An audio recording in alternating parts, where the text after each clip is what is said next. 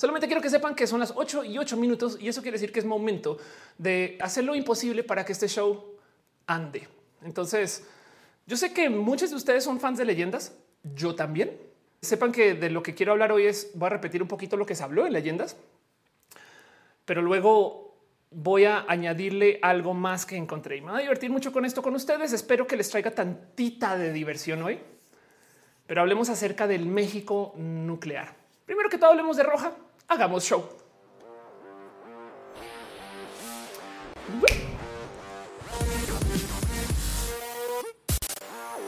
Gente bonita del Internet, gente chida y chula, gente lista para el futuro, gente que sabe que en el Internet consigue la solución antes que en la vida real y gente que siente que el Internet sigue siendo parte de la vida real, aunque estemos ahí todo el día. Gente que usa WhatsApp para hablar con su familia y gente que prefiere pedir algo vía el Internet que levantar el teléfono. Sean ustedes bienvenidos a Roja, este show que se hace desde mi casa, que yo transmito, muevo, pongo, que yo conecto, muevo y que eh, en últimas tiene estas raras rutinas como eh, estas cosas que suceden, estos saludos y demás. Roja funciona de mm, millones de modos raros y divertidos, pero sepan ustedes que básicamente lo que vamos a hacer es vamos a estar aquí eh, por lo menos un rato hablando de un tema central. Hoy quiero hablar del México nuclear. Y luego voy a levantar tantito temas y noticias de la semana, si, si hay alguna que lo amerite, donde podemos platicar de cosas más como de el actual de lo que pasó en la semana. Y al final hay una sección inmensa de preguntas y respuestas que pues ahí podemos platicar. Hay mucha gente que viene a Roja y está muy acostumbrada, acostumbrada a que los lives son solo de preguntas y respuestas, no como lives con influencers. Saben como que los influencers y las influencers les encanta hacer transmisiones para responder preguntas y se vale, no más que yo prefiero dejarlas para el final. Jessica dice México nuclear y pum. Exacto. De paso, como estamos en vivo en varias plataformas, entonces tenemos este tema donde eh, se pueden dejar donativos, cariños, amor, se puede suscribir también. Y por eso es que aparecen las piñas. Las piñas son nuestro modo de darnos las gracias, eh, solamente porque es un emoji muy bonito y es robado. Entonces, qué mejor modo de darle las gracias a las personas que eh, yo no puedo justificar robar piñas, pero bueno, gracias Cat, Eri Cat Power por este ceder las piñas, que la verdadera fan de las piñas, yo también. Pero bueno, y sepan ustedes que en eso este show existe porque ustedes vienen. Mónica Gavilanes dice mañana es mi cumpleaños, me manda saludos, por supuesto. Feliz cumpleaños, Mónica Gavilanes. Gracias por estar acá. Em, pero decía yo que este show sucede porque hay gente que está suscrita a este show y no saben cuánto lo agradezco. No es necesario. Eh, eh, de hecho, los abrazos financieros son eso, son eh, un tip, no? O sea, me están dando ustedes un poquito de cariño para que yo luego pueda reinvertir eso sobre el show y lo agradezco mucho.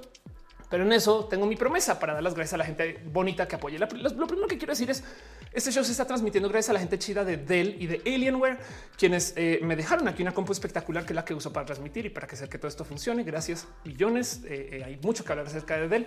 Ahorita solo les quiero dejar ahí en dicho que este show sucede gracias a la gente chida de Alienware, pero también a la gente que está en el Patreon. Arturo Aleana Navarro, analógicamente Sama, perdón, Simha, Jaraji Cheja, a Javier Tapia, Choc Cuevas, Aflicta, Ignis 13, Francisco Godínez, a Trinipe y Ariel R. Gracias por su amor este patreonero. Por si no ubican que es Patreon, Patreon es una plataforma donde ustedes pueden eh, literal apoyar artistas independientes, em, donde pueden dejar sus, sus literal abrazos financieros. Entonces se pueden suscribir. Este es mi Patreon. Los tres niveles literal les dan acceso a pues, lo que está ahí descrito, pero pues sepan que en últimas estos son eh, no más porque si quieren apoyar de sus respectivos modos, no pasa, no pasa nada están invirtiendo ustedes en que yo pueda seguir haciendo el show. Entonces, gracias por alimentarme y también por ayudar a que yo pueda comprar las luces, las cámaras, los micros. Toda esta producción no es gratis, güey. Entonces sucede porque ustedes me ayudan a que esto suceda. También hay gente suscrita en el YouTube. Eso le quiero dar las gracias a María Elena Ramírez Ortega, a Viviana García, a Mauricio Gallardo, Gracias también a Shelly Medina, Sakura Gina, Jessica y Mendieta, Jessica Allá de hoy pasos por Ingeniería Alejandra Brenda Pérez Lindo, Josi Villarreal, Tatoso Cristian Franco, Ale Galván. Un abrazo también a Úrsula Montiel, Adrián Alvarado, Germán Briones, Moni Aranda, Sailor Fish, Josué Cortés, Maite Iturral de Farías, Ana Cristina Mola, Ardilla. Em, un abrazo a Gabriel Mesa, y Frank Núñez, Rodrigo Pérez, Gibran Rivera, Yolanda Suárez, Víctor Hugo, Curiel Calderón, Lucero Quilla, Afrodita no hace nada. Eh, que, Afrodita no hace nada, era no hace nada, era Afrodita borracha. Un abrazo a Carlos Soto, Ana Velasco, Soliloquio de Lune, a Mike Lugo, Perro No H, Pasele Coco, Val Valentina Sanzibel Flores, Luis Maclach, Andreu Betelo, Macelud, Carlos Como, Tigres Aleta, Laranza Steitzel, Mariana Rom Galvez, Oscar Fernando Cañón, Fabián Ramos Aflicta, Arturo Ale, Garrigo, Leonardo Tejeda. Gracias por apoyar este con su cariño youtubero. Pero bueno, Eh, Joe dice que le gusta este, este, formato. Gracias de verdad. Ni hemos arrancado todavía, pero gracias por ser parte de esto. Em, justo el chat está aquí también porque estoy transmitiendo. Bueno, estamos transmitiendo en varias plataformas y, entonces estamos en Facebook, en Twitch, en YouTube. Y, háganse a gusto con la plataforma donde quieran estar. No pasa nada, ninguna, solamente tenga su cariño donde está cada respectiva plataforma y listo, ¿no? Dice que rico cuando me nombraste, salude. Gracias por este, ser parte de esto. De paso, hay gente también que está suscrita en el Facebook. Muchas gracias y un abrazo especial a Marilyn Osiris Ochoa Rodríguez, Ismael Talamante, Sand Abella, Gustavo González y DC Morga. Gracias por ser parte de esto de verdad. De verdad. Y hay gente que también está en Twitch. Un abrazo súper, súper, súper especial a Eriola, Sakura Joe Daniel Hope, Macornio, Carlos Cravioto, Jesse Kat Santín, Akiame 0207, Marilyn Ram 18, Licosinio, Padierna FR, Ballena Gordita, Fausto Ceturino, Sankoku 666, Wisteros, Dale Caro, quien es este, eh, eh, está ahí desde hace mucho tiempo ya, cuatro años creo, Tía Letal, a El Sucio Daud, a Synconit, a Jorge Agarcu, a Garnachita, a Gaby 3107, Artis Row, Miss Uva y a Bonnie Junia. Ahora, este show, no más porque no puedo arrancar sin decir esto. También el chat es moderado y hay un team de gente de moderación bien cool que están aquí porque son personas muy especiales. Entonces en eso sepan que pues por eso hay algunas palabras, bueno, el que las palabras sean automoderadas es más culpa mía, pero de todos modos están ahí para que el chat sea el chat. No más sepan que eh, eh, eh, la idea es que podamos platicar, no como que, por ejemplo, de repente, ¿por qué no me dejan escribir mayúsculas? Porque si luego se vuelve el mayúscula fest y se vuelve muy difícil de leer pero en últimas eh, es porque queremos mantener este espacio como una zona segura, no? O sea, la idea es que esto no sea tóxico, que no se trole y agradezco mucho que estén acá de verdad. Gracias del fondo de mi corazón. Caro, Uva, Uriel, Fabián, Monse, Jesse, Tutix, Higado de Pato, Acusi, Denise, Aflicta y Anisa, Gama Volantis, que de paso culpable de este peluche y este peluche. y también a René, si estás por ahí, te amo. Gracias por acompañar y ser parte de esto también. Está preguntando acerca del setup de mi transmisión. Uso OBS. Yo transmito con OBS, solamente que tengo tres cámaras eh, y entonces así funcionan las cosas, básicamente. Pero bueno, eh, muchos usan este show y justo quiero ir derecho y directito al tema. Solamente sepan que de nuevo em, sus abrazos financieros, su cariño, su amor eh, es parte de este show y agradezco mucho que estén acá. Berta Rosas de Stars en Facebook. Gracias, Berta. Sanda Bella también. De hecho, Berta van dos veces que lo haces. Eh, que hay gente que me está dando follows también este, en el Twitch y que se suscribió Carlos Cravioto, aunque fue hace una semana, pero ahí me lo está notificando. Gracias de verdad. Em, Elmo acabará con el mundo. Elmo va a acabar con el mundo si eso es una realidad. María Vitán dice: Me iré por una cervecita para escucharte más cómoda. Sí, de hecho, aprovecho para recordarles que no es mala idea hacer eso que hace María. Yo no les voy a juzgar. Vayan por su consumible favorito lo que sea que les guste tener mientras hacen roja, sea Overwatch o alguna hierba legal o ilegal, depende de donde vivan, o sea algo que coman, consuman. Si ustedes comen tacos de la esquina, si pasa, si pasa por aquí, nomás el de los camotes, vayan por sus camotes, háganse a gusto. Vamos a estar acá mucho tiempo y entonces eh, está chido que, pues no sea, eh, saben, pues en soledad y, pasando hambre, básicamente. Perdón, Mónica Gavilanes, deja un abrazo financiero. Muchas gracias. Es tu cumpleaños, no el mío. ¿Qué está pasando? Gracias de verdad. Supermol dice Overwatch se come con la suficiente actitud puedes. Es todo lo que tengo que decir. Em, una deliciosa sería eh, y, Mercy no, no, no se le dice que no. Em, Rosalía Ibarra dice: Pásele, traiga su botana predilecta, su bebida favorita, disfrute de su consumible, disfrute de su tarde, noche de lunes escuchando y o viendo roja. Piñas justo para celebrar ese, ese abracito financiero. Gracias de verdad. Y arranquemos este show, para lo cual entonces, de nuevo, de lo que voy a hablar es un tema que ya se ha levantado bastante en redes, pero quiero pues hablarlo. Me explico. Quiero, quiero que el tema esté presente. Quiero que la gente eh, eh, lo escuche, que hay mucha gente que no lo conoce, sobre todo hay mucha gente que se conecta pues, desde por fuera de México. Y en eso agradezco mucho que hayan abierto un show que dice, pues un video que dice cosas de México y yo igual lo quiero ver, no porque Ofelia seguramente. Entonces, gracias de verdad por apoyar desde ahí, em, pero también porque es una novela increíble. Entonces yo sé que ya la escucharon, pero la quiero repasar y, voy a entonces ser parte de voy a, reciclar el contenido de alguien más un poquito y, y téngame paciencia con eso. Pero como sea, quiero hablar acerca de México nuclear. Ahora yo estoy física, tengo una maestría en econometría y, yo soy muy adicta a este tema de las energías en general. Soy muy creyente en la energía nuclear, pero es que cuando ves estas cosas da un poco de Ay, ¿qué le pasa a la gente que administra estas cosas? Y entonces en eso me gustaría preguntarles a ustedes cómo se sienten con la energía nuclear en general. Em, solo por chismear. Yo sé que hay gente que tiene pensamientos muy negativos, hay gente que desconoce y lo único que ha visto es los Simpsons y se vale también. O sea, ninguno es superior al otro, pero solo, solo gustaría preguntarles a ustedes, no? Pero bueno, Ricardo dice hola. Scarlett dice de pronto, muy pronto. Dicen que al Diablo le gusta esto. Si el Diablo es una persona bien chida, el Diablo de paso. ¿eh? Hablamos a veces en Twitter. Le tengo tanto cariño, tantas cosas. Me ayuda a conseguir unas camisas norteñas inconseguibles. En fin, es una persona chida. Em, pero bueno, dice Jorge Luis, te escucharé jugando Dark Souls. Ándale. Eh, este, ¿quién puso? Eh, ¿Qué tan cierto es eso de lo del nuevo solo chino? Me gustaría que me des un poquito más de, datos porque me agarras un poquito en curva con eso. A, lo mejor lo conozco el término en inglés, puede ser. Bueno, eh, dice Ángel, apenas acabaron mis clases de la uni. Gracias por estar acá. Jorge Luis dice justo cuando está paranoico por la planta nuclear de Laguna Verde y los fallos que se vienen. Sí, eh, de hecho puse un, tweet acerca de que hablar de, temas nucleares y ya lo volvió un político. Que, pero entiendo por qué no. Como vas a hablar acerca de los fallos en el último sexenio y así de wow. Puede que sí. La verdad es que igual y levanto el tema por otro lado. Pero como sea, vamos a hablar acerca de la energía nuclear. Entonces arranquemos em, hablando un poquito acerca de cómo funciona. ¿Saben?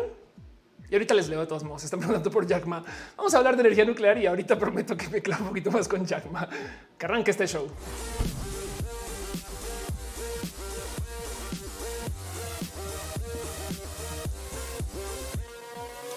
Oh, está preguntando el año nuevo chino. Ya viene. El sol chino es un reactor de fusión nuclear. Ya sé de qué estás hablando. El Tecamac. Em, y es una. Eh, ojalá funcione. La verdad es que todavía no funciona chido. Ha funcionado por unos minutos pero hablemos exactamente de qué sucede ahí. ¿Qué es lo que está pasando? ¿Por qué se habla de una cosa que se llama la energía nuclear? Y entonces va a nerdear un poquito más porque no mucha gente lo tiene presente. Si ustedes ya lo saben, estudiaron física, eh, no ténganme paciencia porque, porque hay gente que la neta pues nunca ha visto esto y no pasa nada. O sea, es que no tiene por qué saber todo, todo el mundo. Así como yo todavía no me he podido aprender todas las dragas que han pasado por RuPaul. Y me explico y me parece conocimiento muy importante de paso. Em, uno no es superior a la otra, no seamos elitistas del saber. Pero el punto es que esto seguramente lo habrán visto en una cantidad ridícula de lugares. La famosa ecuación de Albert Einstein, ¿no? Y el tema es que cuando hablamos acerca de la energía eh, eh, en general, la gran propuesta de Albert Einstein es que encontró una relación entre la energía y la masa. Gente haciendo tortillas, ¿qué? encontró una relación entre la energía y, la masa que puede poseer cualquier químico, cualquier cosa. No ustedes tienen masa, existen, pesan. Me explico. Y, es raro porque no es, o sea, completamente contraintuitiva. ¿Cómo que, tiene que ver que si tienes más masa, tienes más energía?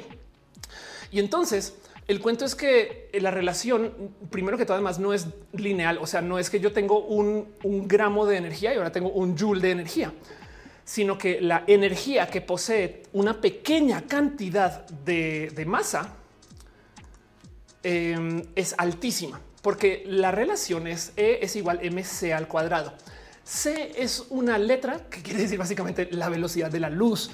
Entonces imagínense, o sea, de entrada es como que tiene que ver la velocidad de la luz con esta relación. Bueno, está simplificada la fórmula, pero el punto es que es más por si lo quieren, por si quieren ahí está. el punto es que lo que dice es agarras un poquito de masa, lo que sea, y lo multiplicas por un número. La, velocidad de la luz es un número inmenso. Entonces un tantito de masa lo multiplicas por un número así violentamente inmenso al cuadrado y entonces tienes un chingo de energía.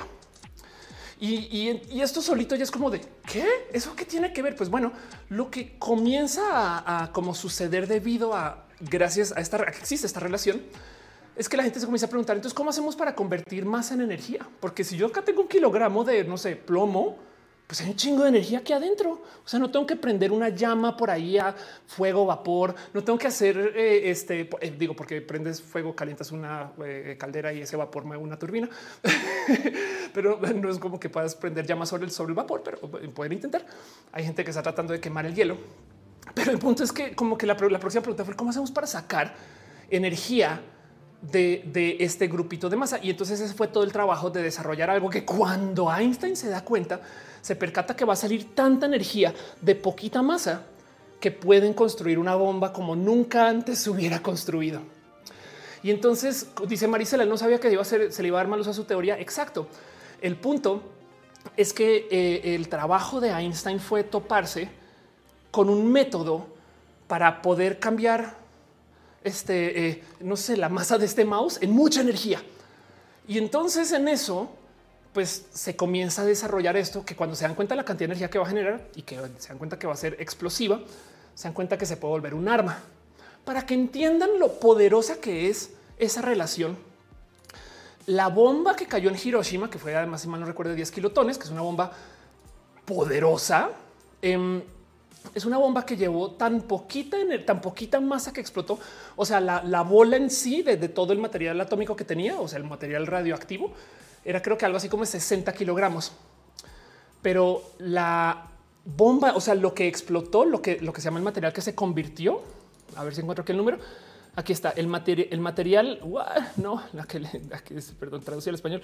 Em, pues, porcentaje aproximado de la masa de un átomo de uranio convertido en energía durante la fisión nuclear. Em, la cantidad de materia convertida en energía en la bomba atómica lanzada sobre Hiroshima fue unos 700 miligramos. Ok, la explosión, pensemos en eso, la explosión de que destrozó Hiroshima, toda una ciudad, se hizo con 700 miligramos de material. Y como lo vi por ahí en documental, eso es menos que lo que hay en un gramo de arroz. Pensemos en lo dañino que fue ese gramito de arroz de uranio.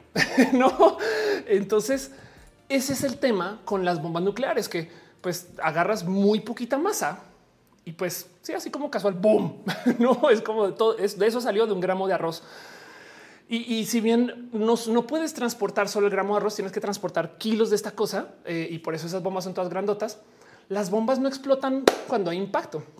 Cuando están a dos de, llegar a una zona en particular, tiene un mecanismo que detectan que están a tal altura y entonces comienza la generación como eh, eh, este, química, por así decirlo, la generación nuclear y, es tan explosiva que pues sale así, ¿no? Entonces puede explotar como eh, tanto más arriba, tanto más abajo y, es muy medible. Y, el cuento es que esto es el tema de las bombas nucleares. En Star Trek, porque voy a traer ese tema muy temprano, posicionan la relación al revés. Es muy bonito porque también o sea, básicamente si tú tienes que es igual a ms al cuadrado, pues si tienes tanta masa que ya la tienes, entonces pues puedes generar mucha energía. En Star Trek presentan mucha tecnología que funciona al revés. Tenemos un chingo de energía porque estamos en el superfuturo. Entonces ahora podemos tomar toda la energía de una bomba atómica y hacer un grano de arroz. Saben? O sea, el punto es que funciona en ambos sentidos. Y, el cuento, y estoy diciendo shot para Star Trek. Exacto. El cuento es que eh, eh, esto es el cómo, pues es lo bonito de la relación. Es como de qué, o sea, cómo es posible que puedas intercambiar una por la otra. La solución de paso y el por qué eh, las bombas nucleares son tan tren del mame, la solución mundial al que la gente tenga bombas nucleares fue de un modo u otro medio asegurarse que mucha gente las tuviera. Porque entonces el mundo entró en una rara negociación que fue pues toda la Guerra Fría, básicamente, donde se estaban como poniendo a prueba de quién puede destrozar a alguien más y probaron de todo hasta que alguien, eh, y esto fue la negociación entre Estados Unidos y, la Unión Soviética, llegaron a la conclusión de que el que yo te amenace a ti implica que tú también me puedes amenazar a mí. Y se inventaron una cosa que se llama destrucción mutuamente asegurada. Porque entonces la política estadounidense, la de cualquier país, eh, es si tú me atacas a mí automáticamente y sin pensarlo, yo te ataco a ti. Y entonces eso quiere decir que yo, digamos, Rusia, no voy a lanzar una bomba nuclear porque implica el fin de Rusia, a menos que encuentre cómo detener esas. Y eso es todo otro roja y otro show y demás. Pero el punto es que entonces la negociación de la Guerra Fría fue el llegar a esa conclusión y es horrible, porque entonces desde la Guerra Fría en adelante todos los países están listos para atacar en cualquier momento, pero no lo vamos a hacer, ¿no?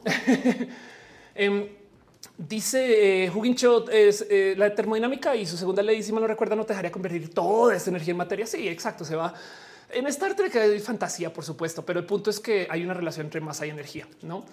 Pero bueno, dice David, es, es, una especie de espada de Damocles. Exacto. MF dice México es pacifista para ámbitos nucleares. Sí, de hecho, México eh, creo que por un momento fue el país que tiene más acuerdos internacionales de intercambio económico y México tiene una como cultura militar de, tener fuerzas militares para fines eh, de negociación y no nunca de, intervenir y, de ser parte de la actividad militar. Pero bueno, Vilda dice: Vine porque tengo el capítulo 1 y 2 de la tesis en revisión. Qué bueno. Graciela Carmona se escucha que Israel tiene un plan de eh, que si se, si se atacan, soltarían. Sí, todos los países que tienen bombas nucleares tienen ese acuerdo y ese es el acuerdo con el mundo. Mutually assured destruction, destrucción mutuamente asegurada donde si me disparas a mí, automáticamente yo me aseguro que te disparen a ti. De hecho, por eso es que hay submarinos nucleares, porque así compruebas, porque, porque igual alguien pensaría, uy, es que si, los, si les disparamos sorpresa y eliminamos a todos sus, toda su capacidad de lanzamiento de bombas nucleares, pues ya podemos invadir, ¿no? Pero si hay submarinos nucleares, tú nunca sabes dónde están. Su trabajo es que es asustar a la gente em, diciendo, güey, tú yo me te distraes y yo disparo, no? Ya así. Eh, el punto es, tú puedes destruir Estados Unidos si quieres. Este submarino va a sobrevivir y te va a devolver la destrucción. Me explico y tienen permiso para eso. Hay una película muy bonita eh, que se llama Hunt for the Red October, no sé cómo se llama en español, perdón, eh, la casa del octubre rojo, em, que habla acerca de uno de estos submarinos en particular y, y como si la casa del octubre rojo, em, que cuenta la historia ¿no? de, justo de eh, un ruso que maneja una, o sea, que, opera capitando uno de estos eh, submarinos y, se pueden ver detalles de cómo las negociaciones que suceden ahí adentro. Y hay otra, como para que entiendan el nivel de tensión que se maneja en este tipo como de dispositivos, ¿no? submarinos, este, eh, armas internacionales. Y hay otra, este, em, con Denzel Washington, es un momento, Denzel Washington Submarine Movie, ya me acuerdo cómo se llama Em, que se llama Marea Roja, que esta es eh, aún más asustadora porque lidia con una potencial situación donde un capitán ya está convencido que atacaron Estados Unidos y que destrozaron Estados Unidos. Acuérdense que están bajo agua, entonces no pueden subir a confirmar. Y su asistente ejecutivo, EXO, o sea, el segundo en comando, le dice: No, es que es que si tú disparas y no ha comenzado la, la guerra nuclear, tú la comienzas, culero. Y esa negociación, al parecer, son de esas de basado en una historia real, no? Em, eh, eh, eh, dejan como en claro lo cercano que estamos em, al que en cualquier momento alguien en uno de estos submarinos se tropiece y no se dispare y arranque y se acabe, y se acabe el planeta, básicamente, no? digo, evidentemente está muy controlado, pero pues dentro de uno de estos submarinos hay tantas ojivas nucleares que se puede destrozar fácil toda Europa y que todavía les quede la mitad. Em, y entonces e, esto es un tema. Evidentemente ya hay como más protocolos que, lo que sucedió durante la época de Crimson Tide, pero esto es una negociación que se tuvo que hacer. Y esto ya es 90, 2000, ¿no? Pero el cuento es que durante la Guerra Fría el mundo estaba atrapado en negociar el que hacemos con la energía nuclear. Porque si tú tienes para desarrollar una planta nuclear donde estás, em, puedes también desarrollar una bomba nuclear. Y entonces cada país que tenga una planta de energía nuclear puede hacer bombas. Luego tienen que solucionar cómo lanzarlas también, ¿no? Entonces tienen que hacer sus cohetes, pero tengan eso en mente porque de lo que les voy a contar hoy, les voy a contar un par de historias de cosas que pasaron durante la Guerra Fría.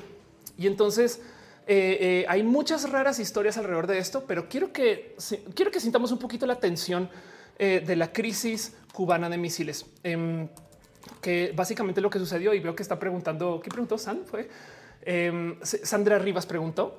Eh, básicamente, eh, Estados Unidos se discutió con Cuba por su comunismo literal. Y como Estados Unidos tenía bases eh, dispuestas para lanzar misiles en Europa que podían llegar a Rusia, bueno, a la Unión Soviética, la Unión Soviética, como en ese entonces no, no tenía cohetes que pudieran lanzar desde allá para que llegaran acá, puso misiles en Cuba. Y entonces ahorita les explico por qué traigo todo esto, pero el cuento es que de repente si aparecen misiles en Cuba, Estados Unidos está a riesgo de que le caiga una bomba nuclear encima.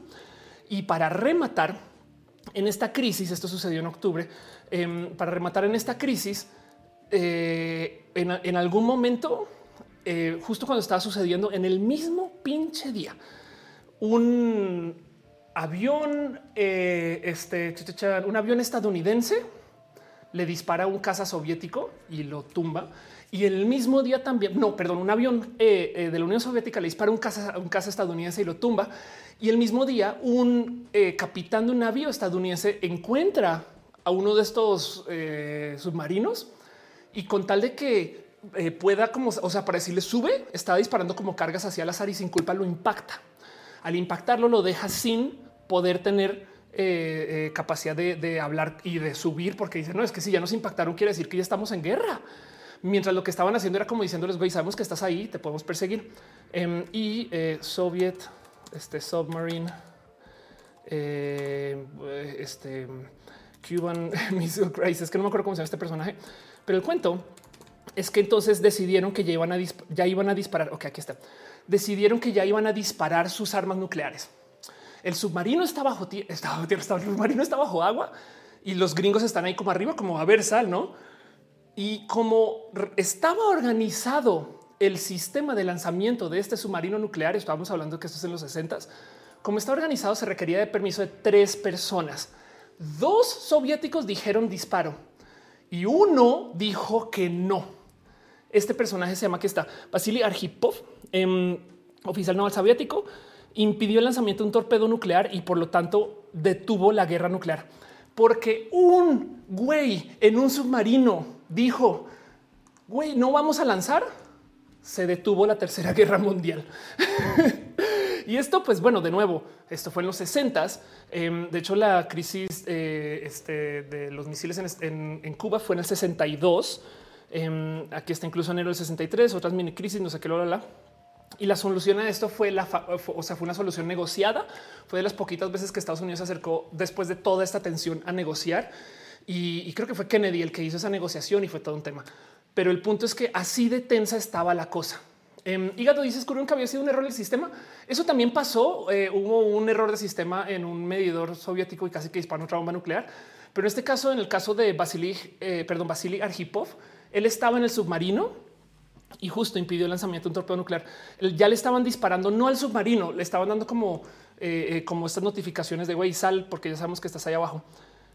Pero bueno, el punto es que así de tensa está la cosa para que entiendan lo raras que son las historias que vienen después. Em, dice Montserrat, es la primera vez que veo el show en vivo. Gracias por estar acá, Monse. De verdad, Dice eh, David, yo preocupándome por mi estudio, por mis estudios. Exacto. De ahí me dice con razón las abuelas son como son. Qué tensión. Sí, de acuerdo. Estoy totalmente de acuerdo con eso. Yuri dice gracias a no tuvimos una tercera guerra mundial. Sí, total. Eh, dice algunas teorías conspiranoicas que había sobre las pruebas nucleares en Corea del Norte están ligadas de forma directa con los sismos. Eh, sí, eso lo he escuchado también. Los de hecho, esto es una cosa muy divertida que mucha gente tiene presente. El mundo desarrollado tiene una capacidad excelsa para medir sismos por bueno, pues porque mucha gente sale afectada, no? La verdad es que sí, pero también porque cualquier medida de sismos pues puede detectar cuando hay un lanzamiento nuclear. Entonces, por supuesto que también por eso tienen unos medidores hipersensibles para por eso es que de repente dicen, oh, hubo un microsismo súper pequeño en, el Pacífico, en la mitad. Dice, ¿por qué están midiendo ahí, güey? Pues porque de ahí capaz si se dispara algo. Pero bueno, em, dice Caro, eh, dale Caro, ¿será cierto que todas las naciones tienen capacidad nuclear oculta? No, eso es falso. Em, no todas, eh, pero, pero ahorita eh, no quiero spoilerear nada. Hay muchas teorías. Hay países, eso sí es verdad que hay países que no confiesan que tienen su, su capacidad nuclear. Pero el tema es que el por qué no es tan bueno que sea oculto o oculta ese tema es porque cómo funciona la política de las bombas nucleares es que tú tienes que saber que yo tengo, porque si yo las tengo escondidas de nada me sirve porque entonces sí, vas a sentir que me puedes atacar, ¿no? Entonces, eh, de todos modos hay teorías. Por ejemplo, Israel se cree y todo el mundo habla y, cuenta, pero Israel nunca lo ha admitido, ¿no? La y lo importante es que los enemigos de Israel sepan que tienen, ¿no? Entonces, por eso es que no lo admiten, pero es de... Uh, mi exnovia tenía bombas nucleares. Yo no sé, ya, ya no, o sea, en otra escuela, una cosa así. Andy dice México únicamente es una de las naciones con capacidad nuclear, pero se ha negado por muchas razones, especialmente por el no intervencionismo. Exacto. Y yo creo que el vecino al norte, ¿eh? pero bueno, David dice cada vez que tiemble va a pensar que alguien puede malinterpretar y podíamos morir. Sí, cuando hay microsismos en la Ciudad de México, yo a veces hago el chiste de que es alguien aprendiendo a usar sus poderes Saiyajin, pero bueno, microsismos. Pero bueno, em, dice Adelita eh, Miau, es la teoría de la disociación nuclear. Exacto. Y Víctor Ojeda dice en México hay una planta nuclear. Tenemos razones para eh, tener armas nucleares. Eso es otra. ¿eh? Mucha gente podría decir tenemos enemigos como para enemigos nucleares, no? Y del otro lado, como estamos en el NAFTA, tenemos protección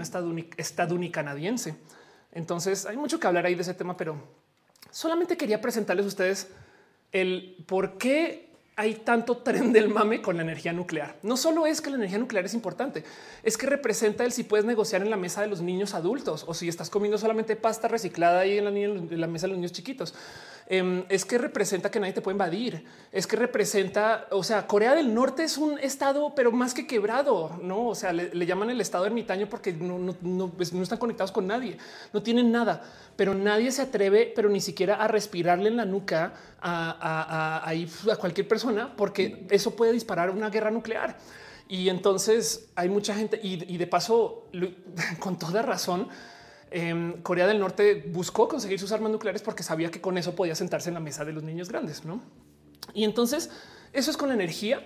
De hecho, por lo general, los países que tienen plantas nucleares tienen, o bueno, siempre, siempre sí, los países que tienen plantas nucleares tienen capacidad de hacer bombas nucleares. Eso que nunca se les olvide. Lo cual quiere decir que Argentina puede hacer bombas nucleares, Brasil puede hacer bombas nucleares, México puede hacer bombas nucleares. Eh, y, la otra cosa que necesitan es cómo entregarlas. Entonces, no más hay que checar entre Brasil, México y Argentina quién tiene eh, eh, proyectos espaciales, porque entonces hay que decir que están desarrollando su, capacidad de lanzar cohetes por X o Y motivo. Em, pero bueno, quiero hablar de la relación que ha tenido México con la energía nuclear, porque, porque hay historias y la primera historia se las quiero contar porque es unas cosas que dices no, pues también es que luego está el tema de cómo México no es una potencia nuclear si tenemos esta capacidad hace tanto tiempo. Pero así miras lo que ha sucedido con las historias nucleares de México y dices, Uy, ¿qué es esto? Dice Demi Morto, ¿ya somos niños en la mesa pequeños? Curiosamente no, porque tenemos plantas nucleares, ¿no? Eh, dice Elizabeth aquí la primer live que alcanzo. Colombia no se asoma en nada, no? Tristemente no. Y, fíjate que Colombia estaría muy bien conectado para poder tener acceso a esto. Se lo súper prometo que si Colombia tuviera capacidad nuclear, estaría en el NAFTA. no, en fin. Eh, dice Monserrat, ¿solo está la de Veracruz en México?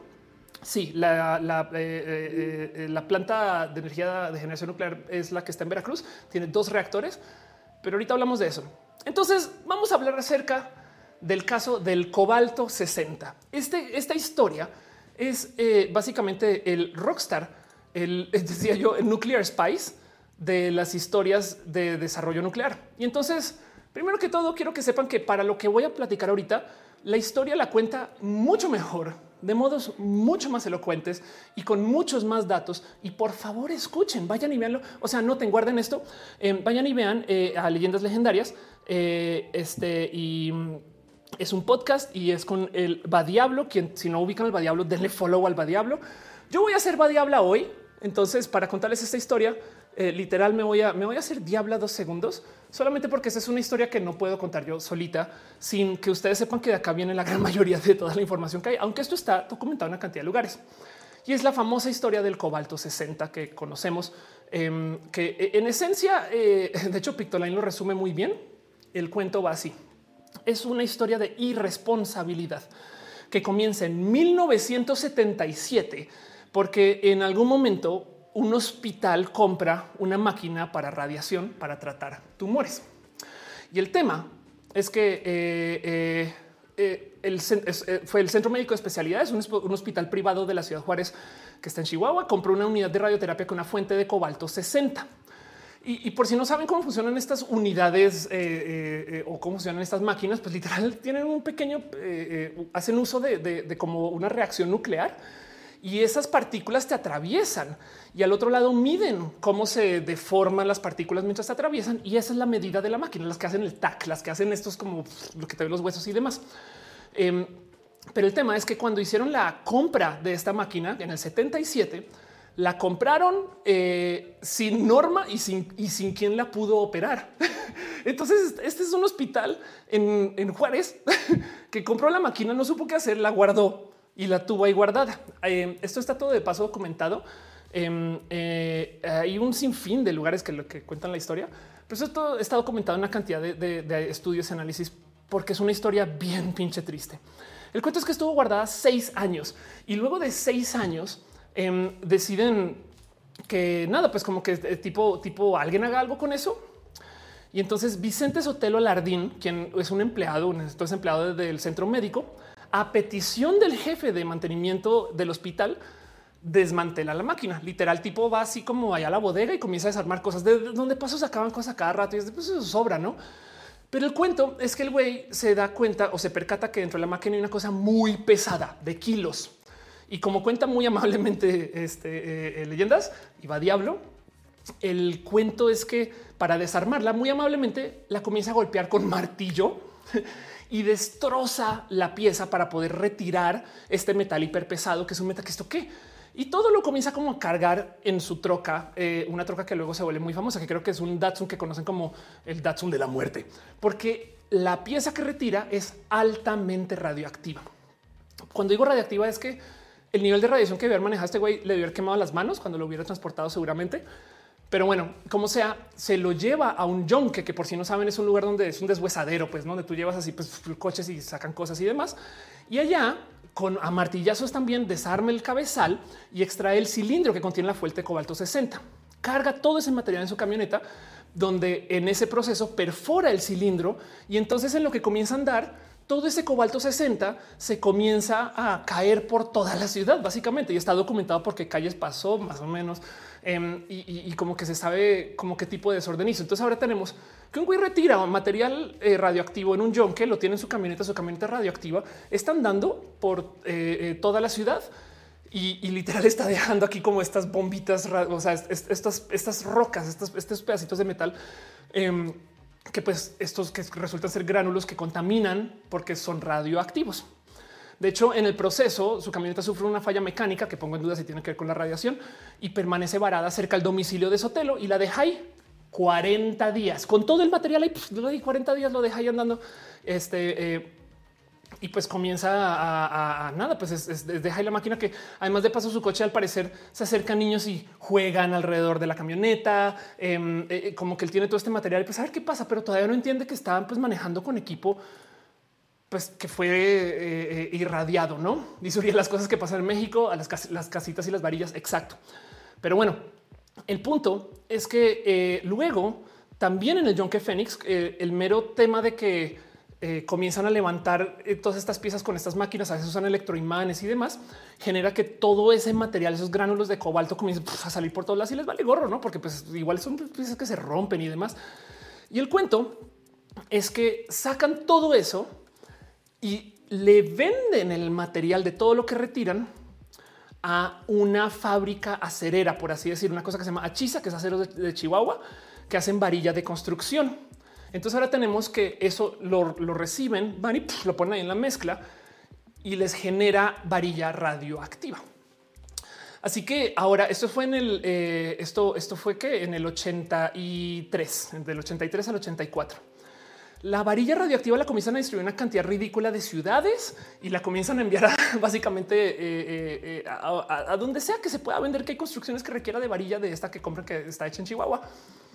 Y el tema es que eventualmente nos enteramos como sociedad que esto está sucediendo porque resulta que una de esas varillas queda cargada porque se vendía a Estados Unidos.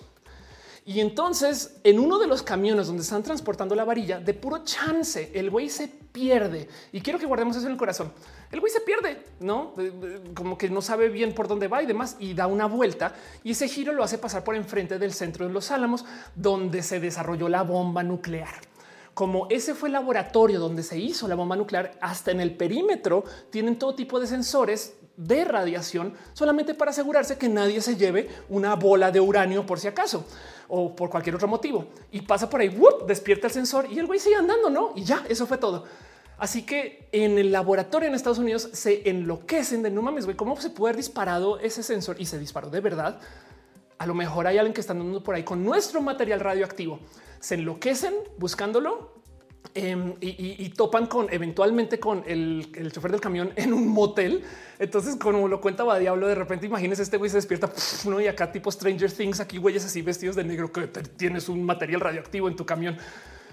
Y gracias a eso logran rastrear que esas varillas vienen desde México y, tienen eh, eh, este, justo esos residuos de cobalto.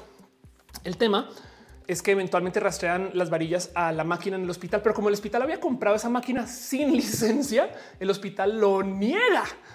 Y entonces ahora comienzan ellos a buscar cómo hacemos para comprobar esto y el mierdero se acaba solucionando porque encuentran la factura de la venta original de 1977. Casual. Entonces con eso México como que decide tomar cartas en el asunto y comienza otra bola de mierderos.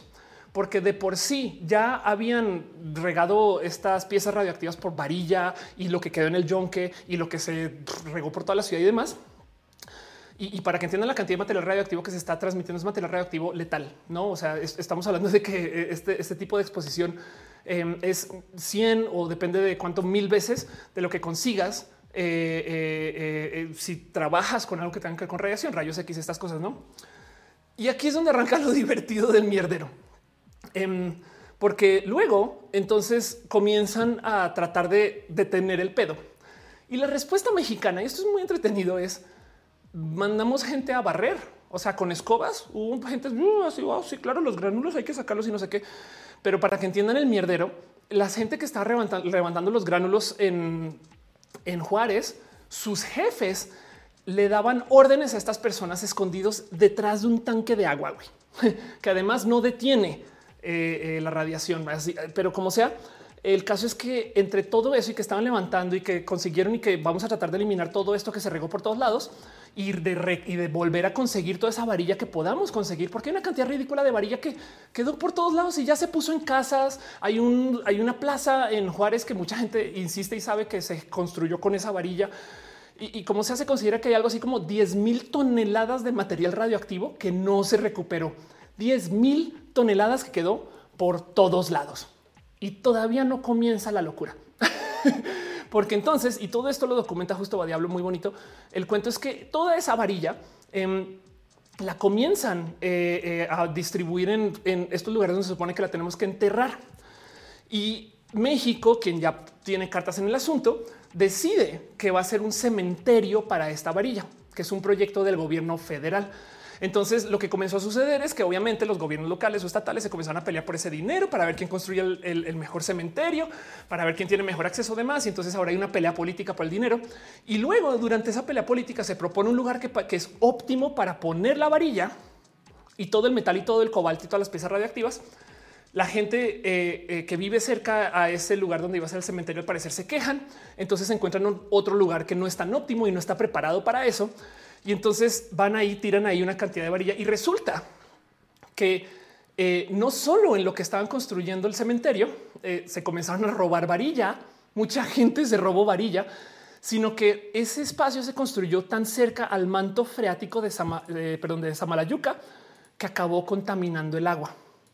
Entonces ahora tienes tú que para deshacerse de todo lo que recogieron, lo pusieron en un lugar que estaba mal tapado y, que para rematar entonces comenzó a, enviar agua al manto freático. Em, eh, y este hay un sinfín de estudios y de gente que, ha documentado esto mucho mejor que yo. Pero el punto es que eso luego implica que se le comenzó a enviar agua irradiada a la gente de Juárez, eh, Samalayuca, en Chihuahua también. Em, y, en últimas, pues todavía no elimina el problema porque además se robaron varilla en el proceso. Y entonces en eso todavía resulta que eh, eh, se han encontrado con una cantidad de, material radioactivo que nunca se enterró, que pues simplemente sacaron y cayó por ahí o que subieron un camión y simplemente pues nunca lo pues, nadie supo qué y lo dejaron ahí tirado al lado y, nunca se nunca se eliminó del sistema. Entonces, este, este dilema, esto se le conoce como el Chernóbil mexicano, que a cómo somos en México, porque esto sucedió cuatro años antes que Chernóbil. Entonces, técnicamente, Chernóbil es el Ciudad Juárez ruso o, de la Unión Soviética. Me explico. Em, dice Demi Moore, no ingenieros que eviten todo este desastre. Pues a cuenta que esto es en los ochentas, pero sí, total. Pedro Gales dice no salen de una inician otra cosa, no? Eh, perdón, veo que están dejando piñas. Perdón, eh, quién está? Kath, eh, Saludos desde Toronto. Gracias, Kath, por tu, por tu amor, por tu cariño. Gracias, Denis Pazmiño, quien dejó stars también. De verdad, Close se suscribe. Milo del Mal, deja unos cheers. De verdad, gracias, Milo. Eh, qué chido que estés aquí, Milo, de paso. Gracias por acompañar y ser parte de estos piñas para ustedes. gracias por su amor. Em, dice Scarlett Cat like y compartiendo un grupo de reencartación. dice em, Luis Túa, pelea política por el dinero. A que me huele eso. Sí, total. Acusí dice mi ciudad radioactiva por el caso Anaver. Se explotó una fábrica de químicos en el centro y pum, somos radioactivos. Pero la vida sigue muy normal. ¿eh? Em, Luis Tuga dice si esas varillas viajaron a Estados Unidos seguramente deben de estar en la Ciudad de México. Sí, de hecho hay mucha gente que eh, eh, ha medido en algún momento al parecer historias. No, esto a lo mejor pudo haber llegado allá, pero también el tema es que como hubo desecho radioactivo que cayó por básicamente el Estado, entre comillas, o mientras transportaban o se la robaban y estas cosas, eh, hay gente que, eh, eh, bueno, va Diablo lo cuenta mejor, pero hay gente que al parecer vendía hasta tunas que eran radioactivas y, las iban a vender la Ciudad de México. O sea, el punto es que se irradió a mucha gente y por eso es que esto es grave, porque no se puede medir. O sea, no hay cómo. Digo, Chernobyl tampoco, pero en este caso esto se habla por los miles de personas en potencia y capaz nomás para que lo tengan presente, todavía faltan 17 años para que ese material nuclear entre a rango seguro de radiación. O sea, aún hoy, hoy ustedes, su casa les puede estar quemando lentamente, me explico, o la plaza comercial o el doctor cuando van a ver es como es que me da dolor de cabeza cuando voy a la casa de la abuela. Sí, porque la construyeron con material que todavía es radioactivo. Em, y esto todavía le falta tiempo. No, Monserrat Pueblita deja un abrazo financiero. Gracias de verdad por tu amor eh, dice en qué ha perjudicado la radiación en ese lugar. Toda esta radiación eh, dispara las incidencias de cáncer, labio leporino, eh, eh, las incidencias de desarrollo cerebral.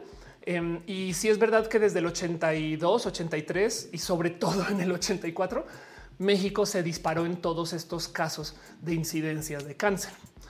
Y el tema es que hay un chingo de historias muy divertidas. Justo yo esta historia le llamo la historia del hombre biónico, porque para rematar Sotelo, el güey que manejó la Datsun del, del, infierno, em, el güey sobrevivió y, manejó, todo este material eh, sin problemas. Eh, a ver, Sotelo, aquí está. Vicente Sotelo estacionó en la batería, perdón. Em, el centro médico intentó culpar a Sotelo a que sus vecinos llamaban el hombre biónico porque justo resistió la radiación. Y, esta historia, entonces nada, pues tiene una cantidad de recuerdos. Ven, aquí están las fotos de justo de levantando esto como que casi que con escobas y buscando y sin protección y, tratando de dar con, con dónde está todo ese material radioactivo. Fue muy, muy, muy responsable. La verdad es que les recomiendo que escuchen la historia contada de, del Diablo Em, quien la cuentan, pero violentamente bien. Y la verdad es que es entretenido también. Es una persona muy chida igual. Pero vayan, leyendas legendarias eh, eh, se llama eh, Cobalto 60, su episodio. Ahí está el slow también visitando y les puede dar bastantes más detalles si les interesa. No vayan y chequen eso, pero sepan que justo este problema todavía está presente. Eh, dice eh, Leance, ¿hace cuánto? Eh, esto hace o fue hace cuánto? ¿Qué más de cuánto? Pues todo bien. Me está preguntando que si hay cortes, eh, puede ser OBS. me gustaría saber qué tipo de cortes son, si son solo el audio o el video.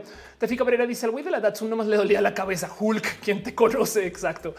Dice eh, Lenore, por mi casa hay un mini fraccionamiento, unas casas abandonadas que dice que las hicieron con esa varilla. Soy de Chihuahua. Exacto. Y es posible que sí. De hecho, lo puedes medir. Puedes comprar un, eh, eh, un medidor que pues, te diga si, si, estás siendo expuesta a más radiación de, pues, lo normal, no?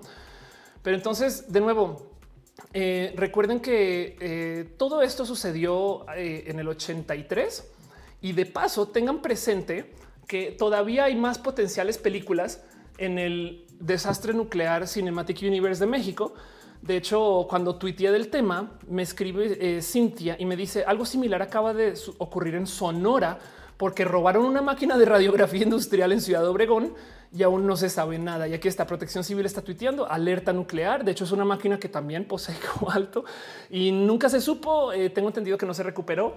Entonces, en potencia por ahí un deshuesadero que donde va a llegar esta máquina y quién sabe qué vaya a pasar con eso, no? Pero sepan que ese tipo de cosas es, este, son, son peligrosas de verdad, ¿no? O sea, la verdad es que sí pueden de verdad de plano reducir su expectativa de vida así solito. Adelita me dice, eh, pobre Vicente, Vicente no sabía, el Chile no sabía. Un detector Geiger dice en su spa, eso es exacto. Tormeo dice, somos los Mex-Men. Anda. Eh, eh, y, y, el punto es que em, están preguntando cuál es el rango seguro. Más bien el rango seguro es algo con lo que toda esta exposición eh, no te modifique el ADN. Porque ¿por qué da cáncer? Es porque la irradiación, la, la, la que recibes, o sea, las partículas que emiten estas, estas piezas eh, eh, atómicas, porque son esas piezas, este, hacen que tu ADN cambie. Y entonces, por ejemplo, tu, tu cuerpo se está renovando constantemente Y en este caso, si, el, si tu ADN cambia en el proceso, se puede renovar de tal modo que tú crezcas un cáncer, un tumor, en vez de crecer tejido sano. Me explico. Eso puede suceder. Pero bueno, y entonces todo esto sucedió antes que Chernobyl en el 86. Motivo por el cual quiero hablar entonces de Chernobyl. Em, el cuento es que, eh, bueno, por si no lo sabían, Chernobyl es el accidente eh, de, moda cuando se habla del tema de accidentes nucleares, aunque también eh, se puede hablar de Fukushima, que fue mucho más reciente. Y pues básicamente lo que sucedió en Chernobyl es que em, en algún momento estaban haciendo pruebas en una, en una planta de generación de energía nuclear muy grande y en las pruebas decidieron desactivar uno de los mecanismos de, que apaga ¿no? toda la planta eh, porque estaban haciendo pruebas, no? Y en eso, pues básicamente, por así decirlo, hay un documental y me suena HBO de esto, pero por así decirlo, se quedan trabadas lo, que se llama el material eh, nuclear. Se queda como trabado, ya no funciona y, y, eso hace que literal se derrita y explote, porque además está esto puesto sobre una base que corre sobre agua. Porque por si no lo tienen presente, cómo funciona la generación nuclear, es que estas plantas básicamente calientan agua y esa agua mueve turbinas. Entonces, man, por eso vemos estas como eh, chimeneas todas grandes y esas chimeneas no están soltando humo, están soltando vapor de agua. Entonces, por eso, por eso son limpias. Imagínense, generación que todo lo que hace es tomar un poquito de material que brilla, lo ponemos en agua por si han visto hay películas de James Bond donde literal tocan el material de estas cosas, pero bueno, y, escupen vapor. No, bueno, qué bonito que suena eso, no? Pero el caso es que Chernobyl explota y la explosión de Chernobyl es tan nuclear que avienta material radioactivo a todo pinches Europa. O sea, es así. El cuento es que todo Europa queda automáticamente irradiado y estas son eh, dosis que pueden ser letales. Eh, si de puro chance hasta casi que te cae material encima, me explico. Em, eh, no fue una explosión pequeña. Esto, esto le hizo daño a muchos procesos del mundo y es tan así que hay mucho arte estadounidense, perdón, estadounidense, mucho arte europeo que se le puede medir su fecha específica de creación según qué tanto irradian todavía. Y hay gente que hace uso de esa tecnología no más para saber si la pieza es original. No, o sea, ah, es que sí, es que si la, si la hicieron hace 20 o 30 o 50 años, bueno, eso no fue hace 50 años. Sí, casi. bueno, casi. Si le hicieron hace 30 años, podemos saber por qué pues, posee todavía tal radiación, no? En Sospa dice las barras de grafito no bajaron y después se convirtieron en grafito radioactivo. Gracias. Exacto. Yuri Maldonado dice: Les recomiendo la historia de The Conqueror. En la filmación murieron muchos actores porque ellos Pedro Armendáriz por la radiación del desierto, ya que hay 100 prácticas nucleares en Estados Unidos. Chale. Oscar Osuna dice: Aparte de eso, México no aprende. Casi cada año que alguien se roba material radioactivo. Anda por ahí, anda rondando en ciudades. Exacto. Luis Tua dice: Quiero una beca eh, del Fonca para viajar por todo el país y con mi detector de radiación y avisar a la gente y de paso turistear. Sería divertido eso, no medir el país según su radiación. Em, pero bueno, Aquí dice, me intriga el caso de Chernóbil. Sí, Chernóbil es toda una historia y la verdad es que vale la pena analizar porque parte del tema de lo que pasó en Chernóbil es un poquito como las crisis japonesas modernas de ingeniería, que de paso también sucedió en Fukushima. La gente japonesa es muy silenciosa, el honor, em, eh, eh, eh, la jerarquía. Y entonces le tienen tanto respeto a eso que, por ejemplo, hay casos de aviones japoneses que chocan porque esos aviones, pues el capitán a lo mejor estaba ebrio, no o estaba distraído y, el copiloto sabía que algo pasaba, pero nunca dijo nada porque es que es mi, capitán, no? Pero como sea, el caso es que en Chernobyl pasó algo similar. Se escondieron cosas, no se dijeron, no se comunicó. Y de nuevo hay una serie bonita en HBO, pero búsquense documentales, etc. El punto es que el vapor radioactivo de Chernobyl fue justo tan radioactivo que hubo una cantidad ah, de paso. Ya no estamos eh, entonces ya no soy diabla. Podemos volver. Vayan a ver al diablo. Sepan que es una persona chida. Em, el punto es que igual y los cuernos los pongo después otra vez. El punto es que eh, se irradió tanto Europa que mucho de lo que se había producido en comida ese año ya no se podía consumir. Entonces esta historia es súper cruel porque es una historia de primer mundo y tercer mundo. Hay mucha gente que me pregunta qué quiere decir eso. Literal, tercer mundo técnicamente era países que no están alineados ni con Estados Unidos ni con eh, la Unión Soviética. Eso ya no aplica así. El tercer mundo tiene una definición completamente diferente. Pero básicamente el primer mundo es el mundo de los niños adultos, los que pueden tener bombas nucleares. El tercer mundo son los que no. Eh, y, o el primer mundo es quien decide. El tercer mundo es lo que, por ejemplo, ponen misiles en Cuba Y entonces Estados Unidos va y negocia con Rusia acerca de esos misiles y no permite que Fidel Castro se siente en la mesa porque, güey, ese que yo vengo a negociar aquí con, con, eh, con los de la Unión Soviética, ¿no? Entonces es un poquito así como cuando eh, el hermano mayor juega con el control chido y le da al hermano menor el control todo roto, todo dañado y ni siquiera lo conecta. Eso es el primer mundo y tercer mundo. Y entonces el cuento es que eh, en la explosión de Chernóbil se genera un sinfín de comida esencialmente radioactiva y no solo comida. Em, el cuento es que también los animales que comen de esas plantas irradiadas quedan irradiados, entonces los tienen que eutanizar. Eh, la verdad es que fue grave, no? O sea, también imagínense eliminar toda, todo el pasto no se puede. Entonces, por lo menos eliminemos el maíz y, lo volvemos a plantar, eliminemos ¿no? las papas y las vamos a plantar para que el próximo año no funcione. Pero el cuento em, es que la gente bonita irlandesa no tuvo ningún problema con decidir que en vez de eliminar su, producción de un sinfín de, pues, de ítems de, fábrica local, no tiene ningún problema con decir vamos a vender nuestra leche que está toda irradiada. Y comienzan a ver si hay alguien en Latinoamérica que le interesa. Y entonces esta historia es súper, súper, súper cruel, porque a las primeras personas con quienes se acercan con eso es a Brasil y Brasil dice que no. Entonces, Antonio González, entonces embajador de México en Brasil, se entera de esto y se comunica con la Secretaría de Relaciones Exteriores para poner un aviso de güey, están tratando de vender esta leche que está irradiada. Están diciendo que es irradiada. O sea, güey, es leche desecho. ¿eh?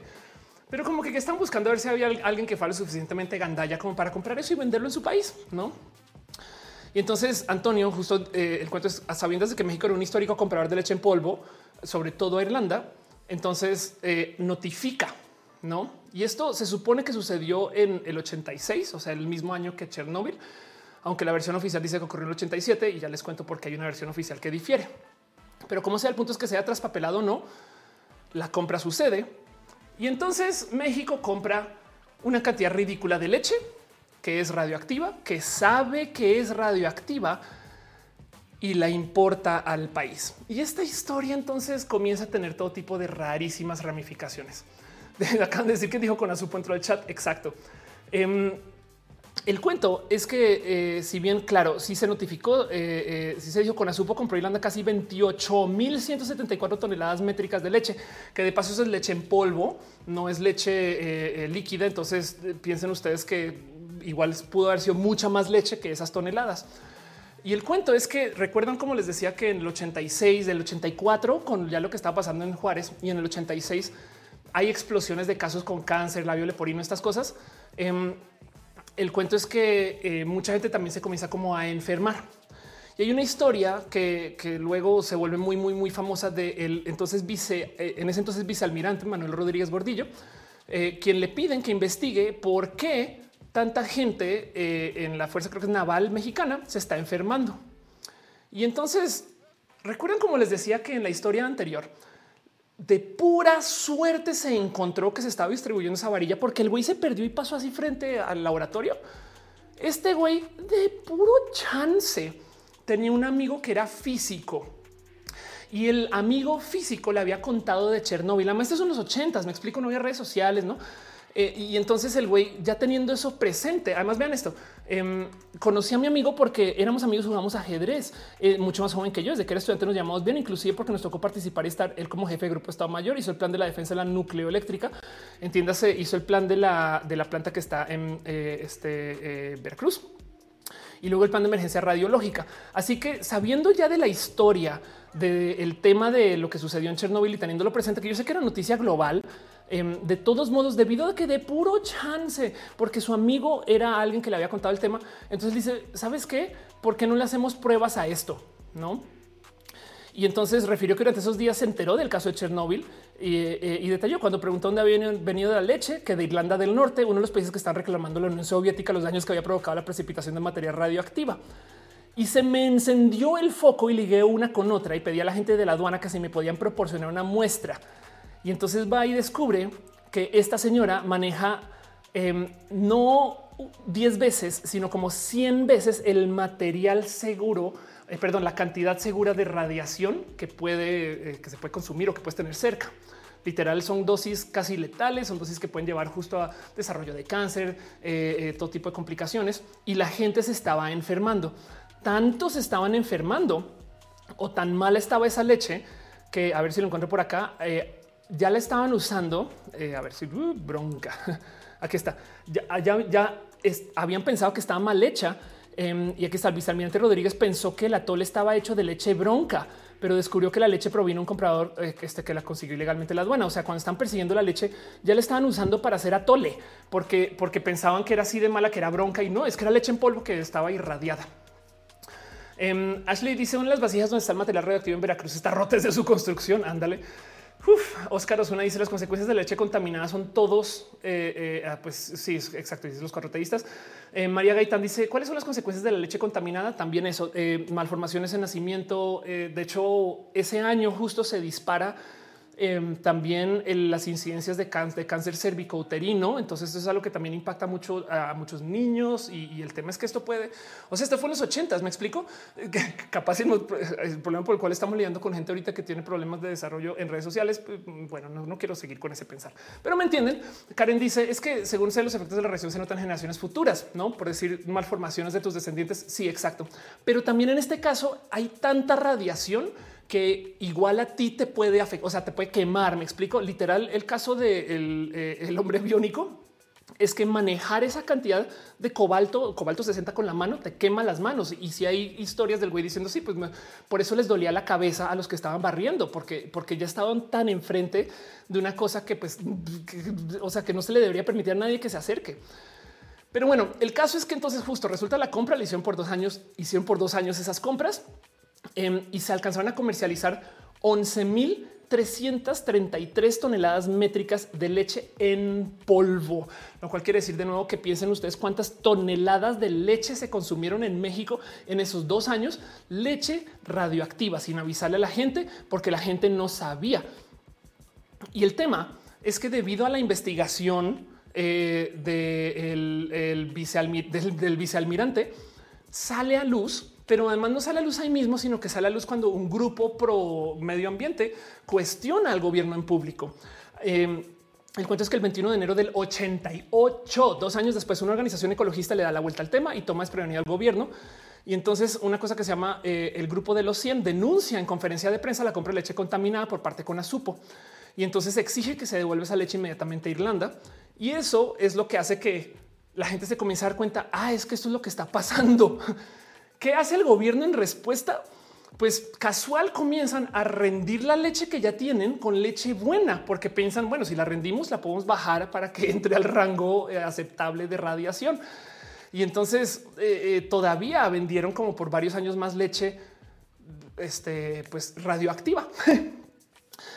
Valdovinos, el, el, físico y el vicealmirante Gordillo, de hecho, fueron destituidos, acabaron en la cárcel y pues no sé qué será de su historia ahorita, pero pues bien que se puede hablar justo acerca de la traición al gobierno y entonces eh, esto lo pueden perseguir mucho, pero, pero el punto es que el, cómo repartieron leche radioactiva fue entre que se quiso negociar si sabían que era radioactiva y simplemente pensaron que pues no iba no era tan grave. Ahora, quizás en los ochentas, justo entrando a Chernóbil, no había tanta cultura de lo dañino que puede ser esto, no?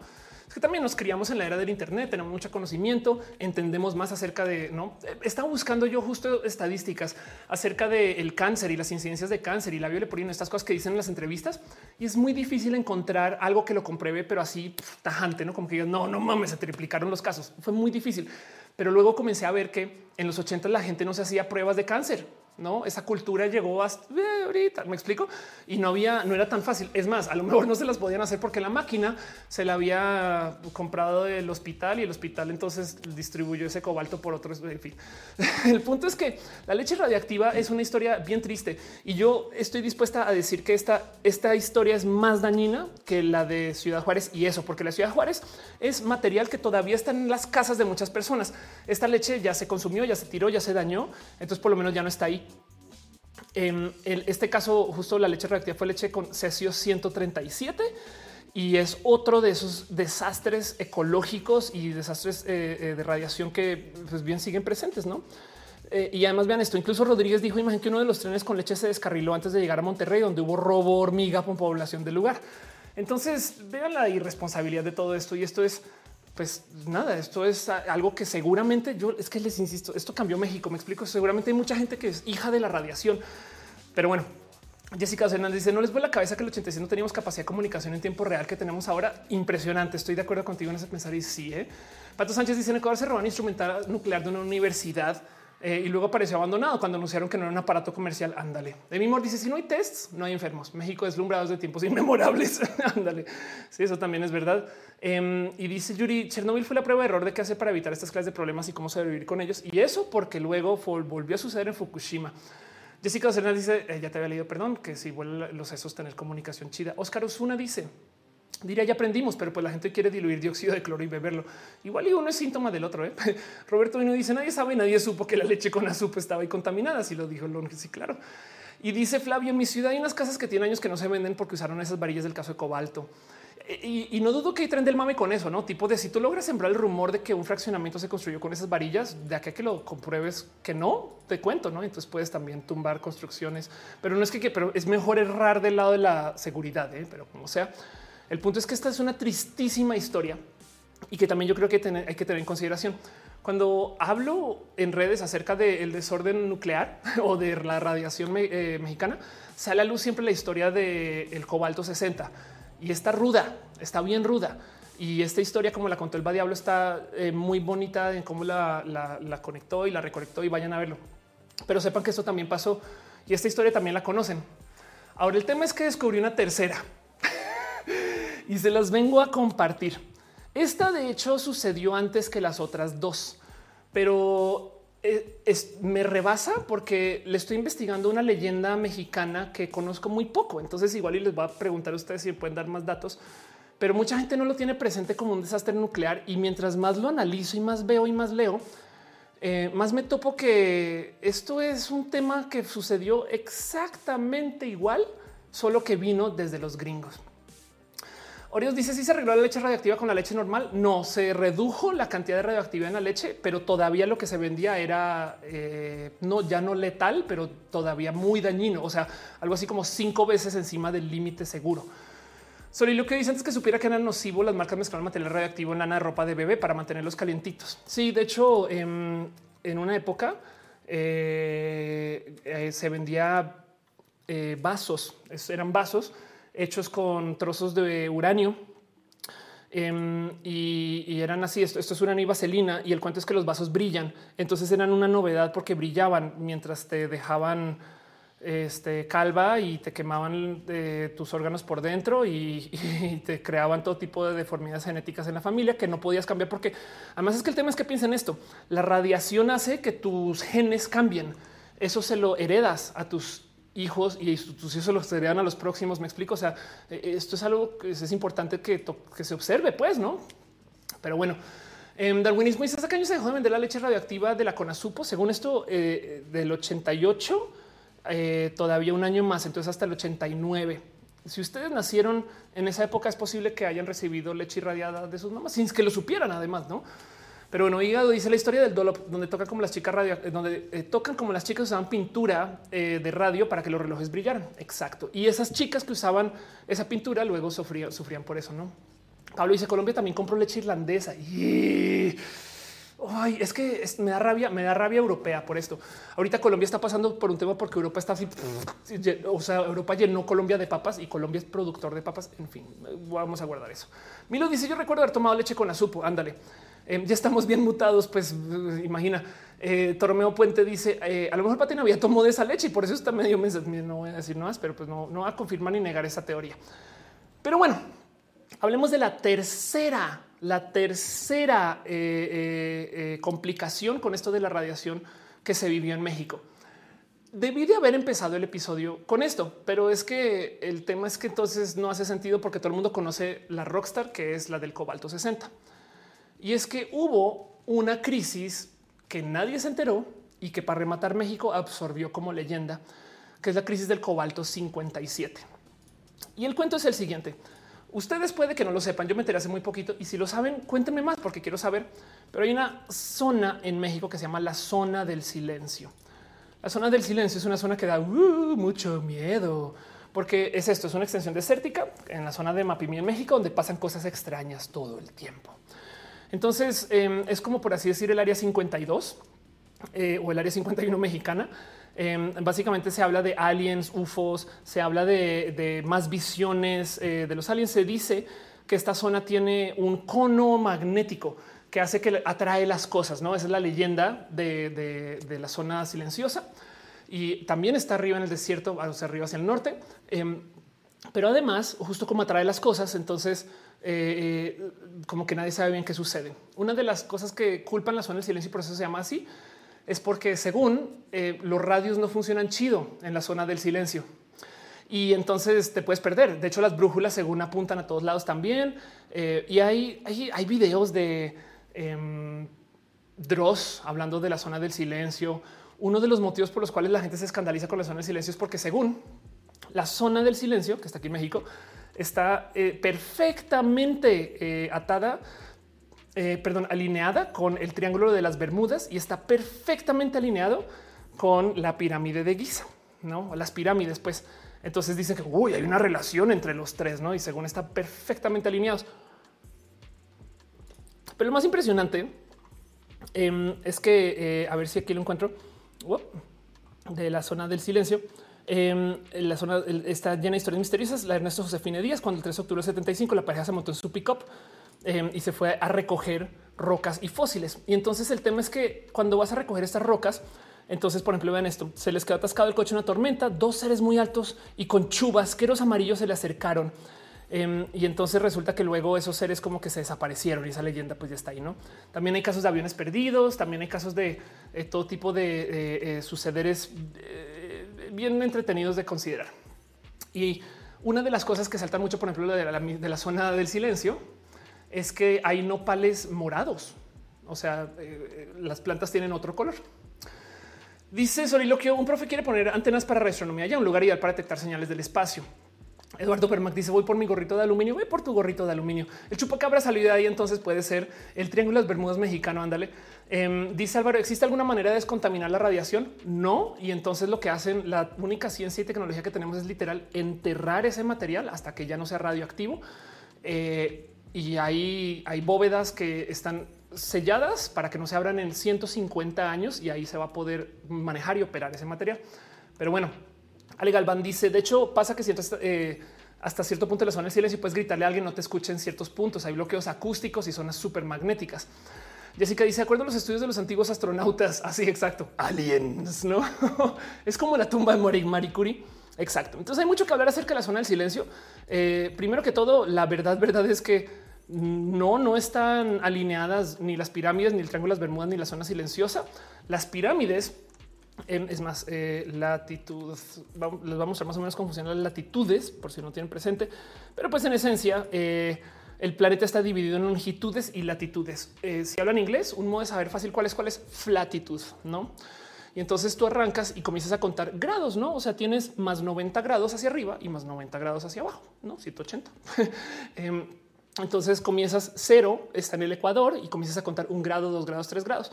Em, y, eso, eso son la longitud y la latitud, por si no lo sabían. Pero el punto es que eh, eh, con eso podemos saber qué tan al norte está algo y qué tan al sur está algo. Las pirámides entonces están a 29.97 grados eh, norte. Entiéndase si, tuviéramos justo aquí el mapita, entonces están aquí como antes de 30, no? O sea, 45 grados está apuntando qué sé ya y 90 grados está apuntando full hacia arriba. Pues en este caso está 29.97 grados. Ahí están las pirámides. Em, el triángulo de las Bermudas, por si no saben exactamente qué significa, es un triángulo que de paso esto le iba a dedicar todo el show y, hay que hablar de esto, pero bueno, que apunta entre Puerto Rico, Miami y Bermuda. Em, y entonces hay mucho que hablar acerca del triángulo de las Bermudas, pero solamente sepan que el triángulo de las Bermudas eh, está a 25 grados norte, no 29, sino a 25. Eh, lo cual quiere decir que eh, ya de entrada no están alineados, o sea, así como lo muestra el diagrama, no? O sea, el diagrama está mal dibujado eh, y, automáticamente asumen que están todos a la misma latitud. Em, y luego la zona silenciosa está a 26 grados norte. Para que entiendan qué tan distante están em, uno del otro, entre 25 grados y, 29 grados, eh, hay algo así como 111 kilómetros por grado, lo cual quiere decir que como 440 kilómetros de distancia entre el uno y el otro. Lo cual quiere decir que es como decir que Guadalajara y la Ciudad de México están alineados. Y entonces ni al caso. no, pero bueno, el punto es que parte de las cosas que asustan es porque se supone que están alineados y esto es falsísimo, pero pues lo usan mucho porque el tema de la zona del silencio es que es muy mística, no? Eh, y descubrí algo acerca de la zona del silencio y es que esto me rebasa porque yo sé que dan ganas de decir me duele el tercer mundo, pero aquí sí me da un poco de no puedo creer que esto, esto es un golazo gringo. Ya les voy con eso. Em, dice Lali, ya dime like. Gracias, Lali. Eh, Yuri dice: ¿Cómo es que Hiroshima es la super ciudad eh, que es ahora? Yo fui, de hecho, a conservar estructuras de la época. Eh, sí, bueno, es que Hiroshima, como tiene toda la atención mundial, entonces mucha gente estado trabajando en hacer que Hiroshima, pues no, como que, o sea, también hay mucha gente que tiene corazón lo que pasó. Em, Hatanoremu dice voy a jugar al abogado del diablo. Tal vez están alineados entre ellos y no con respecto al Ecuador. Pues sí, como lo muestra el diagrama, la verdad es que bajo ese chiste, eh, pues por supuesto que puedes dibujar una línea eh, recta que encuentre dos ciudades, no bueno, tres. Em, pero bueno, Meni González dice creo que fue donde hicieron unas vías para el tren para llevarse un meteorito. Exacto. Hicieron vías del tren para llevarse el meteorito. Qué buen dato. Pues es que resulta que una de las historias, y esta es la historia que despierta todo el cuento de la misteriosa zona del silencio, que tiene sus plantas de otros colores, que tiene eh, eh, todo este como uh, aquí pasan cosas raras y la gente no se puede comunicar, em, es que en Estados Unidos en algún momento se dispara un cohete de prueba y cae en México. Y entonces el tema es que eh, es más, zone of silence, ¿no? No sé por qué no tenía que guardar mis eh, datos, pero pues aquí está en la Mapimi Silent Zone. El tema em, es que en julio de 1970 un cohete de prueba Atena RTV se lanzó desde el Green River Launch Complex, o sea, en Estados Unidos, iba hacia Utah. Y la idea es que golpeara eh, un rango de misiles en particular que está eh, aquí está, no el White Sands Missile Range, un área de prueba de justo de pruebas militares que opera los Estados Unidos se desvía el cohete y cayó en la región del desierto de Mapimi, como a 400 kilómetros de distancia, si mal no estoy. Y eso eh, genera todo tipo de eh, raras complicaciones eh, políticas, porque primero que todo era un cohete que llevaba carga nuclear, no para explotar, sino porque simplemente operaba con procesador nuclear y, y tenía además justo tenía llevaba dos pequeños contenedores de cobalto 57, que es un elemento radioactivo. Tan grave fue el tema de la caída que el ingeniero de cohetes de, que se inventó el sistema de cohetes estadounidense, eh, que es alemán, que tiene una historia, Werner von Braun, viene a México para investigar el accidente. Me explico. Esto es como que viene el jefe de los jefes. güey. Esto es, esto es que venga Michael Jordan em, porque alguien está aprendiendo a jugar básquet. Me explico. Es, es como de qué chinga. O sea, qué grave fue que se haya perdido ese cohete. Y el tema, y es que por esto me parece que eso es un golazo gringo. güey.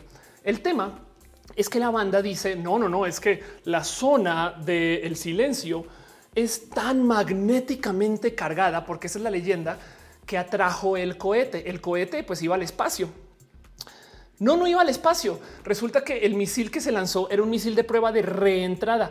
Entiéndase, la idea era ver cómo entran los misiles cuando llegan a la Tierra.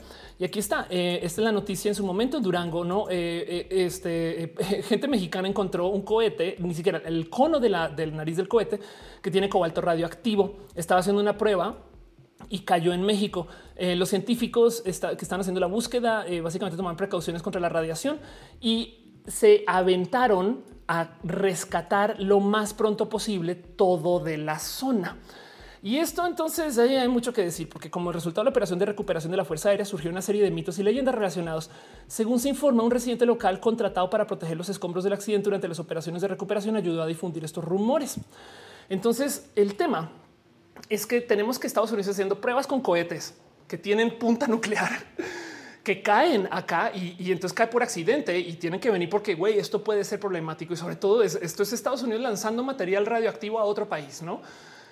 Y mágicamente logran convencer a la gente que es que la zona es tan mágica que atrajo el cohete, la zona. O sea, no fue Estados Unidos. No, no, no, no, no, no. Es la zona del silencio que tiene magnetismo y el magnetismo atrajo el cohete. Ese cohete iba uy, para la luna, güey, no como que em, me rebasa que eh, eh, eh, si hay historias de cómo se supone que la zona tiene mucha atracción. Una de las cosas que dicen de la zona de silencio es que, por ejemplo, muchos animales van.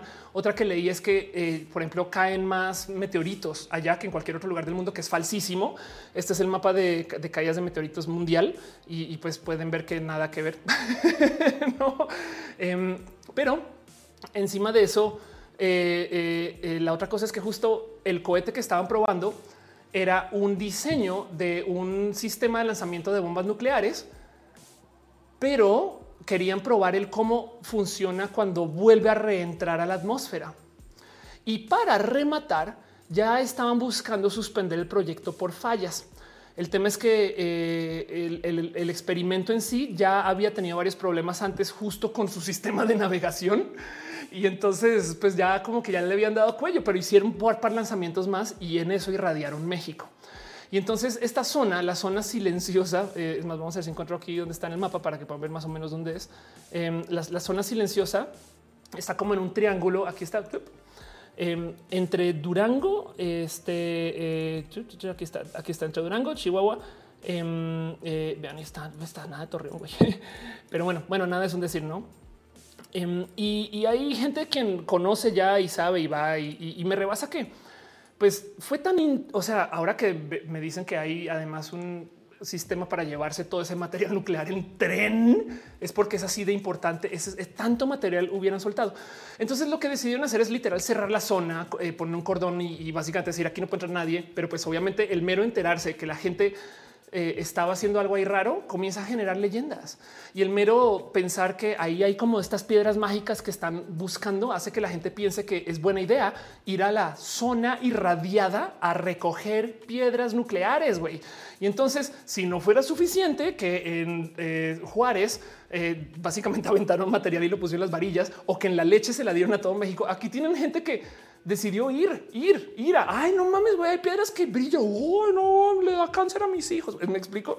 Em, es impresionante que esa es la leyenda que se creyó. Y pues por supuesto, por supuesto que eh, le sirve a Estados Unidos que exista la leyenda de que la zona es muy súper magnética y atrajo al cohete. El cohete no, no, no, no, no. El cohete iba para su camino. Como que me rebasa pensar que esto fue un golazo de comunicación, saben? Dice eh, Wincho, me duele el tercer mundo. que fue tener que sentarse en la mesa de los chiquitilines. Y es que en México no tiene por qué sentarse para rematar. Roberto Vázquez dice: Me suena el chiste de Carlos Vallarta con el misil mal direccionado. Disculpe, joven, ahí me marco. Anda. Em, Dice eh, eh, Clavio Batay, fuimos embarillados un poco. Acusi estando las gracias por dejar el like. De verdad, sí, agradezco mucho eso. Gracias a Acusi también por recordarlo. Uriel dice: Me estás diciendo que además de la bodega somos el patio de desechos radioactivo gringo por accidente. Ay, es que eso es otra por accidente, no? Pero en este caso en particular, em, sí. Y justo eh, una de las cosas que se hablan mucho acerca de lo que sucede en la zona del silencio Em, es que la planta es que hay plantas, por ejemplo, de otro color, no? Eh, y el problema es que no, no, yo no, no he encontrado información suficiente como para distinguir si estos nopales son naturales de la zona o si son respuesta o si son hasta photoshopazos para llevar gente allá. Porque también la verdad hay algo que decir acerca de cómo, a ver, si tenemos aquí una zona donde pasó algo y tren del mame, alguien dijo, güey, yo puedo vender boletos. Saben como que también hay que, hay que darle ahí algún, no sé, eh, premio a alguien que volvió esto una zona turística de la nada, no que de paso lo mismo que pasó en Roswell, no? Pero el punto es que, a ver, que no se les olvide que una de las cosas que pasan con esto del estar irradiados y irradiadas es que justo cambia tu ADN. Eh, genera mutaciones, no? Eh, las, las, nanopartículas de cobalto inducen daño pulmonar, daño al ADN y mutaciones. Esto fue en ratones, pero bueno, por no más por mostrar un random estudio. Y cuando se trata de plantas, las plantas son eh, medianamente sensibles a esto, aunque esto está también en duda, pero, pero les voy a mostrar, por ejemplo, algo que se volvió muy viral, por si no lo vieron en su momento. En Fukushima, donde hubo justo la explosión nuclear y quedan irradiadas, las plantas se comenzaron a aparecer así. Em, de hecho, eh, eh, Fukushima Flowers em, eh, tiene el problema que como se volvieron virales estas fotos, algunas son photoshopazos, eh, algunas son mero escándalo, otras son cosas. Eh, hay algunos procesos de la crianza de plantas que pueden dar este tipo de malformaciones.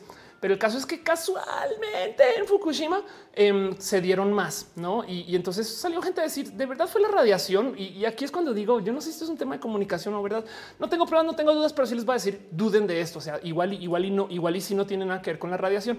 Pero sepan que en estas zonas irradiadas, em, los animales y las plantas, pero sobre todo las plantas, eh, eh, se ven raras, güey. Entonces en eso de repente ya no me sorprende tanto esto. Me explico como que puede ser que puede ser que esto sea en respuesta a ser eh, fuertemente irradiadas. De hecho, una de las cosas que dicen em, es de cómo este nopal morado está en vías de extinción, aunque es una zona, pero bueno, dicen que está en vías de extinción porque a mucha gente lo recoge. Como sean potencialmente eso es nopal irradiado.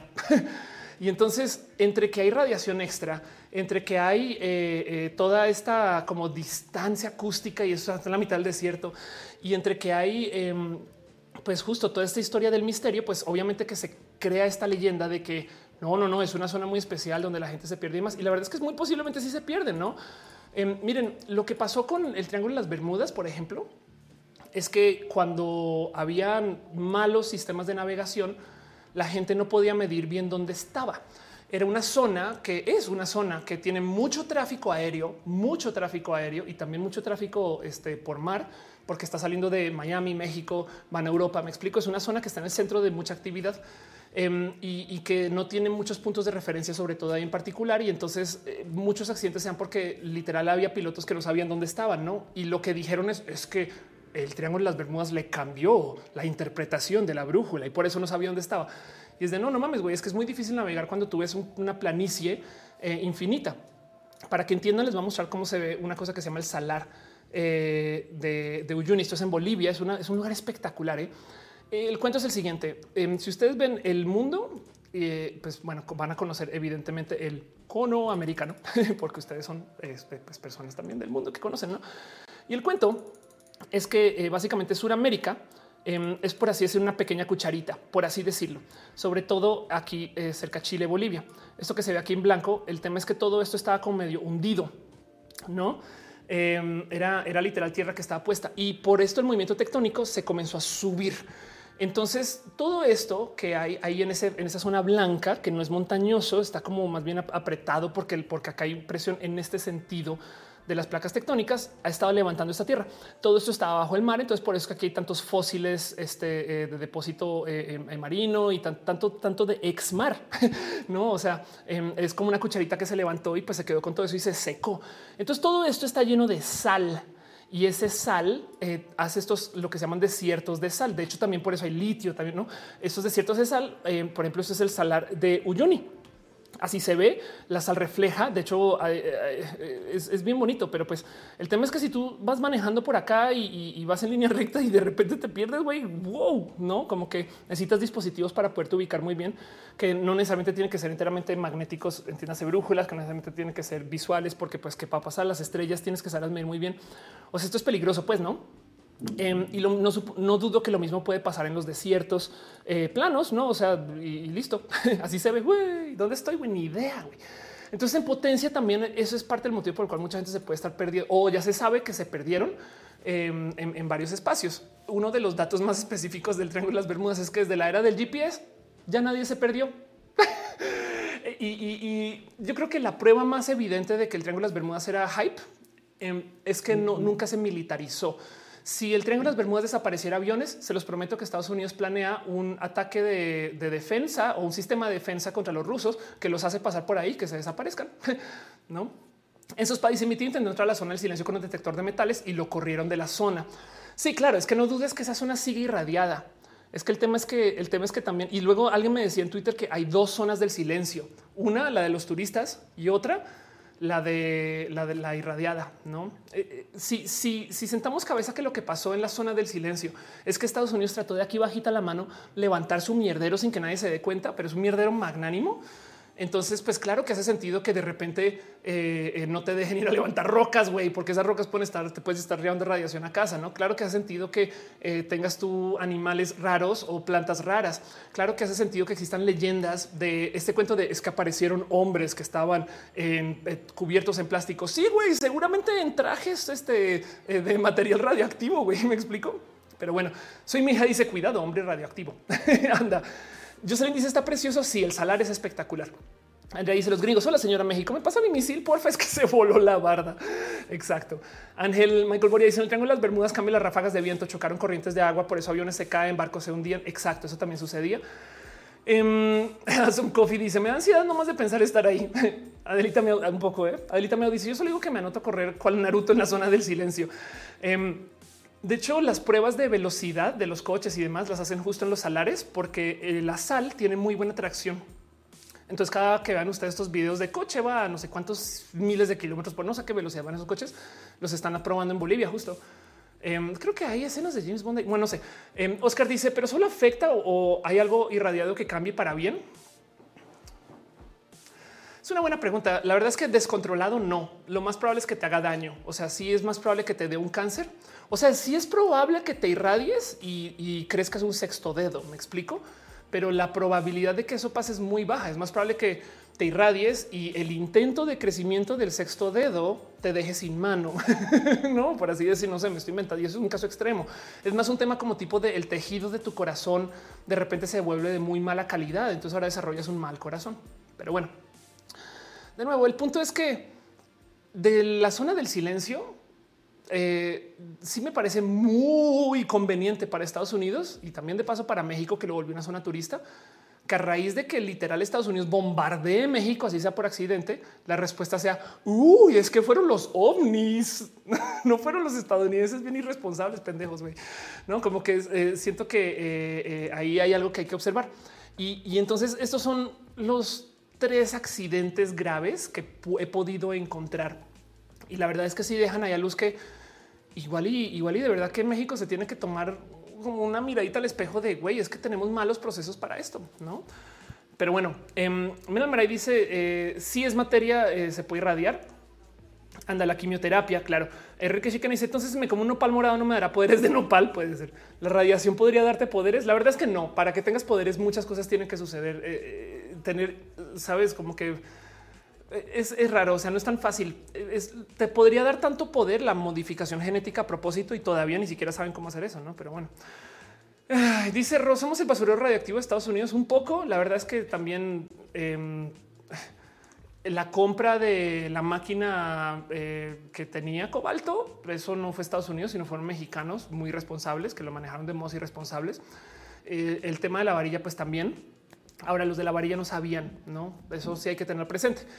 Pero el tema de la leche, eso sí fue irresponsabilidad. El tema de la leche, sí, bien, bien, bien que sí. O sea, me topé videos con gente diciendo traiciona a la nación. Güey, yo no voy a decir que no. Em, y en este caso en particular, yo primero que todo lo que sucedió en la zona del silencio fue hace tanto tiempo. Esto fue en el 70. A ver, corroboró eso. Sí, fue en el 70. El caso del cobalto 57. Em, vaya uno a saber cuánto fue el gobierno mexicano y cuánto fue el gobierno estadounidense. ¿no? Ahora, para que sentemos cabeza de los hechos históricos, la Guerra Fría y el miedo de la invasión de Cuba y todo esto que está pasando con los misiles fue en el 62. Lo cual quiere decir que esto fue meros ocho años después. Estados Unidos está investigando cómo tener mejores cohetes y pues en últimas, eh, eh, ¿quién quita que hasta sea un, ay, se nos cayó un cohete en México? Eso es un modo de decirle a Cuba, Ah, es que si yo quisiera te podría enviar un cohete allá. Saben como que eso pudo haber pasado también, no simplemente eso. Ay, qué pues, cómo crees? Se me cayó un cohete de, largo alcance que justo llega a la misma latitud que donde está La Habana. No, no estoy inventando esto, pero pues para que entiendan que esto también pudo haber sucedido. Nunca sabremos y eso igual y algún día se desclasificarán documentos. Pero bueno, estoy todo esto es teoría de la conspiranoia. No solamente quiero que tengan presente que la zona del silencio es un tercer accidente eh, eh, eh, de radiación y que se manejó a mexicanazos. Saben como que es impresionante que la mitad de este pedo es como de cómo solucionaron el pedo eh, em, global de, este desorden. Ah, nada con leyendas, güey. Saben como que no hicieron política. No, no, no, nos inventamos una leyenda. El Gallegos dice la radiación contra el cáncer no es buena. La radiación mata células cancerosas y células sanas. Por eso continúan las investigaciones para hacer terapias dirigidas específicamente a células cancerosas. Exacto. Em, eh, Chávez dice: Me gustaría que hagas un video sobre la relación Estados Unidos-Colombia. Es como la de México. No, nadie, nadie tiene una, nadie en el mundo tiene una relación con Estados Unidos como la tiene México. Pero, pero porque le porque es que Estados Unidos es en muchas partes México, no? Pero bueno, Em, Jesús dice habla de la leche con azupo. Sí, eso también es tema justo. La leche, la leche siempre, el tema de la leche es impresionante. David dice si un río en la zona del silencio llega a ciudad o planta purificadora, se limpiaría el agua. No, eh, si está irradiada, la verdad es que no. Em, capaz si algunos metales pesados la limpian, pero si está irradiada en sí, este eh, no. Y eso justo es el problema con em, las plantas de Juárez, no que recibieron agua irradiada. Pues Pero bueno, el punto es que eh, esto sucedió también porque México, ahí donde lo ven, y, quiero hablar de esto un poquito, México tenía muy en la mira ser una potencia nuclear. Entonces eh, han pasado todo tipo de cosas raras y, investigar ese tema para mí fue lo máximo, porque las leyendas están ahí. Soy muy partidaria de que esto se vuelva leyenda urbana, no más que siento que tampoco hay que tenerle tanto miedo a estas cosas. No es como que la zona del silencio es una leyenda cute, pero no es como para que de repente es de hoy voy a venir el monstruo de la zona del silencio a comerme, no? Pero, por ejemplo, eh, topé yo que México en eso de los 60, justo del 62 al 68, se acercó con Estados Unidos para posicionarse como un país productor de energía nuclear.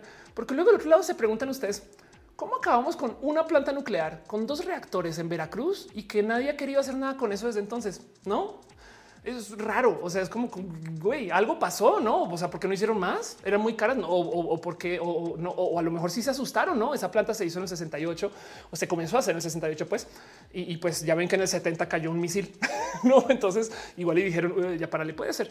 Em, más bien, eh, perdón, se hizo, sí, sí, fue en el 68. En, gracias a Wikileaks, que por si no ubican cómo funciona Wikileaks, pero si conocen Wikileaks, Wikileaks era un website que maneja Julian o manejaba Julian Assange, que también muy famoso, etc., que básicamente publicaba información gubernamental sin fijar, o sea, una Wikipedia de información privada, ¿no?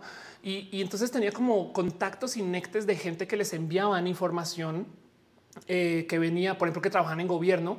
Y entonces tipo de, le va a mandar a Wikileaks esto que acaba de decir Peña Nieto, me explico, en un mail y mandaban el mail. Entonces Wikileaks lo publicaba. Como esto tiene peso político, Juliana Sánchez volvió un pequeño poder mundial. y una de las cosas más impresionantes que sucedió es que hubo una persona eh, eh, en, eh, creo que fue en Afganistán, que es Chelsea Manning, que de paso es una mujer trans y yo siempre he dicho Chelsea Manning es súper waifu. Em, pero Chelsea Manning era una experta en seguridad que estaba en el Medio Oriente y acabó robándose, pero terabytes de data y se las entregó a Wikileaks. Y eso fue de hecho lo que detuvo las guerras en Afganistán y, que, evidenció un desorden que salió a luz de una cantidad de secretos estadounidenses. Pero el tema es que lo que se robó Chelsea Manning, que de paso por si no saben quién es, vayan y vean, chequen a Chelsea Manning. Em, lo que se robó Chelsea Manning, quien ha estado muy, muy en, cárcel por esto y en, prisión solitaria y demás, esto otra, toda otra historia, eh, fue una cosa que se llama cables, que son comunicados internos que se envían de embajadas a embajadas hay un estándar de comunicados que se envían de embajada a embajada. Y en este caso eh, eh, se robó terabytes de cables viejos, nuevos, todo, ¿no? Y los publicó, lo cual quiere decir que en una pasada, Chelsea le entregó al mundo información secreta que había entre, no sé, eh, eh, México y Francia, em, el chisme que había entre Colombia y Perú. ¿Saben por qué? Porque las embajadas se hablan, ¿no? Y entonces eh, todo esto salió a luz y fue un mierdero político muy cabrón y, todavía se sigue persiguiendo mucho. Hay mucho que hablar acerca de Julian Assange y demás. Pero bueno, en eso, em, una de las cosas que salió a luz, y esto es impresionante de ver, fue un cable, esto es del 75, que todavía tenían guardado en su base de datos, acerca de un análisis que hizo México, un, reporte, pues, que le hizo México a Estados Unidos para contar, creo que Estados Unidos, perdón, estoy inventando que Estados Unidos, pero es un análisis que se hizo en México para hablar acerca de los planes energéticos de México. Em, en, el eh, este, estas fechas tiene fecha del 79, pero está hablando desde mucho, mucho, mucho antes. Em, y, el, y el cuento es que están planeando el cómo se va a ver México hacia el 2000 y, de su generación eléctrica.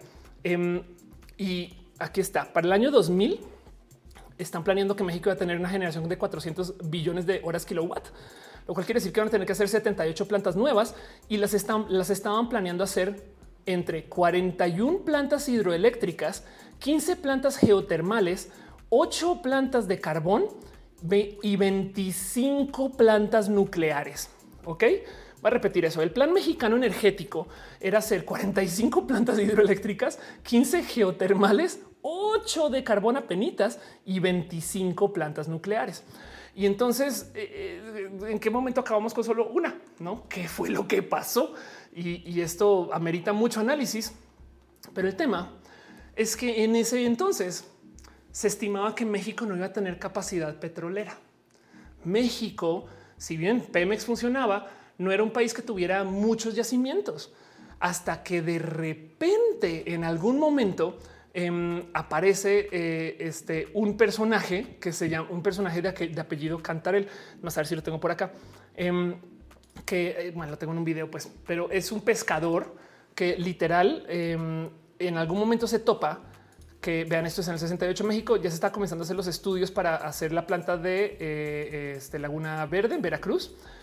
Y el cuento es que en esa época, justo em, un personaje que está, un pescador Rudecindo, Rudes que puse, Rudecindo Cantarel reportó que eh, habían nada manchas de petróleo. Esa foto no obviamente no la mancha de Rudecindo. Y en eso básicamente le presenta a México el ah, ahí puede haber petróleo y comienzan a, pues a buscar para toparse con el yacimiento más grande que alimenta todo México por los próximos no sé cuántas décadas. Cantarel, de hecho, todavía hasta hace muy poquito era el yacimiento de petróleo de México. Y básicamente todo ese mierdero que está sucediendo eh, en el Golfo de México es que eh, le están como poniendo varios popotes hacia la margarita, güey, porque están tratando de sacarle donde sea Cantarel todavía todo ese petróleo. Y sí, hay otros nuevos yacimientos, pero el tema es que justo por eso, em, aquí está la noticia del señor Cantarel. Eh, por eso es que eh, México no estaba pensando en petróleo en esa época. Y, vean esto, murió en el abandono el, pescador, pobrecito. Quién sabe cómo será su historia. Pero el punto, el punto em, es que esto fue lo que le dio el cambio a México a todo lo que estamos viviendo hoy. O sea, el tema de que tenemos un presidente que es petrolero porque en donde de donde viene en Tabasco, Tabasco da contra Cantarel. Me explico. En Tabasco se forma, o sea, Villahermosa y, toda esta zona petrolera de Pemex allá existe porque Cantarel. Em, eh, eh, eh, toda la política mexicana pro petróleo y demás nace de este gran descubrimiento. Y entonces esto es lo que más me impresiona. Recuerdan como de puro chance cacharon eh, el, tema del cobalto 60 porque un güey se desvió y ya por pura suerte. Y como de puro chance la leche la cacharon porque un güey que estaba inspeccionando de puro chance jugaba ajedrez con un amigo físico y entonces sabía del tema. Em, es impresionante ver cómo acá también México tiene toda una política del petróleo porque de puro chance un pescador vio una mancha y la reportó. No es impresionante. Dice Uriel, México se tropezó con un pequeño yacimiento petrolero. sí, básicamente. Benny González dice: cuando una cadena nacional de tele, nuevos yacimientos petroleros sexenio de Calderón tuvo un flashback. Anda. Eh, Cristian dice por los rurales alrededor de la planta nuclear de Laguna Verde, a los que la CFE autoriza no pagar luz debido al riesgo de vivir cerca. Ándale. eh, Oscar Rubio dice Cantarel ya se lo acabaron. Sí, F por Cantarel. Eso sí es verdad. Eh, la pastela dice queremos plantas nucleares. Afrodita dice tarde, pero aquí estoy. Oli. Jocelyn dice eh, de tanto mal manejo de la radiación, seguro todos tenemos algo de radiación. Yo creo que sí. ¿eh? Em, dijo es super waifu, dice México. Usted hablando de Chelsea Manning. Eh, Chan dice piñas llenas de mucho amor y cobalto 60 Sí, em, de paso, Armando Damas, perdón, estoy tan metido en el tema que eh, eh, no más quiero celebrarle dos segundos a las stars que dejó Armando Damas, Denis Pazmiño, Berta Rosas, gracias por su amor y su cariño. También Jesús Rubalcaba dejó un abrazo financiero y, no te lo celebré, perdón, pero te, tengo en el fondo de mi corazón. Gracias por tu apoyo, eh, Jesús, y también Monserrat Pueblita. Y eh, Marilyn Ram se suscribió eh, y no dije nada. Marilyn, te quiero. Gracias por ser parte de esto. Chloe, quien se suscribió también con Prime y Milo, quien dejó sus bits. Gracias por apoyar con sus abrazos financieros. La verdad es que me ayudan a seguir eh, funcionando. Pero pues bueno, Awesome Coffee dice gracias por el mind blow. Yo también estoy mind blown con esto.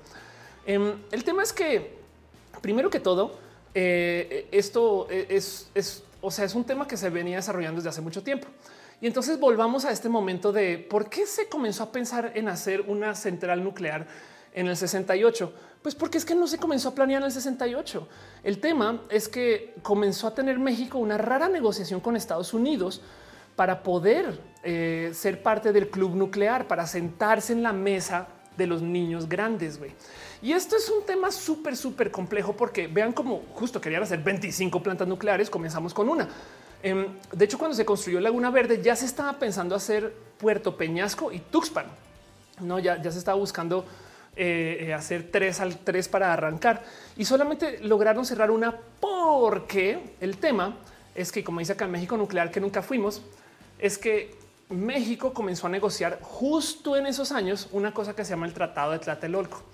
Hay mucho que hablar acerca del Tratado de Tlatelolco en general, pero básicamente, em, y como lo dice acá, es el nombre convencional que se le ha tratado para la prohibición de las armas nucleares en América Latina. Güey. Em, eh, eh, y esto no, comienza por México, pero, pero se propone este, eh, o sea, y se firma en México. Y vean, esto firmado en el 67. Fue el primer tratado de ese tipo que cubrió un área poblada del mundo, pero ahora alrededor del 40% de la población mundial vive una zona libre de armas nucleares, que es verdad. Em, el cuento es que esto sucedió en el 67. De paso, para la gente que reconoce eh, justo eh, eh, Tlatelolco por nombre, pues solamente recuerden que los eventos de México de Tlatelolco fueron el 68. Pero para que entiendan el cómo lo que importa ser parte de la mesa de los niños adultos, ¿qué pasó en el 68 y en el 67 cuando México iba a ser potencia nuclear? Ah, tuvimos unas Olimpiadas o era un mundial. Ok, no solo voy a dejar eso ahí en la mesa. Hay que tener presente que, eh, el ser parte del club nuclear es muy importante y por eso muchos países lo buscan. Em, y entonces yo veo esto con estos ojitos y corríjame si estoy mal. Pero yo creo que parte de lo que sucedió acá es que México se está comenzando a subir al club de club nuclear y básicamente como Cuba ya estaba en el club nuclear vía la Unión Soviética, Estados Unidos dijo, güey, no podemos con otro de esos, güey. Entonces mejor consigamos que México nos coordina todo pinche Latinoamérica para que nadie sea nuclear en Latinoamérica. Yo estoy segura que por ahí va la cosa y esa fue la rara negociación que sucedió porque después de eso casualmente, bueno, también se encontró Cantarel, pero casualmente se deja guardado y de lado todo esto de las plantas nucleares, de las 25 que se iban a hacer y nos quedamos con una Em, perdón, veo que están dejando piñas. Eh, eh, eh, gracias millones. Dice Denis Pazmiño. Muy buen contenido. Gracias por acompañar y ser parte de esto. De verdad, Raúl Fomperosa se hace member. Gracias, Raúl. Piñas y amor para ti. Eh, dice uno de nuestros premios Nobel. Humberto dice: ¿Viste en WandaVision cuando Agnes llegó a casa con una piña de regalo? no, no vi, pero porque no hizo WandaVision todavía, pero sí es que las piñas son regalos de lujo. Eso es verdad. Pero bueno, Sofía León dice, pues eh, eh, como el microondas es radiación no ionizante, entonces radiación por todos lados. Eso es verdad, pero es que la radiación de, estos procesos, o sea, la radiación de eh, lo que sucedió con el tema del cobalto 60, el cobalto 57 o el cesio 137, si mal lo recuerdo, es fácil 100 veces lo que un horno microondas. Me explico. O sea, es, radiación peligrosa, es dañina, es radiación que no dejarían acercar a nadie que, que tengan que trabajar con eso, no? Pero bueno, Dice Ale Galman, el rey del chancletazo, el chafle, la chiripiorca. No sé si somos muy suertudos o bien saladas. Es una buena pregunta. Gabriela, eh, Melissa Gabriela eh, Ortega dice: Estaba tranquilo en vivo y ay, tembló. Sí, vi que están diciendo. Eh, espero que todo bien. Si no, díganme en el chat. Em, pero bueno, dice Yuri, spoiler alert, WandaVision. Eh, Uriel dice: En loco estaba el ex edificio de relaciones exteriores. Exacto. De hecho, donde se firmó el tratado de, de Tlatelolco, de puro chance eh, yo estuve ahí y, me doy un golpe así en la cabeza porque fui a un evento. Fui a un evento, una cosa que se llama un bar camp, eh, Mobile Camp 2, de hecho me acuerdo, y estuve en esta sala, estuve en esta sala y, no sabía lo que era. Años después, preparando para un roja, fue de no mames que aquí se firmó el acuerdo internacional latinoamericano para que nadie en Latinoamérica pueda ser eh, potencia nuclear. Ahora, ese acuerdo también hay mucho que hablar acerca del Tratado de Tlatelolco, porque incluye a Argentina eh, eh, eh, y, espero que todo bien Argentina ahorita, incluye a Brasil, no? Ambos países que tienen producción energética. De Brasil en particular se habla acerca de em, cómo creo que se creo que se habla de una creación de que alcanzaron a crear seis bombas nucleares y ya no las poseen eh, y Argentina y Brasil tuvieron una pequeña carrera nuclear también que se detuvo em, hace muy poco, bueno, hace, hace rato ya, pero pues también sucedió. Entonces, como que el Tratado de Tlatelolco también hay que poner muy en duda, ¿no? Em, pero bueno, el punto es que eh, esto también está ahí presente. Y entonces, justo, y veo que alguien, a ver quién lo preguntó, que dice, em, eh, aquí dice, perdón, SHXBX dice, ¿qué tiene de bueno la nuclearización?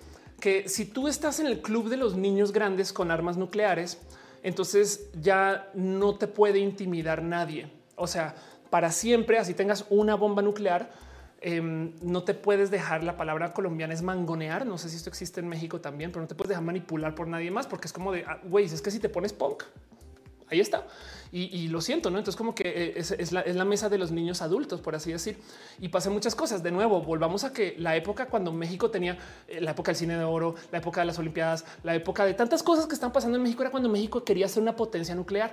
No es que esté diciendo que México ahorita sea un país loser, para nada. México es un país muy importante. Creo que es la tres economía del mundo. Hay mucha gente que vive acá. Somos importantes. Eso es un hecho. En Latinoamérica, bueno, va a hablar acerca de Colombia, muchas veces habla de México como el Estados Unidos, en fin, pero em, el tema es que eh, eh, sí cambia mucho el si tú eres parte de y no eres parte de. Ahora hay una teoría acerca de México nuclear y lo digo porque parte de lo que me llamó la atención hacer este video acerca de la energía nuclear es que no sé si sabían, esto se anunció ahorita en octubre, pero Rocío Nale, quien eh, este, pues básicamente se encarga de nuestra estrategia energética del país, em, está hablando de que está, quieren analizar el construir una microplanta nuclear en Baja California. Entonces levantó de nuevo el tema de la nuclearización de México. Esto no quiere decir que la vayan a hacer, simplemente que lo estamos analizando, no? O sea, igual y pagaron un estudio y sacaron varo para ese estudio y se acabó. ¿no? o sea, igual no significa absolutamente nada, pero hay que entender que México, al ya tener una planta nuclear, ya puede hacer bombas nucleares, solamente que optó por no hacerlo. Y, el otro cuento, y eso es muy divertido de ver. Eh, eh, me puse como a buscar y resulta que México fue de los primeros cinco países del mundo que decidió desarrollar un programa nuclear. Me explico como que las, superpotencias va y luego no sé, añadamos, pongamos ahí países europeos, Francia y México. Me explico como que México estaba en ese combo de países em, que, se aventaron a nuclear muy temprano y que se fueron con eso. Y si lo piensan, saben qué más hay de esa época de cuando México tenía sus plantas nucleares? Exacto, un programa espacial. México eh, estaba comenzando a construir y a desarrollar. Em, el, eh, eh, sistemas para poder potencialmente lanzar esa eh, energía nuclear a algún lugar. Porque de nuevo es que es que la estrategia es, pues sí, queremos energía nuclear que es muy limpia y ahorita hablamos de eso, pero también del otro lado queremos jugar en la mesa de los niños adultos y eso, eso cambia muchas negociaciones. Ahora, hay una teoría. Va, pongámonos nuestro sombrero de la conspiranoia para que no nos controle el pensamiento. Me va a poner bien pati, pati, este Halloween por 10 segundos. Em, es más, me voy a poner los, cuernitos eh, este, solamente para que quede claro que esto es una teoría de la conspiranoia diabólica. Esto no tiene que estar sucediendo. Esto simplemente es algo que te encuentras mucho en espacios conspiranoicos, em, pero entiendan que, que esto puede atar los cabos de un motivo. Es una teoría. El cuento es que si lo que necesitas para hacer potencia nuclear es poder generar o operar con energía nuclear, y del otro lado necesitas tener el cómo enviarla a otros países, por así decir, pues entonces claro que la energía nuclear va de la mano con los planes de tener una agencia espacial. Por eso las agencias espaciales asustan cuando se desarrollan. Em, entonces hay gente que tiene la teoría de que hacia el, entre el 2006 y el 2012, sobre todo entrando el 2010, México se quiso volver a sentar en la mesa nuclear. ¿Por qué? Bueno, primero que todo, em, fue cuando se volvió a hablar acerca de energía nuclear en México, pero también eh, fue cuando se desarrolló la Agencia Espacial Mexicana. Y entonces la Agencia Espacial Mexicana eh, básicamente no estaba haciendo eh, este, mucho según, pero pues también representa una cantidad de historia que México ha tenido con Estados Unidos y, sobre todo con su desarrollo espacial. Pero entonces, em, como en ese entonces se comenzó a negociar el tema de que Estados Unidos le provea el uranio a México o que México se lo compró otro lugar y demás, Em, pues mucha gente como que llegó a la conclusión de, güey, es que si estás desarrollando cohetes y estás invirtiendo más en el tener más energía nuclear, es muy evidente. Em, para que entiendan, la primera agencia espacial mexicana hacía estas cosas. Y esto, pues obviamente no era necesariamente para lanzar a Neribel al espacio, em, pero pues fue justo cohetes desarrollados por la CNE en 1968, el año que se hizo la planta nuclear. Y entonces ahorita que se volvió a hacer una agencia espacial, mucha gente comenzó a decir como hoy esto por dónde va. Una de las cosas bien raras que se negoció al parecer o se platicó entre Peña Nieto, el gobierno de Peña Nieto, porque, y lo digo por la época, no, por, no porque eh, quiera hablar acerca de, tilde político, em, es que al parecer México curiosamente comenzó a fortalecer inversiones con la India para hacer y hablar acerca de material nuclear. Y entonces, primero que todo, se supone que México, sobre todo por el acuerdo de Tlatelolco, tiene una posición antiproliferación de armas nucleares, pero casualmente se comenzó a acercar mucho con un país que es un país este, eh, de producción nuclear. Entonces, mucha gente ata todos estos cabos para decir, claro, lo que sucedió en esa época es que México estaba queriendo volverse a sentar en, eh, eh, este, en la mesa nuclear. Y, hay, eh, eh, hay una cosa que se llama el incidente Vela. Esto es muy divertido porque esto aparece en todas las teorías de la conspiranoia. Pero el cuento es el siguiente. En Estados Unidos desarrollan un eh, satélite que básicamente está diseñado, así como los de los sismos, está diseñado para medir variaciones de la luz, porque queremos analizar las estrellas y demás, ¿no? Pero el cuento es que en este caso en particular midieron o lograron detectar una explosión y lo que la, genera las explosiones nucleares se llama la explosión doble. Es más, vamos a ver si encuentro aquí el diagrama. El cuento, aquí está, sí, por supuesto. El cuento es que cuando explota la bomba nuclear, pues sale un flash de luz, pero luego levanta tanto eh, eh, polvo o el, hongo se la traga un poquito de más. Em, y cuando ese como que se cala un poquito, luego otra vez sale otra vez otro flash de luz, se llama el doble flash. Em, y aquí se ve claramente medido un doble flash. O sea, esto es una explosión atómica muy potencialmente atómica, pero que tiene un problema y es que eh, esto se midió, lo detectó el satélite, pero nadie sabe de quién es. Entonces, alguien estaba haciendo pruebas nucleares. Es muy divertido porque de Israel se sabe que sí, pero no, pero de repente, pero quizás, pero es posible. Em, y entonces es posible que eso haya sido una prueba nuclear israelita, solamente que ellos no van a decir tenemos una. Hay mucha gente que se agarra de esto para decir no, no fue Israel, fue México.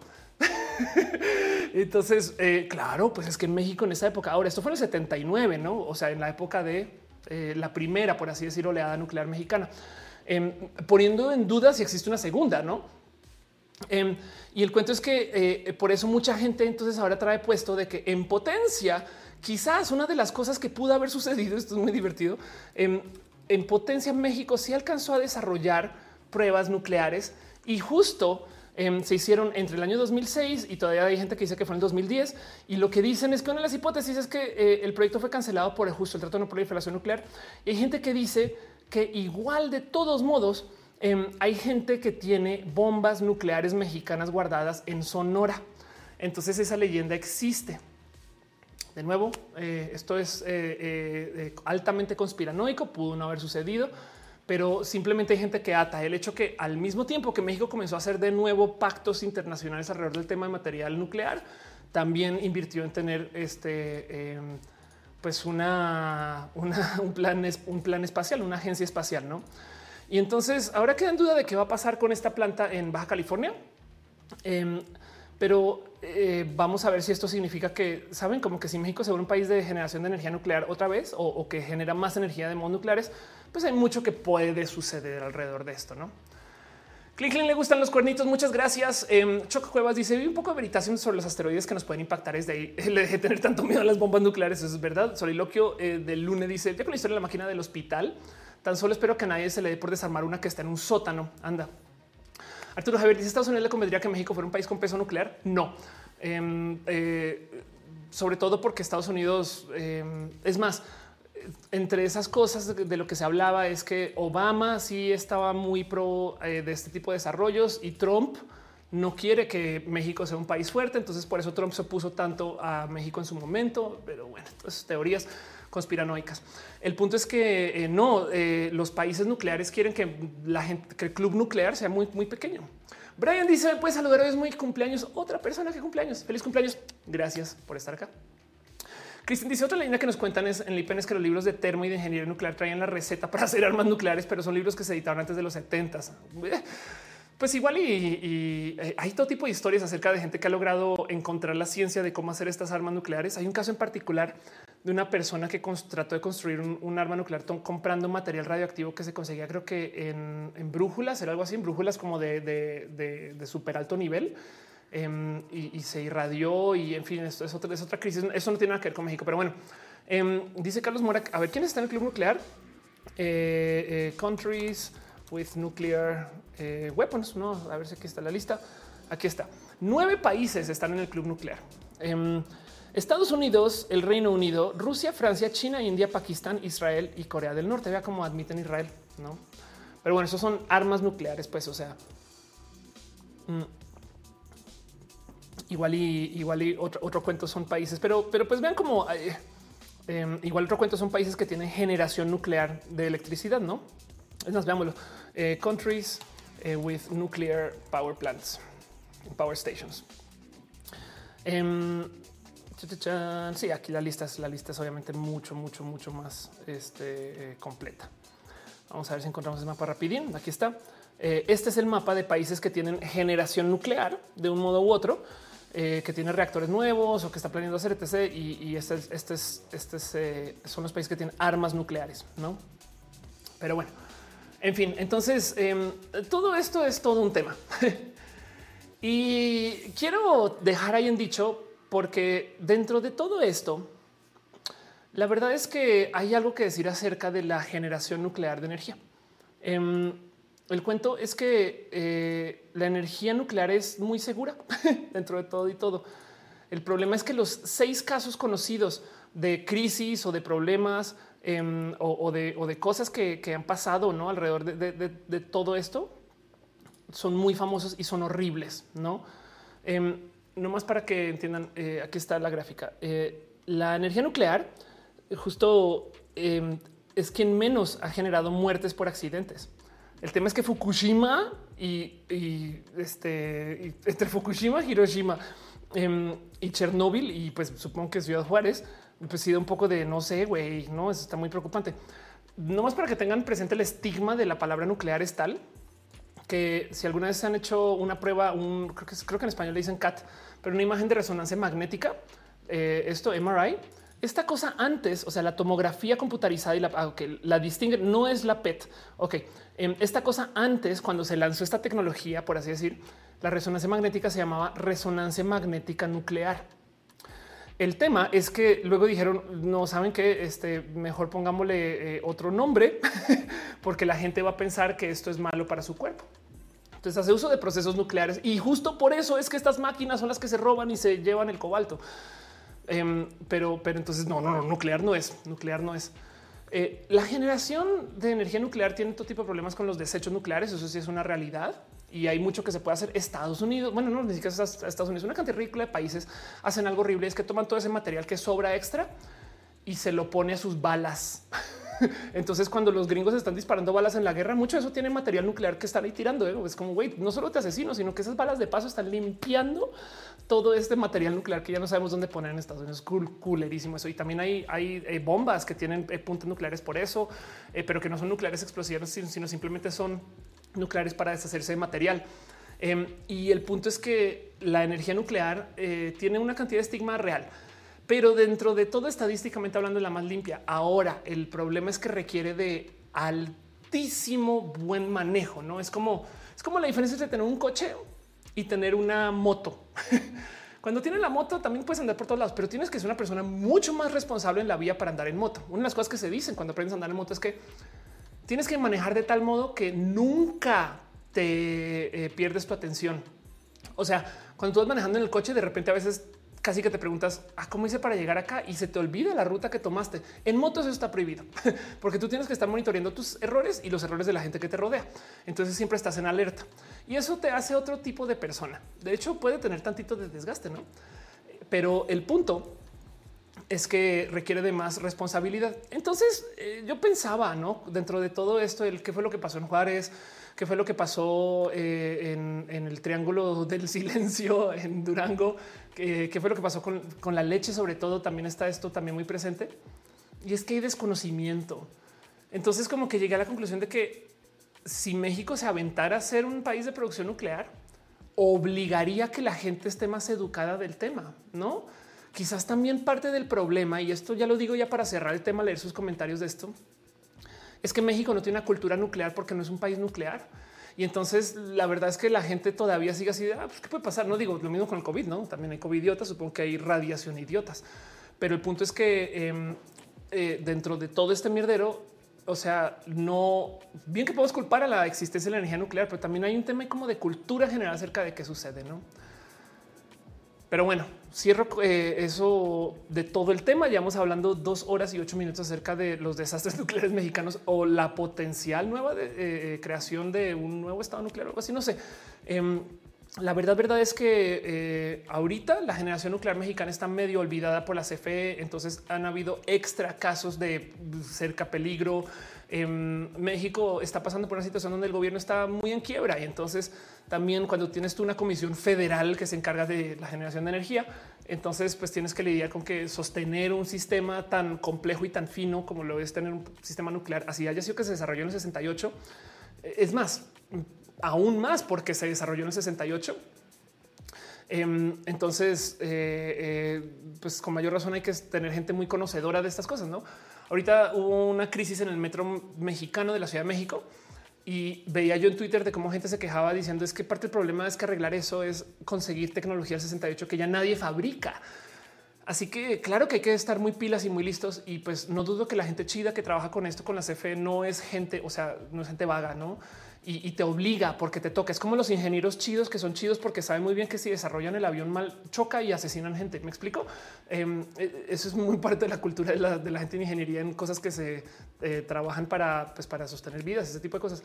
Entonces, quizás yo creería que el tema de eh, cómo México quizás se está acercando a, hablar más acerca de, tener energía nuclear otra vez. Puede, puede ayudar a que se desarrolle más como saber de este tema y a lo mejor em, esta cultura puede hacer que podamos convivir de modos más seguros con la energía nuclear. Miren, les voy a dejar un motivo por el cual yo confío mucho en la cultura mexicana y los estándares internacionales.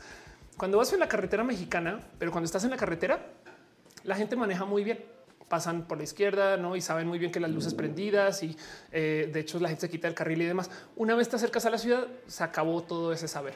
Pero es porque se desarrolló una cultura, hasta podría decir súper medio europea del manejo en carreteras, que ni siquiera en Estados Unidos la topas como tan organizada como algunas. A veces voy en carretera y digo, no mames, qué buena eh, cultura vial tienen estas personas. Em, eh, y luego se desaparece cuando entras a la ciudad y todo el mundo está bien culero. Pero el punto es que eso también viene de justo alguna enseñanza que se hizo por algún motivo que la gente se sigue pasando, no y se sigue pasando. Entonces, igual esto puede existir. Pero bueno, esos son mis pensares. Yo quisiera que si existiera más generación nuclear. Em, siento que prefiero esto al desorden de lo que se está haciendo ahorita, que se está quemando combustóleo, carbón, etc. Pero, pero nada, les pregunto a ustedes el cómo se sienten con esto, no? Eh, Alia Eunice dice curioso. Ah, curioso. Conejo toma un sorbo de su café mientras mía de modo sospechoso. Anda, dicen que el peor enemigo de un mexicano es otro mexicano. Está muy chistoso porque hace nada vi en un foro estadounidense, eh, creo que en Twitter, eh, gente diciendo que el peor enemigo de un estadounidense es otro estadounidense. Y si fue de qué chistoso que ya lo digan también ahora, güey, porque le están diciendo a raíz de lo que está pasando en el Capitolio. Entonces, ¿qué es lo próximo? No? Que van a decir que los, los cangrejos Americans are like crabs. Uriel Montes dice el peor de las instituciones son las decisiones ejecutivas. Ándale. Maya 117 dice además puede ser manejado por privados, pero la gente es bien supersticiosa. Estoy de acuerdo con eso. Em, dice Jenny, para el caso de México, para invertir en energía nuclear, lo mejor sería que la institución o empresa que lidera el proyecto sea por privados. Imagina si lo dejamos en manos de un gobierno. Bye. Sí, de hecho, eso era un poquito en parte lo que está buscando hacer con la, em, con la reforma energética, no? Pero bueno, em, Adil dice, eh, está preguntando acerca del sol nuclear chino. Sí, ok. Entonces lo que está pasando en China, eh, lo buscar así como eh, sol nuclear. Está muy divertido eso que le llamen así, pero pues un poquito lo que es, porque así lo están, em, así lo están promocionando, no? El cuento es que esto es un sistema diferente de generación nuclear que en esencia eh, está que este es reactor de fusión. Ok, reactor de fusión nuclear artificial por primera vez informó los medios estatales. Esta cosa se llama el tokamak. Es una cosa increíblemente compleja, pero bueno, es la tecnología que tenemos y que se puede dar porque mm, eh, ya se pueden diseñar muchos eh, materiales que antes no se podían hacer, ya se pueden construir cosas, ¿no? Pero el punto es que esto es una cosa que está en, o sea, esto es, esto es, esto está a modo experimental. Em, y se lo, prenden, dura tanto tiempo y luego pues ya no pueden sostener la reacción y por muchos años, no sé si esto es el caso todavía, pero se le ha tenido que eh, ingerir más energía de la que genera. Pero el mero hecho de que la puedan, de que lo puedan prender ya dice mucho. Es como es como hay que primero hay que empujar el coche para que ande. No, entonces estamos como en esa etapa, falta, pero el mero hecho de que estén trabajando esta ciencia implica que están en otro pedo. no, y entonces si se logra generar energía así, pues vamos a tener acceso a mucha energía con eh, este, pues nada, con pues, muy poca producción. Em, en fin, dice eh, nuestra, parece un toroide Em, sí, de hecho es una cosa súper compleja. A ver, em, vamos a ver si lo encuentro eh, acá, porque el tema es que es como un, eh, o sea, no, solo, no es toroidal, sino que también gira sobre su propio eje. Y, nada, es una, es una pieza de ingeniería bien pinche cool, güey. O sea, ve, aquí está. Creo que es la, mejor gráfica que puedo encontrar. Em, pero para que veas más o menos cómo está fluyendo eh, adentro el, proceso de, por ejemplo, eso creo que es gas Em, si te fijas, aquí está, eso es plasma. Ok, ahí está. Em, están llevando el plasma de tal modo que se tiene que ir girando sobre su propio eje. ¿Me explico? Em, no, no, no, solo, no es suficiente con que esté, lo estén aventando y por entre el tubo. y esto eh, así se ve, ¿no? Ve esto, el ángulo poloidal, el ángulo toroidal y la superficie magnética. Está chido esto. Y la verdad es que ciencia chida. Y esto más bien habla de cómo lo que están diciendo los chinos cuando publican estas cosas son es exactamente lo mismo que dicen los estadounidenses o decían cuando lograron poner un nombre en la luna. Es de mira lo chidos que somos. Como dice Alia, esos chinos son los loquillos. Exacto. Ojalá funcione, porque si se logra generar energía por estos caminos, entonces eh, vamos a tener pues básicamente acceso a mucha energía con pues, menor costo y va a ser pues, técnicamente más limpia, ¿no? ¿Qué es lo que queremos? No, el punto no necesariamente es, o sea, el motivo por el cual usamos petróleo es porque el sistema de quemar petróleo y carbón y demás es donde más energía tienes por metro cúbico de algo, no digo eso y la energía nuclear. Entonces, em, por eso funciona también, porque transportar una tonelada de petróleo va a generar tanta energía transportar una tonelada de litio va a generar tanta energía que es menos que la del petróleo eh, o, la va a poder retener porque el litio es una batería, no? Pues se usaría para baterías. Transportar una tonelada de em, no, como que el, punto es cuál es el material donde más puedes transportar eh, energía por medio de transporte del material, no? Pero bueno, Em, dice Sandra Rivas, el de China es parte del proyecto ITER de Europa. Anda, exacto. Están preguntando acerca también del acelerador eh, de partículas. Eh, ¿Quién fue? Perdón, ya te busco. Hay varios diseños del sol artificial. Exacto. Em, Ángel dice: No sé para qué Sudáfrica tiene misiles nucleares. Los vecinos eh, no se le acercaron. Bueno, hay un motivo por el cual Sudáfrica es un país del cual se habla más que otros. Es más, hay un motivo por el cual Sudáfrica lo reconoces y nombran otros cuatro. Igual y puedes, me explico. Pero el punto es que eh, es que les digo, es que tener, tener armas nucleares te ponen otra mesa y eso pues, lo saben, no? Em, dice J. Manuel Bo Terminator activado. Em, dice: Hola, estoy muerto, me enamoré siendo fantasma. Para tener algo, debemos sacrificar, cierta energía. Sí, de acuerdo. Eh, Luna dice: Oli, Oli. Em, aquí está David Moore, fue quien preguntó qué onda con el acelerador de hadrones. Em, de hecho, el LHC, el, gran colisionador de hadrones, es una pieza eh, que no está ahí para generar electricidad. Básicamente, esto es un gran, eh, una lupa, pero muy cabrona para ver cómo son las piezas atómicas. una lupa es un decir. Em, básicamente es una máquina que está construida súper energía, es así de grande que se puedes ver cómo atraviesa un espacio de kilómetros. Em, y lo que hacen es que allá adentro eh, tienen un tubo, un tubo así inmenso. Este tubo literal cruza fronteras, me explico. Em, y dentro de ese tubo entonces avientan partículas y básicamente las están acelerando para que eventualmente las puedan tirar contra la pared y ver qué hay adentro. entonces, esto es muy bonito. Es como tirar, este ejemplo me gusta mucho, es como tirar Em, un jitomate contra la pared para ver qué hay adentro del jitomate. Y acá tienes esto, por ejemplo, es una gráfica de cómo se ve cuando, cuando explotan. Digamos que el tubo por un cuando llega al, detector, aquí llega una partícula y aquí llega otra y las explotan en donde está el sensor y el sensor mide para dónde van todas las piezas. esto es todo el jitomate roto en 10 mil piecitas y entonces luego de acá pueden, pueden ver, ah, claro, estas son las semillas, esto es la piel, eh, no, esto, esto yo no sé qué es. Y entonces vamos, vamos a investigar qué es, etc, etc. Pero eso es una eh, super máquina completamente diferente que no está buscando generar electricidad. Ahora, como esas colisiones atómicas eh, pueden ser tan energéticas para, para raros modos, había gente que decía eso va a generar un hoyo negro, no? y en potencia, pues sí se ha sabido que ha generado hoyos negros muy chiquitos.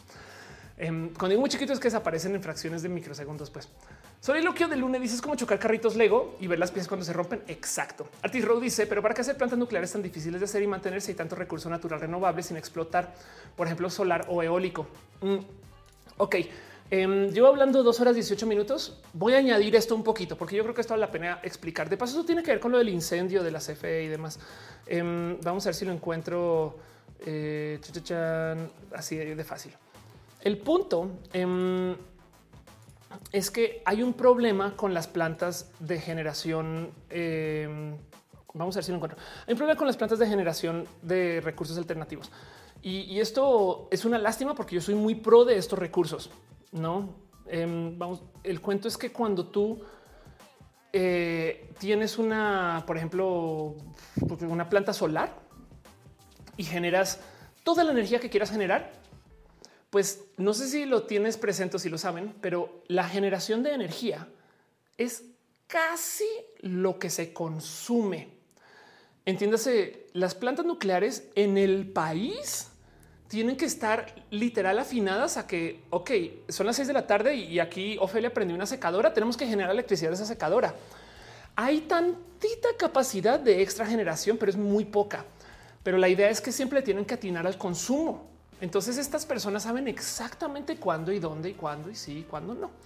Em, y entonces eh, eh, el punto es que eh, cuando tú ya lo encontré, cuando tú tienes una planta, por ejemplo, una planta solar, esa está generando pues, cuando hay sol y cuando no, no hay.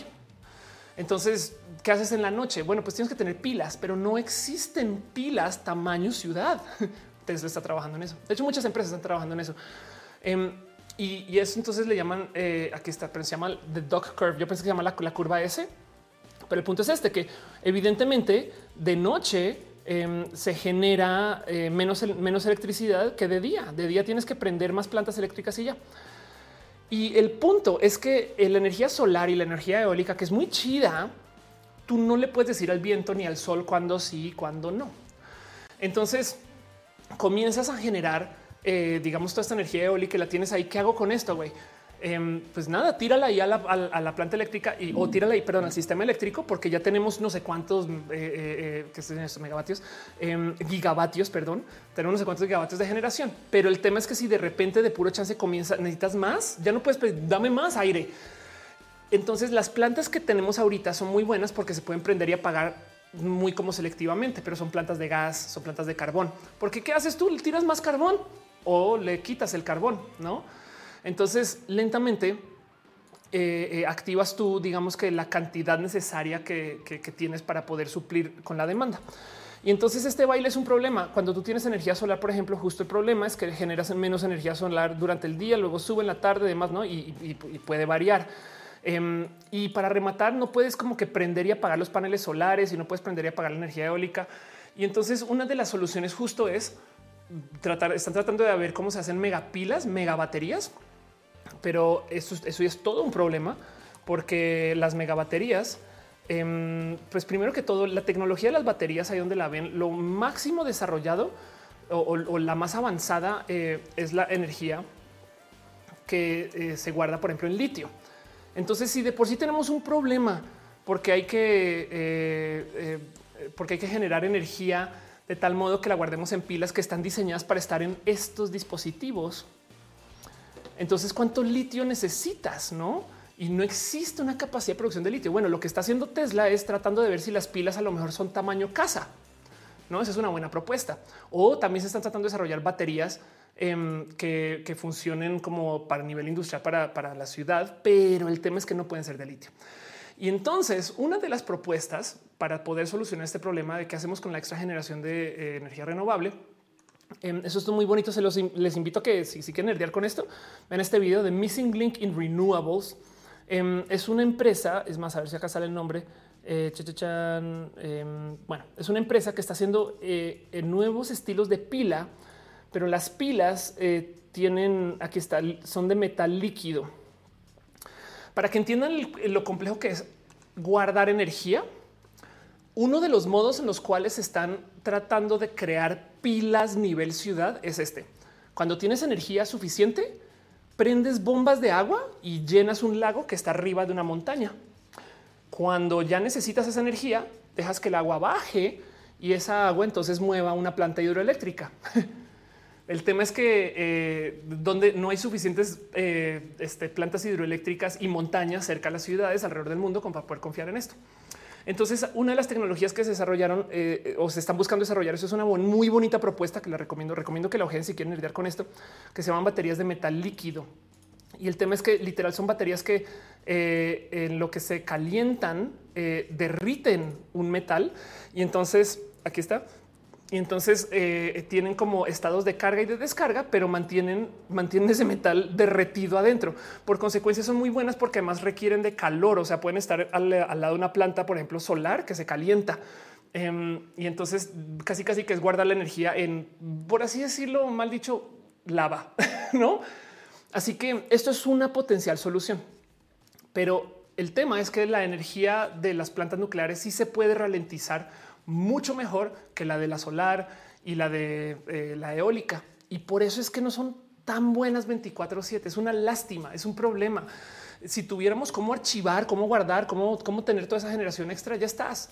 Pero el tema es que por ahora no hay. Entonces seguimos colgados de este sistema donde tenemos que muchas veces lo que hacen, esto es horrible, tienen la planta solar andando o, la eólica andando, pero para mm, porque no sabemos, no podemos planear si ese sol va a seguir andando toda la tarde, igual prenden la de gas. Entonces están generando las dos y la eólica la tienen andando solo por si acaso, por si pasa algo con la de gas y ya es bien, bien triste ver eso, pero ojalá en el futuro se desarrollen bonitos sistemas para poder guardar esa extra energía. Y entonces justo pues lo que se está haciendo con Tesla, las, baterías este, de metal líquido y la energía nuclear no sufre de eso em, porque el tema es que, como dice Papi Crocs, el problema es eliminar el factor humano. Puede ser exacto. Jenny dice como en Matrix sacando la energía del núcleo de la Tierra. Puede ser.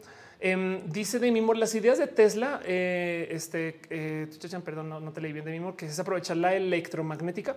Sí, el problema de Tesla es que eh, Tesla está trabajando en pilas tamaño coche, que eso ya es todo un logro, eso no se había, no investigado.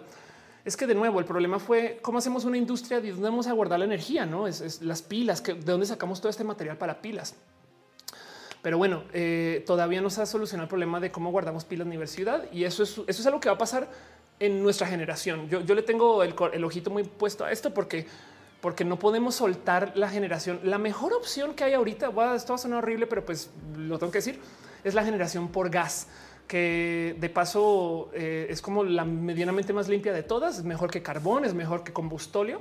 México no le está apostando al gas ahorita eh, y es raro porque México sería una potencia de producción de gas, sobre todo eh, eh, por fraccionamiento hidráulico, que no es muy famoso, pero bueno, el punto es que México podría ser así una economía inmensa del gas y la detuvo em, el, gobierno actual. Mucha gente he escuchado esto más de una vez. Es, es, ahí de que hubiera gas en Tabasco, güey, porque pues ahora no, pero bueno. El punto es que em, eso es como más o menos la mejor apuesta al momento y todavía ensucia un chingo. Entonces, obviamente hay mucho que trabajar en esto, pero este problema lo vamos a tener que solucionar porque tenemos que generar electricidad. No, en fin, no dice se puede, pero el costo beneficio donde queda claro. Em, este dice Balwin eh, López Obrador sigue nuevo con el petróleo. Sí, eh, pero pues es que también es de una ciudad petrolera. Me explico. Entonces hay algo que decir y pues vamos a ver por dónde va. El resto del mundo va a seguir trabajando estas energías y como pasan las cosas en México, igual y nos llega. No, no sé. Yo siempre he dicho que el norte sería una, pero bomba de producción de solar, no? Pero bueno, y entonces, ¿por qué dije yo el tema del incendio de la CFE? Em, como la energía se tiene que generar justo al mismo nivel de lo que se consume. Entonces, si tú tienes extra generación o un hoyo en generación, tienes que comenzar a desconectar o plantas o ciudades. Digamos que por chance hubo un accidente en una planta de gas, entonces le quitaste 10% de la producción a tal ciudad pero toda la red eléctrica tiene que estar consumiendo lo mismo que se genera. Entonces, lo, que hay sistemas listos automatizado que decían, ok, perdí no sé cuántos gigavatios acá, entonces vamos a, quitar aquí Monterrey, adiós, bye, apagué. ¿Por qué Monterrey mientras prende la planta de gas que daba todo esto? Esa planta puede estar en, ahí sí en Veracruz. Em, pero el tema están vendiendo gas aquí en el, chat.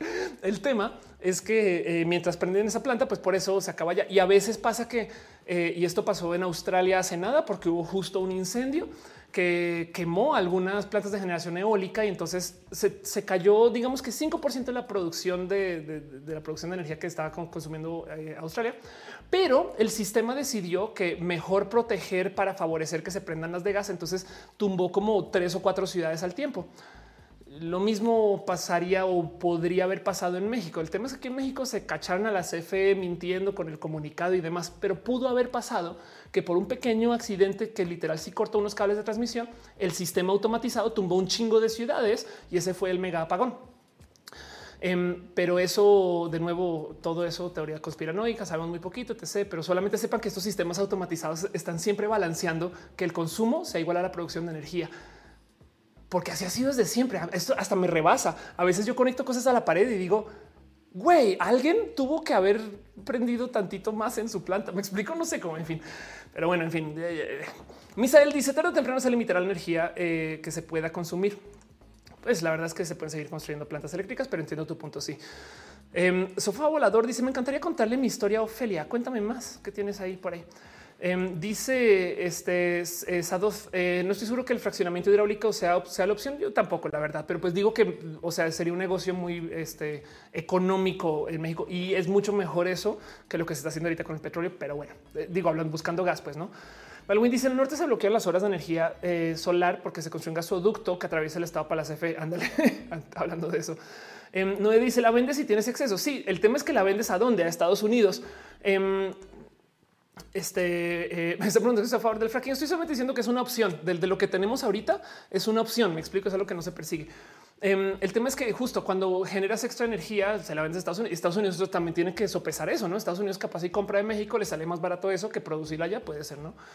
Um, dice eh, Anora que el fracking tiene una mayor huella ambiental.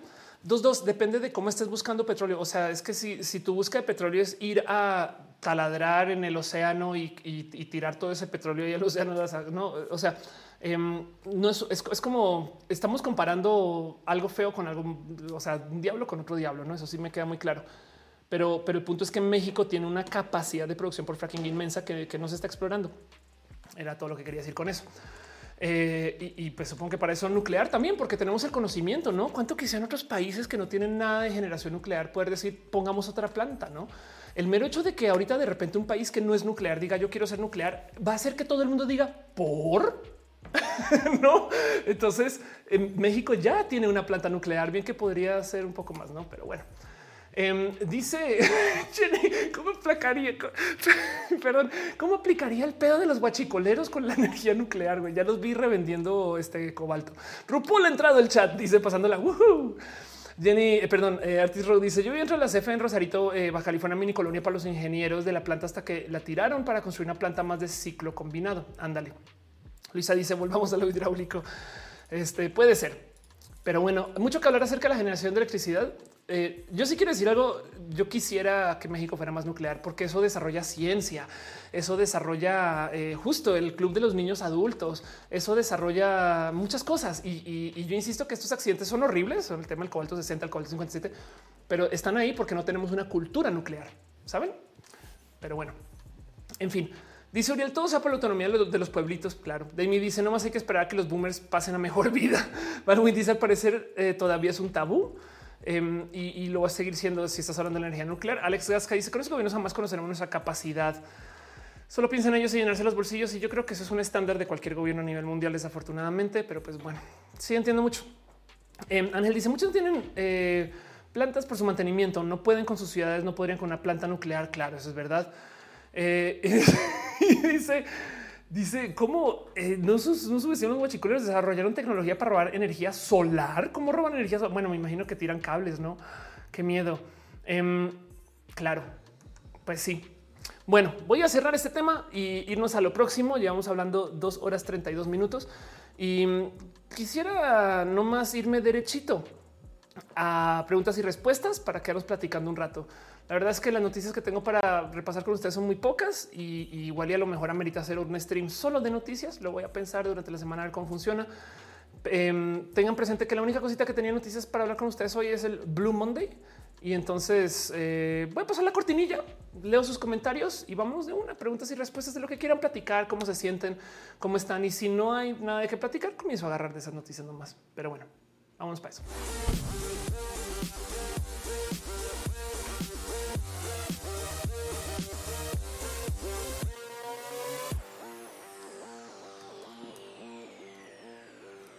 Blue Monday, más que una canción, es una realidad estadística. Bueno, no una realidad, una propuesta estadística. Para la gente que no sabe lo que es, eh, es un término que justo se le da generalmente al tercer lunes de enero, que técnicamente eh, fue, una campaña publicitaria, eso es verdad, de alguien que se sentó a tratar de calcular eh, entre, entre, eh, aquí está, entre las condiciones del clima, el nivel de deuda, la diferencia entre la deuda acumulada y nuestra capacidad de pago, el tiempo desde la Navidad, el tiempo desde que no cumplimos con nuestras resoluciones de año nuevo, bajos niveles de motivación y el sentimiento de la necesidad de actuar. Entonces hicieron como un cálculo de cuál sería el día más culero. Y, tomando en cuenta justo eh, desde hace cuánto fue la Navidad, que se asume que fue un día feliz, eh, cuando tienes el peor clima en el hemisferio norte, eh, cuando no deudas, cosas pagos, la cuesta de enero, todo eso lo tomaron en cuenta y llegaron a que era hoy. Perdón, veo que CM Márquez está dejando un abrazo financiero. Muchas gracias, de verdad. Muchas, muchas gracias por tu cariño y tu amor. de verdad que este nada, piñas millones para ti. Denis Pazmiño dejó un abrazo financiero también. Gracias, Artis Rude. Eh, chirió unos bits y yo eh, hasta ahora los veo. Gracias, Artis, por ser parte de esto y apoyar. De verdad. Em, pero bueno, y justo estamos sucediendo eso. Dice Baldwin, también es el día de Martin Luther King. Exacto, también eso es verdad. Y también cumpleaños de personas que están aquí en el chat. Entonces, qué chido que eh, se asomen. Pero bueno, entonces por eso se celebra el Blue Monday. Y, no quiere decir más, sino que potencialmente, estadísticamente hablando, es el peor día. No, pero bueno. Em, leo sus preguntas. Dice FAD, existe una ley que proteja mi identidad de género. Estoy en la universidad y solo he pedido respeto y no siento empatibilidad. No, pues depende. Eh, checa si tu universidad tiene un código de, eh, conducta que hable de la diversidad. Punto. No, o sea, en general, sí, sí hay. Sí, o sea, claro que debe de existir. Em, si tu documento legal ya dice tu nuevo género porque existe esa ley que ya puedes hacer el cambio, entonces con mayor razón, no? Pero bueno, de todos modos, depende de donde sea que estés. Dice, eh, y, la verdad, verdad es que es una lástima que no sea algo más, en fin, lo siento, ¿no? Y es muy normal, es exhausto ser una persona trans por eso, ¿no? El lunes dice, hoy inicié clases, si es el lunes más triste. Jenny PG dice, ¿realmente aplica el Blue Monday en pandemia? Sí, eso también es una realidad, ¿no? Todo cambia con la pandemia. Oscar Urquía dice, no sabía eso, yo pensé que por el grupo musical también. Mucha gente se adueñó del tema del Blue Monday en general, porque sí es un bonito tren del mame, la verdad. Pero bueno, em, nuestra dice pasa que para usar energía geotérmica tienes que hacer muchos estudios costosos. Eso es verdad. Eh, el orden ya os dejo un abrazo financiero. Muchas gracias. Dicen palabras de Homero. Sabéis, hijos, un reactor nuclear es como una mujer. Solo tienes que leer el manual y apretar los botones adecuados. ¿Qué te pasa el bar? Sí, estoy de acuerdo. Solo, solo hay que saber apretar los botones que son. Me quedé con las. Soy, me gustó ser diabla hoy. Está bien. Em, vean a sigan al diablo en Twitter eh, si, no saben de, quién, de quién hablo. César Rivera dice: ¿Crees em, que la vacuna COVID llegue por particulares a México pronto? Uf, es una buena pregunta. Ok, hablemos acerca de la vacuna del COVID. Vámonos a, la, vámonos a territorio potencialmente político con esto, pero em, el cuento es el siguiente. Pues sí, hay vacunas que se están haciendo por una cantidad ridícula de, empresas que está bien.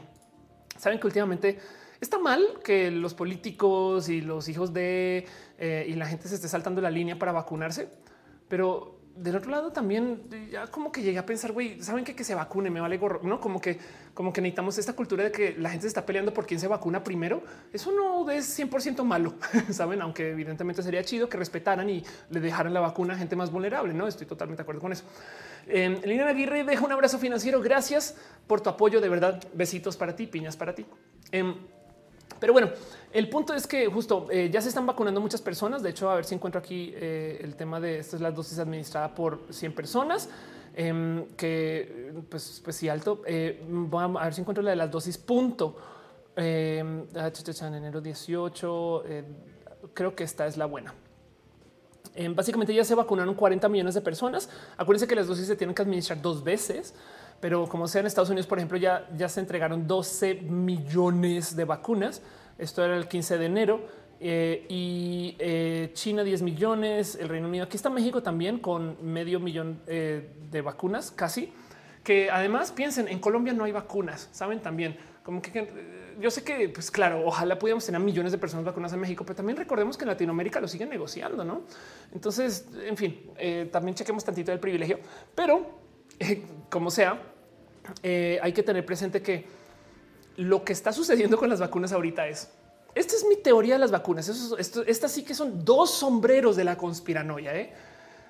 Pero ahorita yo creo que va a pasar como el iPhone, como el Wii o el Switch, que cuando salen hay muy pocas porque no se pueden medir o literal en este caso porque no se pueden fabricar. Pero de repente hay tantas que los encuentras hasta en el pinche cereal. Y eso es porque pues, sobreproducen. Entonces yo sí veo un momento donde ya hay tantas vacunas hechas que las van a así de ah, no mames, güey, compré un iPad y venía aquí una vacuna. Güey, saben como que eh, ahorita no va a pasar, pero eventualmente Pfizer va a comenzar a inundar el mercado. Entonces, pues ya va a ser de pues el gobierno ya tiene las que quiere. Pues sí, pero sabes que encontramos un proveedor que las vende en México. Vámonos, no? Como que siento que eventualmente llegará un momento donde, donde sobrarán las vacunas. ¿Cuándo es ese momento? Bueno, em, eh, si se fijan, es más, vamos a ver si encuentro aquí la estadística rápido. El por 100, eh, por 100 de personas, eh, por ejemplo, en los Emiratos Árabes, el 19% de los Emiratos Árabes ya se vacunó. Estados Unidos, que, que ya dio un chingo, pues va 4%. Em, la vacuna de la influenza se vacuna más o menos en un 40% más o menos. Eso es en los cuando no hay tren del mame. Me explico. Eso es cuando, cuando, cuando no, estamos aquí en, alerta roja por las vacunas y estas cosas. Y entonces eh, el tema es que digamos que ahorita pues, va a llegar al 60 no? Así que cuando estemos, yo le pongo esto es mi predicción. Yo le pongo que cuando estemos entre el 40 y el 60 vacunados, la gente ya va a comenzar a no vacunarse. Se los juro, va a haber alguien que no vamos a tener muchos amigos que, no se van a vacunar y ya no nos van a decir, no? Eh, ya, no van a andar como así de hoy yo no me vacunar. No, o sea, no son antivacunas, simplemente son, yo ya no fui, güey. Pero ya sé que hay tanta gente alrededor que se detuvo y no se va a detener del total. ¿Por qué? Porque así pasó con la influenza. La influenza seguía presente, matando a miles de personas al año. Pero el tema es que, em, pues nada, no todo el mundo se vacunaba y de hecho había muchas personas antivacunas con el tema de la influenza. Entonces, yo creo que el motivo por el cual están diciendo todo el mundo se tiene que vacunar, pues uno corporativos, no? Pero dos es porque si de repente cualquier gobierno o empresa saliera a decir es que pues se puede no vacunar todo el mundo, ¿saben qué va a pasar? Nadie se vacuna, ¿no? O sea, tienen que mantener ese sentido de emergencia y entiendo por qué. Y yo creo que es lo responsable, como que comunicar es que, güey, es que no se va a ir el COVID hasta que todo el mundo se vacune. Así que ojalá y se consiga que mucha gente pase por su vacuna. Pero eh, yo creo que la verdad es que como la de la influenza, entre el 40 y el 60%, ya va a ser que no sea pandémico. La enfermedad del virus va a seguir ahí, capaz si les da, pero no va a ser pandemia. Y como ya no es pandemia, no se van a cerrar las ciudades, se reactiva la economía, saben como que, eh, y yo le pongo que eso va a pasar de aquí a junio. Em, y entonces esto es una teoría de doble sombrero conspiranoico pero yo creo que lo que va a acabar sucediendo también es que justo cuando comencemos a llegar a ese momento del 40 al 60 por ciento de, y estoy hablando de los países ricos, todas esas vacunas extra que van a seguir produciendo, pues van a tener que llegar a algún lugar. Y ahí es cuando el tercer mundo, pues ahí nos llega básicamente. Preguntas cuándo, no? Pero bueno, en fin, veo que alguien dejó abrazos financieros. Perdón, no más. Emilio Trejo dice gracias por tu contenido, gracias por acompañar, gracias por ser parte de esto. De verdad, eh, por tu amor y por apoyar piñas para ti. Pero bueno, esa es mi teoría conspiranoica de la vacuna. Em, ojalá y sea más chido. Ojalá y todo el mundo se vacune, saben? Y ojalá llegue al 100% y se acabe el COVID del todo, no? Pero, pero si no se cumple, ese es mi, ese es como mi, real vacunación. ¿no? Bueno, me voy a quitar el sombrero y el otro sombrero. Eh, dice Befade, ojalá me equivoque. Anda. Eh, Caro dice: ¿Algunas viste cómo prenden en Pemex las ciencias las torres de petróleo? Ah, sí, esas son las que usan cohetes, no? Eh, anda, eso puede suceder. Sí, eso así es en México las cosas. Luisa de Mont dice: Yo creo que la mayoría de la población no se quiere vacunar. Es un hecho. Sí, no es que es que eh, y, no es gente que lo va a decir. Es que a ver, la gente antivacunas está en contra, pero la verdad es que si fuera por la actitud, muchas más personas son antivacunas, no? Y ya, pero el tema es que si la gente alrededor tuyo se está pues vacunando, entonces en algún momento va a haber, o sea, va a dejar de ser pandémico. Eso sí se los prometo. Antes de que todo el mundo se vacune, va a dejar de ser pandémico. Pero bueno, en Papi Cross dice qué opinas de la vacuna del VIH. Em, no he hablado de la vacuna del VIH. La verdad es que sé muy poco, pero, pero eh, qué chido que exista ciencia para poder hablar de una vacuna del VIH. Em, y me encantaría empaparme más de información. Desafortunadamente desconozco un poco, pero qué, chido poder hablar de una vacuna del VIH. Y, la verdad es que el VIH ya es hora de dejar de hablar de que el VIH es un tema LGBT de paso. ¿eh? Pero bueno, em, en fin. Denis Rojas dice ya dejaron su bonito like. Ah, muchas gracias, Denis. Ángel Chavarría dice ¿Habrá odio a los no vacunados? Yo creo, ¿eh? sobre todo después de tremendo mierdero. Em, sí, pues por supuesto que habrá alguien que lo van a maltratar o demás porque nunca se vacunó y es de güey, ya puedes, no va a llegar un momento donde ese ya puedes, va a ser no. Miren, para que entiendan, em, no es que las vacunas están súper contando, no sé qué. Ya hay una cantidad ridícula de casos de gente que va a Miami y se vacuna, latinoamericanos. Me explico. O sea, es el turismo de vacunas. Ya pasa. Aranza se dice hasta párrocos diciendo que la vacuna es la marca de la bestia. Claro. Así son, ¿no? Eh, Denise, este, igual necesito de que hablas ya, checo. Jenny dice la medicina de la golosina del mañana. Al rato la vacuna terminará como el paracetamol. Es que en algún momento el paracetamol debió haber sido así de difícil, no? Hey, Silvana dice en Colombia iniciarán los médicos y trabajadores de salud, pero hay todavía dudas de vacunarse. Sí, en todos lados, la verdad. Em, he visto gente muy inteligente preocuparse y eso está bien. Solamente que la vacuna del COVID a mucha gente le sorprendió que la llegaran tan rápido, cuando la verdad, primero que todo, yo pensé que iba a ser cosas de semanas. Eso quería, no como que también, pero parte de lo que pasó con la vacuna es que la vacuna del COVID no se arrancó desde ceros. El COVID es un coronavirus y el SARS es un coronavirus.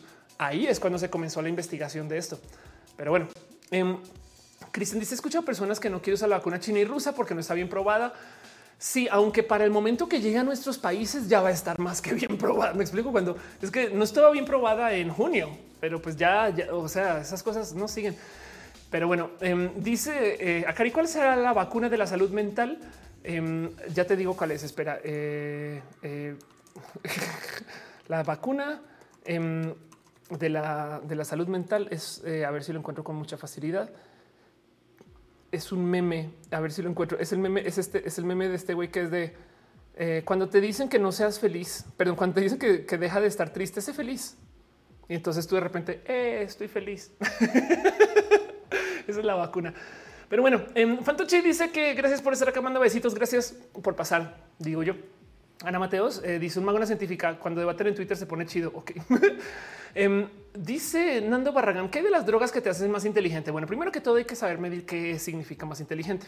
El término que estás buscando es nootrópicos y eh, los nootrópicos son no solo eh, suplementos para ser una persona más inteligente, lo que sea, em, sino que literal también son esto, drogas, le llaman drogas inteligentes, potenciadores cognitivos. Y eh, podrías decir que la cocaína es un nootrópico. Me explico porque te hace más despierto. Este, estás en un, estado mental más para ejecutar, aunque luego pues tiene todo tipo de otras complicaciones, no? Pero los nootrópicos tienen, hay una cantidad inmensa de ciencia nootrópicos. Hay un Reddit, hay gente que trabaja esto desde lo formal, hay gente que trabaja esto desde lo informal. Em, hay lo que quieran. Modafinil es un nootrópico muy común de paso, por si no lo conocen. Modalert eh, en México se vende bajo otro nombre. Esto básicamente te quita el sueño eh, y estás más despierto, despierta. Em, hay de todo, pero el tema es que yo creo que lo que hay que observar con el concepto de los nootrópicos, y esto es muy divertido de verlo, lo vi por ahí en un documental hace rato de cómo las drogas de hoy en nuestro mundo demuestran qué tan eh, como capitalizado es el mundo de hoy. Las drogas de los 60, 70 eran drogas para check out, eran drogas para desconectarte Güey, la vida está muy compleja. Fumemos mota. Güey, yo quiero casi quiero escapar del mundo del, y por algún motivo eso se satanizó, se volvió mal querer desconectarte, no? Entonces, como eh, mucha gente hasta no como que no le gusta que alguien tome vacaciones mentales cuando se necesitan a veces. Y ahora las drogas son para check in se asume que tú ya no eres lo suficientemente despierta para estar en el mundo, entonces tienes que tomar más drogas. Y entonces el ejemplo más clásico es cómo los programadores pasaron de programar con cerveza a programar con Red Bull. no, lo mismo los gamers de paso. Pero bueno, em, entonces checa esto, nootrópicos. Eh, si quieres clavarte con nootrópicos, eh, chido, eh, ve a Reddit, solamente porque tienen una cantidad ridícula de comunidades eh, dentro del mundo de los nootrópicos, reddit.com diagonal R diagonal nootropics.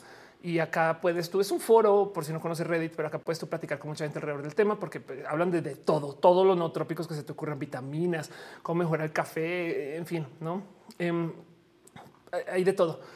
Y, nada, eh, esto funciona así, pero bueno. Roma Queen dice: Somos eh, un buen de personas viendo este show. Muchas gracias. Qué bonito. Ay, me hablaron de ti, Roma, eh, tu dentista.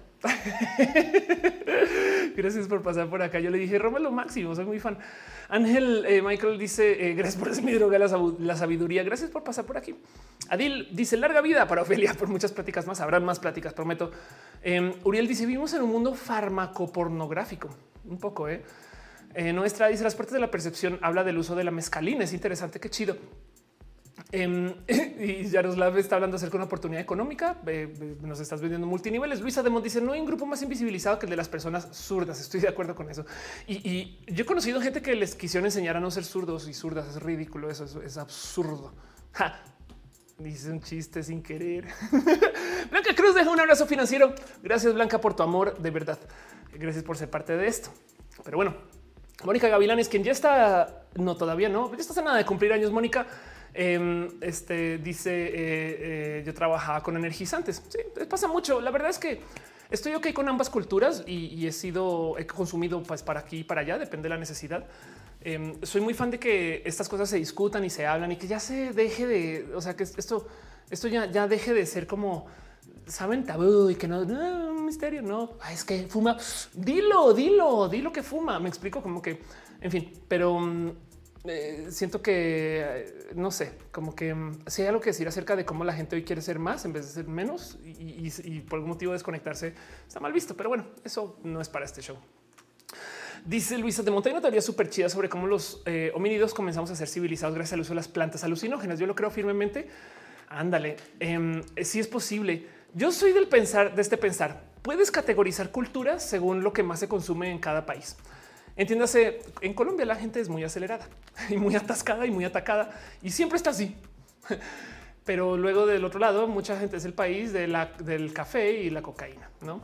Eh, eh, la gente en México, eh, y estoy hablando del estereotipo, y eso es un estereotipo hecho por gringos. también es este, es, este famoso cuento del güey que está echado, que es relax, que le vale madres. Claro, porque fuman mota. No digo, yo sé que no es el caso. O si no fuman mota, este porque tienes em, peyote, no? O sea, tienes drogas de desconectarte. y estoy aquí súper generalizando, asumiendo que Norte México es lo mismo que el sur, etc. No puedo, o sea, la verdad es que no me pelen tanto con eso, pero bien que puedes tú eh, eh, yo, sí soy del, creer que eh, hay países que tienen culturas que se atan con lo que se consume, no? Pero bueno, en fin, las teorías del simio Pacheco. Pensé que en orejas de Mickey. No, hoy estoy de, es que hoy soy Badiabla. Básicamente, hoy, hoy me robé todo el show del de Badiablo. Entonces, por eso estamos aquí. Acusi dice: hay que fumar, que el mundo se va a acabar. Adelita dice: no trópicos. Ah, no trópicos. Ándale. este me dice metilfenidato. Wow. Dice eh, eh, Hotel en mi escuela había 25 casos de maestros con cáncer de pulmón. Misteriosamente fue edificada en el 84 y comenzado un año antes. Tomen sus conclusiones. Ándale. Claro, la mezcalina es el, componente activo del peyote precisamente. Ah, por eso están hablando de eso. Em, sí, claro. Y de hecho hay algo ahí también porque, eh, por ejemplo, en Colombia, en la zona amazónica hay ayahuasca y pues, eh, en fin, mucho que hablar. Pero pues así las cosas. Chop dice, me urge el episodio con leyendas. A mí también en general. Em, dice Gama, a mí me recetaron el metilfenidato. Wow. Roberto dice eh, eh, que si las drogas abren la mente. Sí, claro que sí. De hecho, yo tengo muchas experiencias de esas de abrir mente. Yo creo que la que más me ha impactado no tiene, no está relacionada a ningún consumo. Em, yo compro muchos consumibles en general. La verdad es que no es parte de, pero pues para mi vida eh, yo, consumo más cosas para hacer check-in que check-out. Pero como sea, em, de donde más he sacado conclusiones acerca de la vida y más he visto es cuando tuve que estar silenciosa por un mes después de mi cirugía. Puta, las cosas que aprendes ahí. Pero bueno, Dice Yuri Maldonado, la flor de vive sin drogas. Se unió al live. Alexa Juárez dice muchas gracias por hacer estos videos. Gracias por estar acá. Gracias por estar acá y gracias por acompañar. Pasando la woohoo, dice que le gustan mis cuernitos. ¿Me pusieron los cuernos ustedes o cómo fue eso? Mario Alberto dice cuáles crees que son los países que serán potencias durante esta década? Uf, esto es esta década en particular. En Estados Unidos no va a soltar su poder así de fácil y vamos a ver qué pasa ahorita con el gobierno Biden y, su, eh, su acercamiento hacia nada, hacia el resto del mundo, no? Porque no más de hacer todo lo que hizo Trump. China va a seguir siendo un país muy presente, evidentemente, y entonces eso va a ser tema. Japón, eh, eh, no, sé si, si, si verle funciona, pero van a comenzar a aparecer países asiáticos que van a subir mucha su presencia eh, digamos que a la negociación mundial. India puede ser uno de ellos, porque a raíz de todo lo que pasa ahorita, sí es posible que algunos países comiencen a decir yo no quiero estar en China. Ya está pasando. Es posible que México sea parte de esto solamente porque se activa ahora sí después del COVID el TEMEC y toda esta inversión salta para acá. Em, los países europeos van a seguir medianamente eh, complejizados por millones de cosas y, peor si la Unión Europea sigue cayendo después del Brexit eh, o no, no hay que ver por dónde lleva eso. Em, pero, pero, por ejemplo, Rusia es un país que eh, se sigue eh, eh, adelantando como supuestamente de esos países que están desarrollando como, pues, como ahora tienen petróleo encima. Pero es que el tema es que con el petróleo barato, entonces, ¿qué va a pasar con el Oriente Medio? Em, hay una supuesta amenaza de que el fracking en Estados Unidos ya no funciona. ¿Qué es lo que pasa? El, a ver, Estados Unidos era un país que dependía de petróleo extranjero. Por eso a cada rato se iban a meter el Medio Oriente y desmadrar el Medio Oriente básicamente. A medida de que se comenzó a desarrollar tecnología en el 2014, Estados Unidos desarrolló la capacidad de tener independencia energética. Por eso el dólar se disparó, por eso se dejaron de meter por allá al Medio Oriente. ¿Y cómo lo hicieron? Con la tecnología del fracking. El fracking funciona desde el precio del petróleo de aquí para arriba, no porque es caro de hacer, no, o sea, no, no, es tan barato como solo sacarlo de la tierra. Tienes que pegarle puños a la tierra para que salga. Eso es el fracking. Em, y entonces eh, el tema es que el petróleo ahorita está tan barato que hace que no haga sentido mantener esa industria del fracking, pero como representa la industria energética estadounidense, entonces de hecho hay subsidios y hay apoyo y básicamente no quieren volver a reconectarse con eh, esa toxicidad de tener que ir a buscar petróleo, comprarlo por allá en otro lugar, eh, incluido Venezuela, ¿no? Por eso es que les, dejó de valer gorro todo, todo. Estados Unidos se volvió solo Estados Unidos. Em, y entonces en potencia esto del fracking en el momento algo sucede y ya, ya les toca ir y comprar petróleo por fuera porque el fracking es caro y quebrar la industria petrolera estadounidense mientras ¿no? el petróleo sigue siendo barato. Entonces a ver eso qué significa. Estoy hablando de esto puede ser los próximos 10, 20 años, pero, pero bueno, eso muy, muy, muy, muy, muy por encima. Eh, pero Rock dice Rupol abandonó el chat. Singapur y los Emiratos Árabes están con todo. Ándale. Eh, sí, yo creo que es, bien complejo. En una época se decía que el futuro del mundo era el BRIC. Brasil, Rusia, India y China. Y entonces eh, México resultó ser parte de ese BRIC económicamente hablando y nunca se consideró. Em, India no le fue tan bien como China y entonces se volvió como tipo de Rusia y China, ¿no? Y eso todavía medio sigue pasando un poquito por encima. Pero bueno, eh, Víctor dice que está viendo el live atrasado. Gracias por estar acá. Awesome Coffee dice ser mexicano estar viendo esto tirado. Sí, a México puede que le vaya bien, saben, eh, post pandemia, eh, porque de nuevo entre el Temec y entre la gente que ya no quiere estar en China, México va a ser mm, muy, muy atractivo.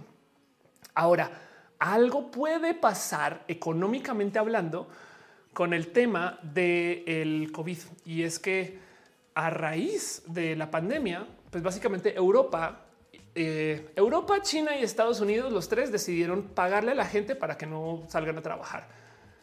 Entonces, pues eso nada, eh, o sea, está bien. El tema es que Europa no es como que tenga tanto dinero para eso y Estados Unidos cero. Estados Unidos está pero mega triple en deuda. Así que eh, sobre todo en Estados Unidos decidieron solucionar el problema con imprimir más dinero. Eso es una solución que conocemos mucho en Latinoamérica porque somos personas latinoamericanas y entendemos claramente que nuestros gobiernos despotas, cuando no tienen cómo pagar sus deudas, imprimen más dinero. Imprimir más dinero es de las prácticas más tóxicas que puedes hacer con tu economía, porque básicamente estás devaluando la moneda para poder pagar algo que no es, está bien culero. Si lo piensan, no es como de ah, es qué bueno que te debo un millón de pesos. Toma, eh, imprime un millón de pesos ahí, pero como yo imprimo un extra millón de pesos más el más los 100 mil que tenía porque no podía pagar el millón entonces ahora tu millón vale muy poquito, Perdón, pero ya te pagué, o sea, ya, ya puedes tachar la deuda. Em, y entonces eso genera inflación, genera todo tipo de complicaciones que pueden ser muy difíciles de manejar y puede de hecho quebrar países. Eh, dudo que Estados Unidos quiebre. Estados Unidos para siempre tendrá su hiperpotencia militar. Entonces, en última se va a poder endeudar hasta más que el triple culo que ya, ya están ahí. Em, y nadie va a poner en duda si Estados Unidos puede pedir prestado más dinero porque, porque tenemos más bombas nucleares que el vecino. Em, pero lo que sí es verdad es que puede que Europa y Estados Unidos ahora se la vean difícil desde su economía lidiando con el tema de imprimir más dinero, ¿no? Y esto vamos a ver qué pasa, ¿no? Vamos a ver qué pasa. Pero, pero puede, puede ser que ahorita lo que viene es un gran, gran, gran avance asiático, ¿no? Que ya, ya estaban dando. Entonces, ven cómo les acaba de decir que China no va a ser y lo próximo que les decís es que China sí va a ser. Eso es lo que pasa en las épocas del COVID, que nadie sabe dónde están las cosas, ¿no? Pero bueno, no dice qué lengua es la más universal. Vamos a googlear eso. ¿eh? Eh, yo creería que es chino mandarín. Em, el tema es que el inglés se habla mucho porque se volvió la, lengua internacional. Sí, exacto. Em, esto lo encontré, lo googleé sin fijarme dónde viene. O sea, no le pele mucho esta fuente de todos modos, pero pues esto es. Em, ah, es más, perdón, me lo va a llevar a otro navegador. aquí está los 10 idiomas eh, más hablados del mundo. Y entonces, a ver si aquí está la lista. Chino con 1.300 millones, 1.300, perdón, 1.3 mil millones de habitantes. Eh, eh, ah, pero es que están hablando de nativos. Español 460, claro. Em, y luego inglés, ¿no? El tema es que mucha gente en estos países habla inglés, mucha gente en China habla inglés, mucha gente no. Eso es verdad. Eso están hablando de hablantes nativos, no? Pues si solamente toman la lista de hablantes nativos, pues si China obviamente se lleva la, el premio. Ahora también, ah, es que claro, por, por supuesto en la India hablan inglés, no? Aquí está no bengalí. Ok. Em, pero bueno, eh, sí es verdad que el inglés es muy hablado porque se volvió el, lenguaje del Internet, no? Pero bueno, Esperanto, luego el español. No, saben qué? Les voy a decir algo. Como ya vienen los traductores universales, ya no va a tener que aprender nada. Pero bueno, tengo un rojo hablando de eso si quieren. Dice Lucero, la tercera guerra ya fue o la perdimos sin darnos cuenta. ¿Qué pasaría si el mundo entra en una tercera guerra mundial? Pues México tiene cómo defenderse muchas cosas. Como les digo, México tiene conocimiento nuclear. Pero bueno, em, lo que sí es verdad es que puede que ya la perdimos y fue una guerra eh, este, biológica. Pero bueno, aquí me dice, sí, el chino es, más, el más hablado. Hey, Silvana dice, Colombia tiene ayuda de Estados Unidos. Exacto, Colombia está muy alineado con Estados Unidos. Em, dice Yaroslav, el futuro es Nigeria. Ah, claro, sí. Hay mucha gente que habla de eso, de que los países que vienen ahorita eh, son todos los países africanos que han sido consistentemente ignorados, pero una cantidad ridícula de métricas. África es mejor lugar que eh, Latinoamérica. Es muy chistoso porque yo me crié con este cuento de cómete toda la comida en tu plato, porque hay un niño en África que no. Y, hoy en día puede que en África estén diciendo lo mismo. Cómete todo lo que hay en tu plato, porque hay un niño en Perú. Em, pero el punto es que sí, hay, hay mucha gente que le tiene la esperanza muy puesta a los países africanos, sobre todo porque además hay eh, nuevos yacimientos, descubrimientos energéticos y entonces en potencia les va muy bien por millones de cosas, ya superando una cantidad de, todo lo que sucedió con pues, el reajuste colonial africano. ¿no? Pero bueno, em, dice Neil Goldster, trabaja en una tienda de paneles solares. Hay muchas información sobre las nuevas medidas del gobierno. Ignoran que no les afectan en nada si quieren paneles solares en su casa. Ándale. En África, Nigeria y en Asia es Vietnam. Ándale. Sí, eso sí lo había leído. Eso es verdad. Luisa de Monde dice: Me acuerdo que el mito que decía que si los chinos brincan juntos al mismo tiempo pueden mover la Tierra de su órbita. Bueno, em, eh, Three Gorges Dam, eh, Gravity. Eh, hay una construcción que se hizo. Em, aquí está. Esto es una hidroeléctrica inmensa. La presa de las tres gargantas, una hidroeléctrica em, que se hizo en China, que básicamente es una, es una bestia de construcción que el tema es que como funcionan las hidroeléctricas, básicamente tienes un lago arriba y, haces que el agua fluya de arriba hacia abajo y acá tienes turbinas en la mitad del camino. Esas turbinas se mueven con el flujo del agua, ¿no? Entonces necesitas que el agua esté a diferencias de elevación. Bueno, elevaron tanta agua para la hidroeléctrica que literal em, se puede medir el cambio en jale gravitacional alrededor. Por eso, las construcciones chinas son tan grandes que cambian la gravedad del planeta. Pensemos en eso. Pero bueno, eso es parte como la comunicación de esa planta, ¿no? En fin, darwinismo dice, ¿qué opinas de que Suri eh, te mencionó en tu último video? Ah, está chido, sí, la verdad. Bueno, ya un par de veces que colaboro con Suri, es una persona chida. Em, me tiene muy feliz que Suri está hablando del tema trans muy bien. No es que antes no lo hiciera bien, más bien antes hablaba un poquito más como que, como que no había estado tan empapada del tema. Y ahorita desde el lenguaje, desde cómo se presenta, desde su punto de vista, wow, no como que si fue un wow, Suri está bien woke con esto. Y, la verdad es que el tema que presentó, pues em, qué bueno que lo levantó Suri. Yo no lo quise levantar acá porque me dio dos, dos, pero por si no saben, Suri, eh, igual y lo habla acá por encima, no? Eh, Suri es que Fish TV es otra youtuber, es una youtuber cool que conocí hace mucho tiempo em, y que además, eh, este, a ver, aquí está en YouTube que además nada, pues habla de la comunidad LGBT y hay mucho que hablar acerca de Suri, pero eh, tiene una serie de videos que se llama Reaccionando Homofóbicos. Me da mucha risa porque cada vez escribe homofóbicos de un modo más deformado, no? Pero bueno, como sea, y en eso eh, levantó un poquito de mí. O sea, habló de, habló de este caso de, transfobia en tele que no quiero ni, o sea, me da un poquito de pereza levantar en general porque es como, pues claro, otra persona en la tele que es transfóbica. De estas me llegan una, una por semana. ¿eh? Hace nada pasó una en Perú también horrible em, de, también en transfobia en la tele y demás. Y es como ya, güey, ya. Pero bueno, Suri levantó el tema que es que bien que lo haya hecho. Agradezco mucho y fue chida. Y, yo le tengo cariño a Suri. También nos hemos visto una cantidad de veces. Somos colegas también entre todo. No, pero bueno, en fin, Em, eh, así David Chávez dice los niños en África sintiéndose hiperculpables porque ni quieren comer verduras y no pueden eh, ayudar al niño de Perú. Exacto. Aquí me dice fíjate dónde le pausas. Ya sé, lo vi. Eh, Acusi dice ese infante es un pesado. Eh, este no sé por qué está en la tele. Si es un pesado. Sí, la verdad es que sí.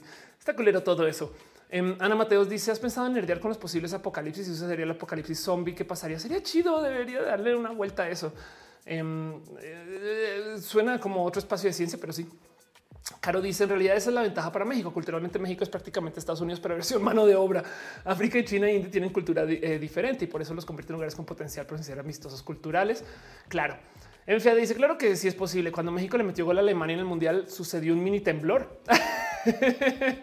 Anda, el buenismo dice que ya te había leído, perdón. Mónica Gavilanes, ya, ya estás cumpliendo años.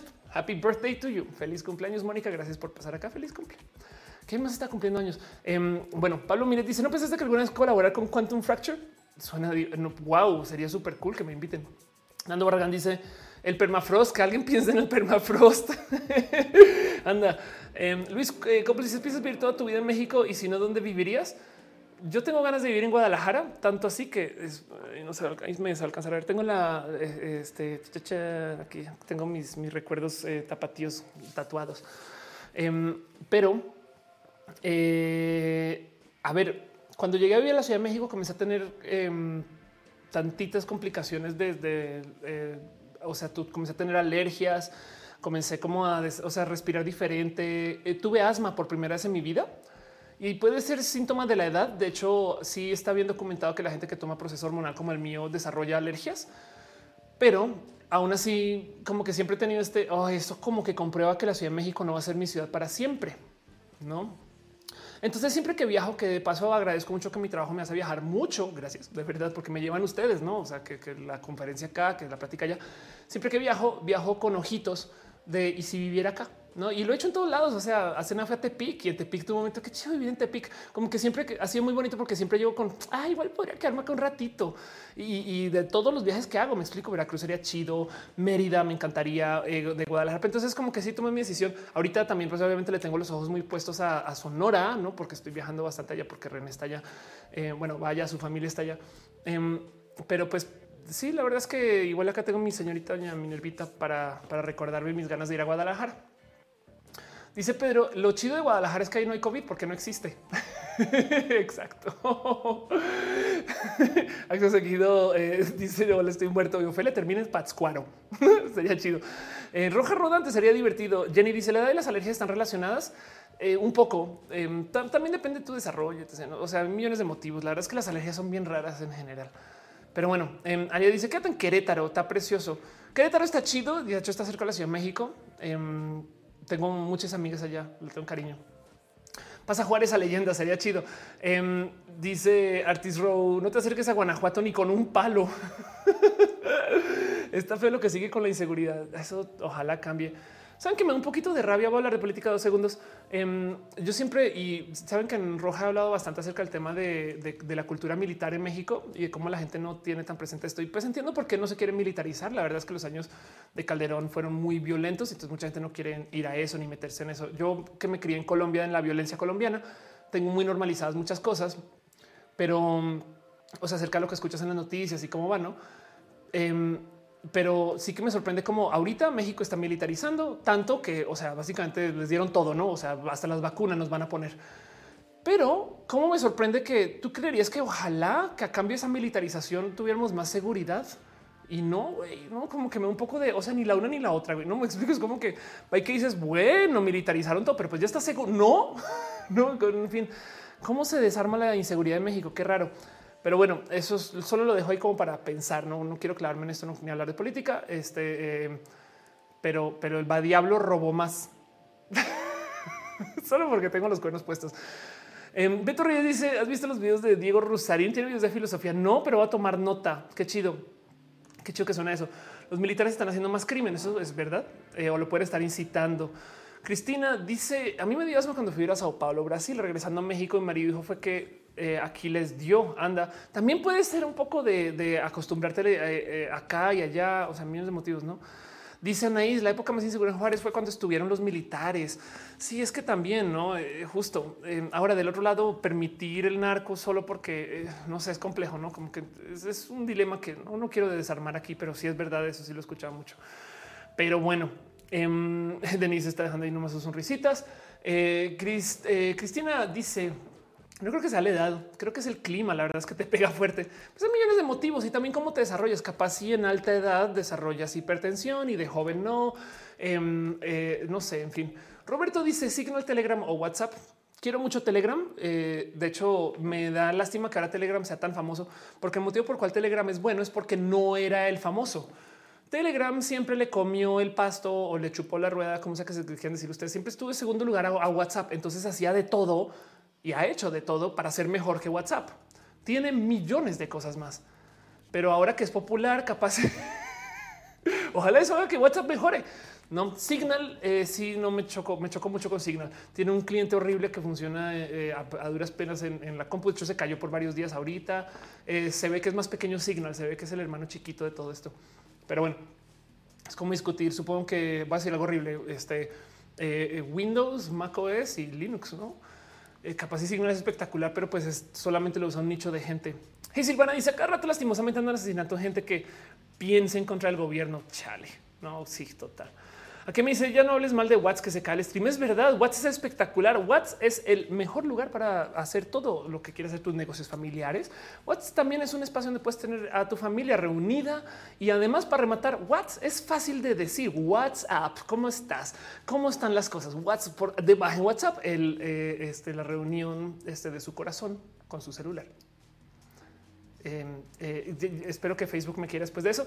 Jesús Rubalcaba dice es una colaboración con Javier Santaola Em, sería chido. El tema es que me inviten y que me, y que me inviten y que vayan, no? Porque por ejemplo, la gente de Miguel es bien cool, solamente que no logramos colaborar nada y, también me culpo un poquito porque les cambié el tema.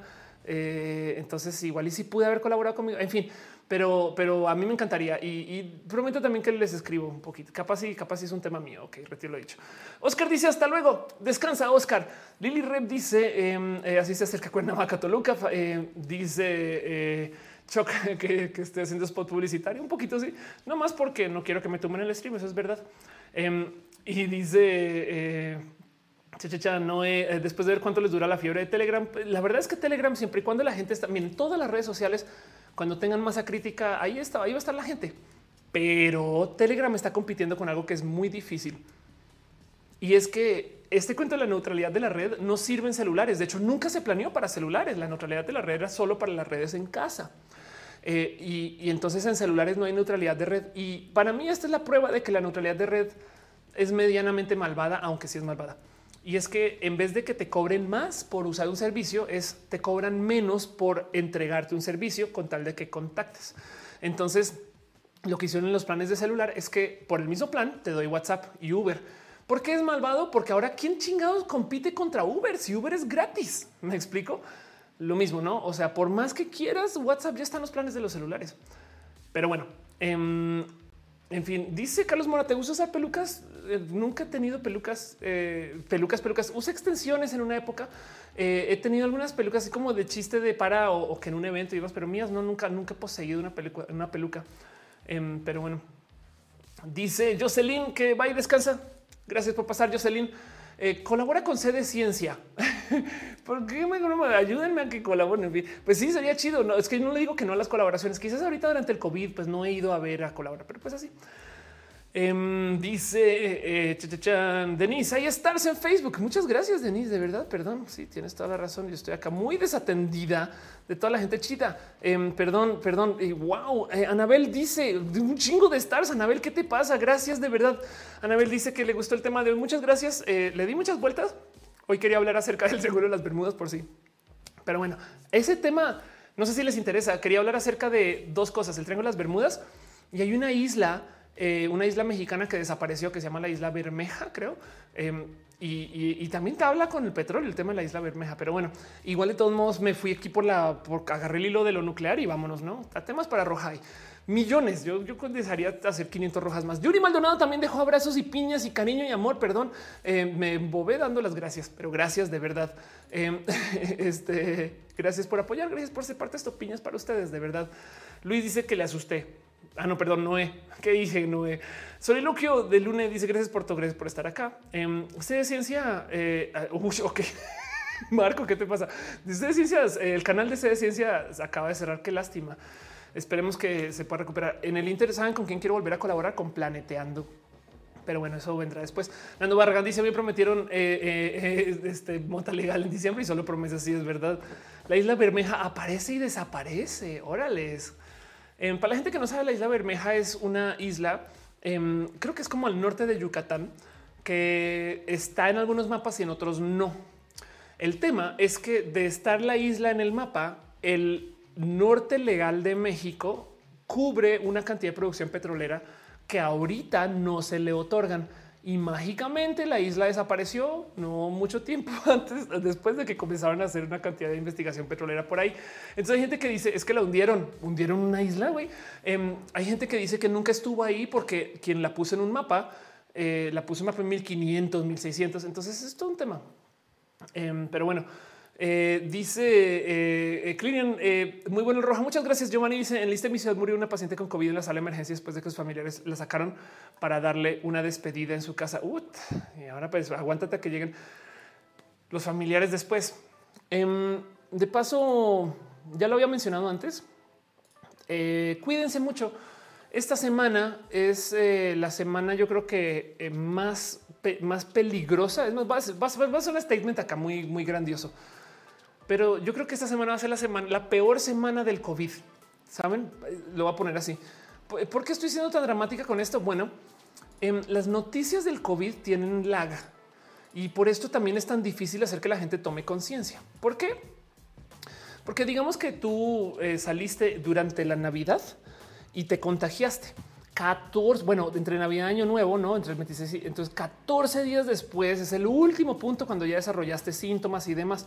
Y todavía puede que estés grave, pero grave de verdad comienza después de eso. Entonces, digamos que eh, ya van 14 días, tres semanas después es cuando la gente de verdad ya está reportando que ya es cuando consigue oxígeno, cuando el hospital, cuando no sé qué hora todo eso está pasando. Em, y luego las noticias de eso el, tren del mame, el eh, eh, saben como que las historias de es que tal persona estuvo fuera del hospital, no puede todo eso todavía le tarda unos días más. Entonces pongámosle que hay tanto de lag entre tres, eh, dos, dos o tres semanas, digamos, después de los eventos.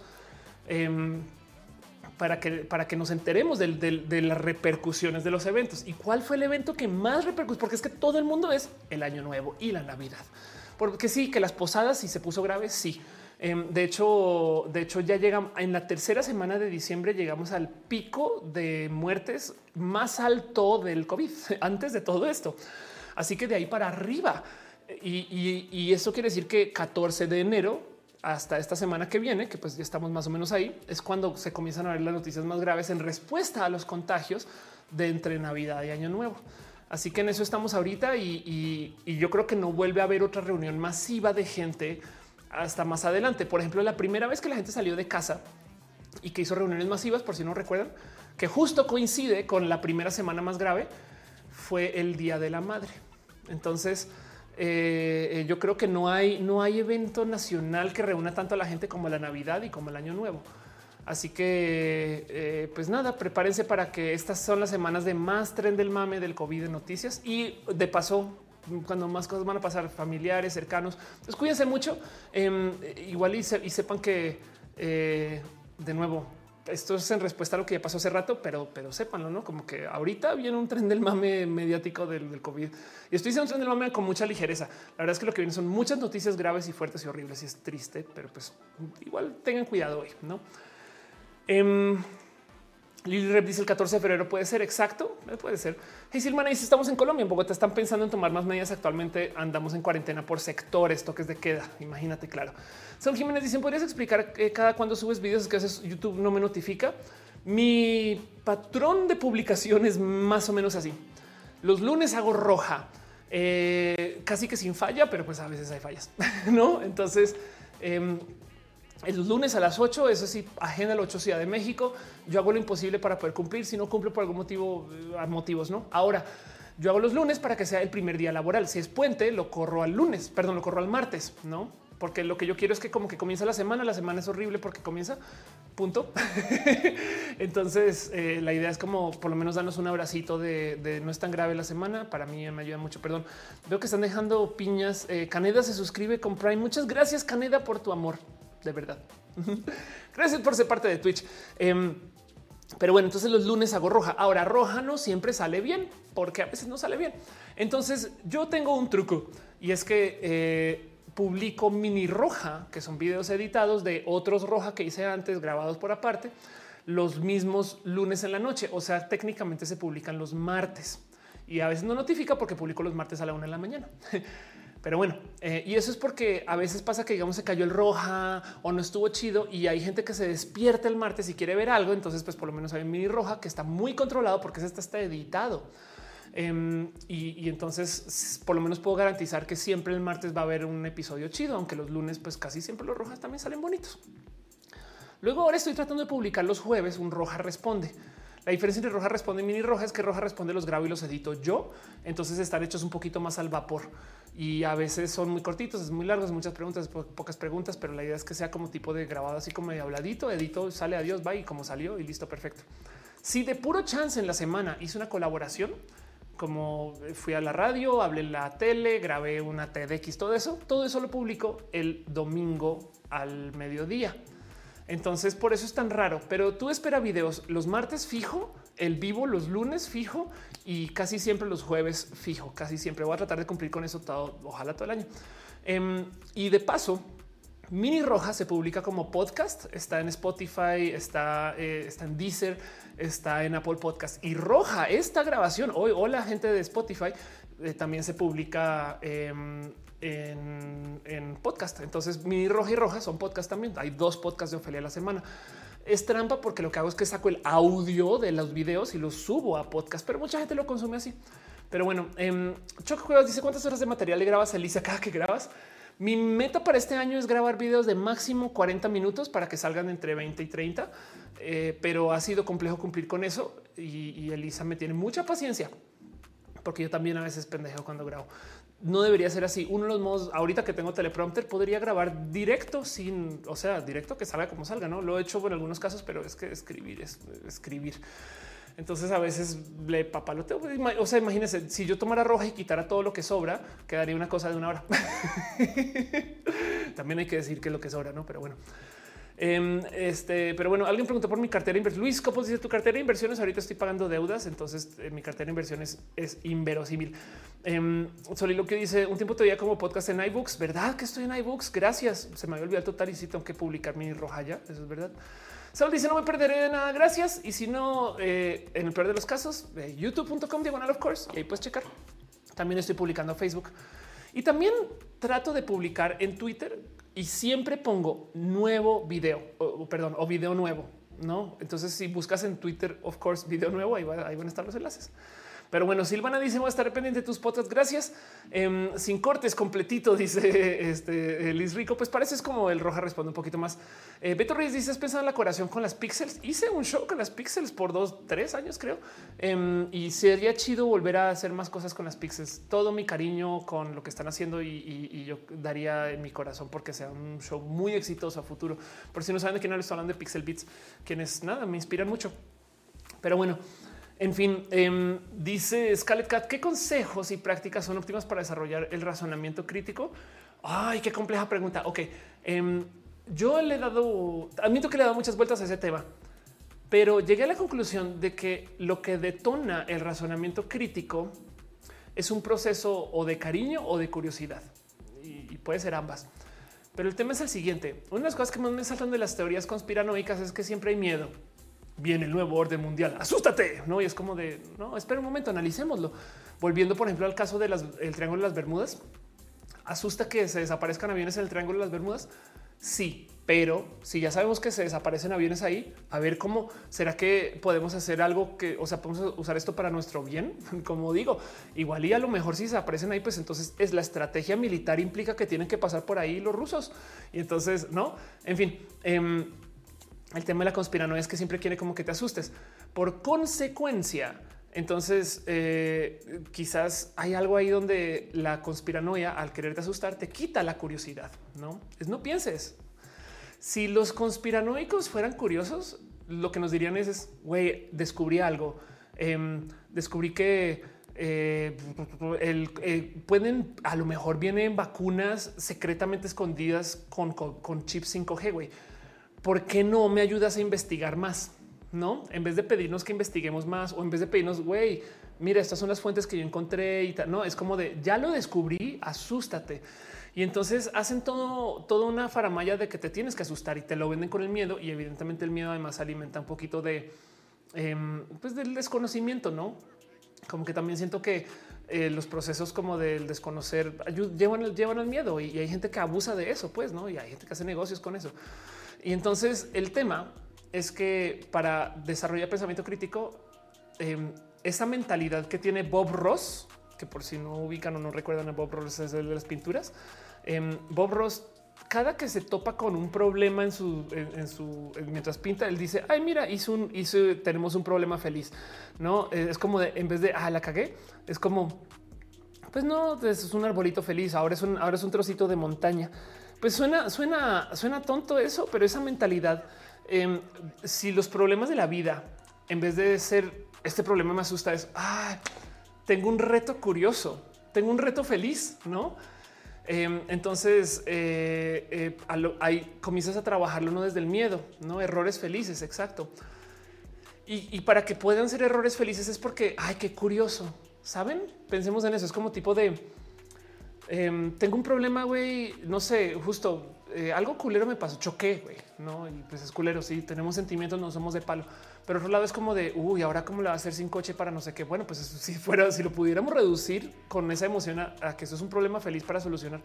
No digo, está quizás agarrar un mal ejemplo, pero el punto es que esa mentalidad de la curiosidad ayuda a que puedas analizar más lo que está pasando, porque no eres reaccionario, reaccionaria, estás más con una posición como de, de proacción, es como de wow, cómo vamos a solucionar ese problema creativo em, porque me pusieron límites, no? O sea, me quitaron el coche, perdí dinero, algo me pasó, perdí mi trabajo, lo que sea, me pusieron límites. Entonces tenemos que solucionar eso. Y, eso creo yo, todo este hecho lo digo porque eso creo yo que es gran parte de lo que detona el pensamiento crítico. El pensamiento crítico implica quitarle el miedo a las cosas. Em, el nuevo orden mundial sin miedo es geopolítica y hay periódicos, libros y carreras de eso. Me explico. Pero la gente le tiene miedo al nuevo orden mundial. Todavía no sé por qué. ¿Qué es lo que les asusta de que China sea un país dominante? Si ya lo es, primero que todo. Em, eh, entonces, y, además creen que va a llegar, este, no sé, alguien de, de, alguna entidad china decir, te voy a decir cómo pensar, te voy a obligar a pensar, no? Que nunca va a pasar, nunca va a ser así. Entonces, volviendo al tema del, es que fue una pregunta cargada, no el tema del pensamiento crítico. Yo creo que lo que detona esto es eliminar o saber eliminar esos miedos y desarrollar como una cultura de curiosidad para por lo menos tratar de entender lo que está pasando y luego sobre eso tratar de entender qué otros ángulos hay. Y entonces sobre la cultura de la curiosidad te puedes abrir a la pseudociencia feliz. Bueno, hay muchas cosas que funcionan en la pseudociencia, me explico. Em, eh, y, las hay, de hecho. Pero el tema es que eh, si mantienes esa mentalidad de curiosidad, entonces puedes tener pensamiento crítico sobre qué es y qué no es. Y tú haces tu propio criterio. Estaba hablando con, con un otro amigo influencer que me decía que está cansado de que le digan que, que, le pidan qué pensar, que hay gente que le escribe y le dice, oye, ¿qué opino de esto? Y es de opina tú, no yo, no? Pero bueno.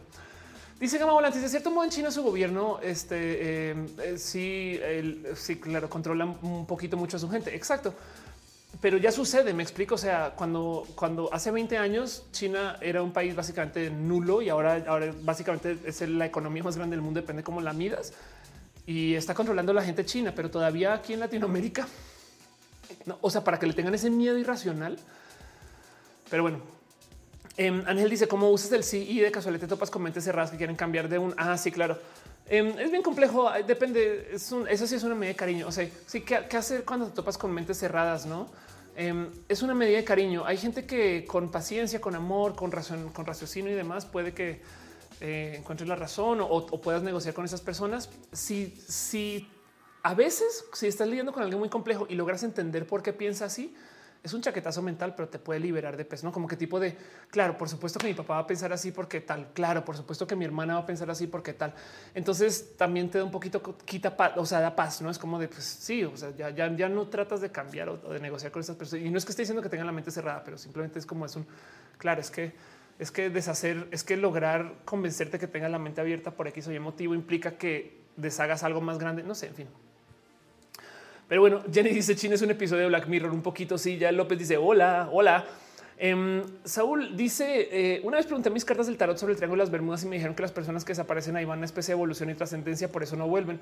Mi teoría es que en el triángulo de las Bermudas eh, hay eh, ligas, calcetines perdidos, clips, los, los clips de papel, esos también se pierden y todas esas cosas que pensamos que los gatos desaparecen y la verdad están en el triángulo de las Bermudas. Pero bueno, Roberto dice: Hablando de transhumanismo, se ha comentado sobre la bombita de Andrés García. No, eh.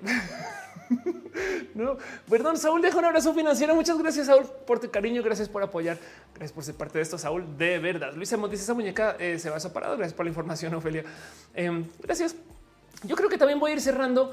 Eh, ahora sí ya es hora. Ya llevamos al aire eh, tres horas y media y entonces hablamos un buen acerca de. Imagínense, no hablamos de noticias, excepto ligeramente. Saúl dice: ¿Cómo crees que se acabe el mundo? Em, uf, depende de tu definición del mundo. Eh, yo, sí creo que si estamos en potencia, o sea, si, si, tiramos suficientes bombas nucleares, vamos a matar a tantos seres humanos que la, civilización como la conocemos va a cambiar. Pero no vamos a eliminar los seres humanos porque hay muchos. Fin. Entonces, eh, capaz si lo que queda reinicia y, se reinicia otra civilización y cuatro mil años después volvemos a este nivel, puede ser, ¿no?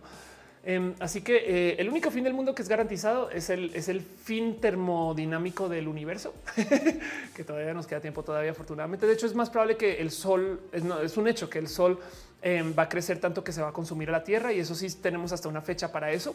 Entonces, eventualmente en algún momento el sol, las estrellas antes de morir se vuelven lo que se llama gigantes rojos expanden porque el, proceso químico nuclear que está funcionando entre las estrellas se desestabiliza y hace que pues, la bola se vuelva más grande y ya no quema diferente, por así decir.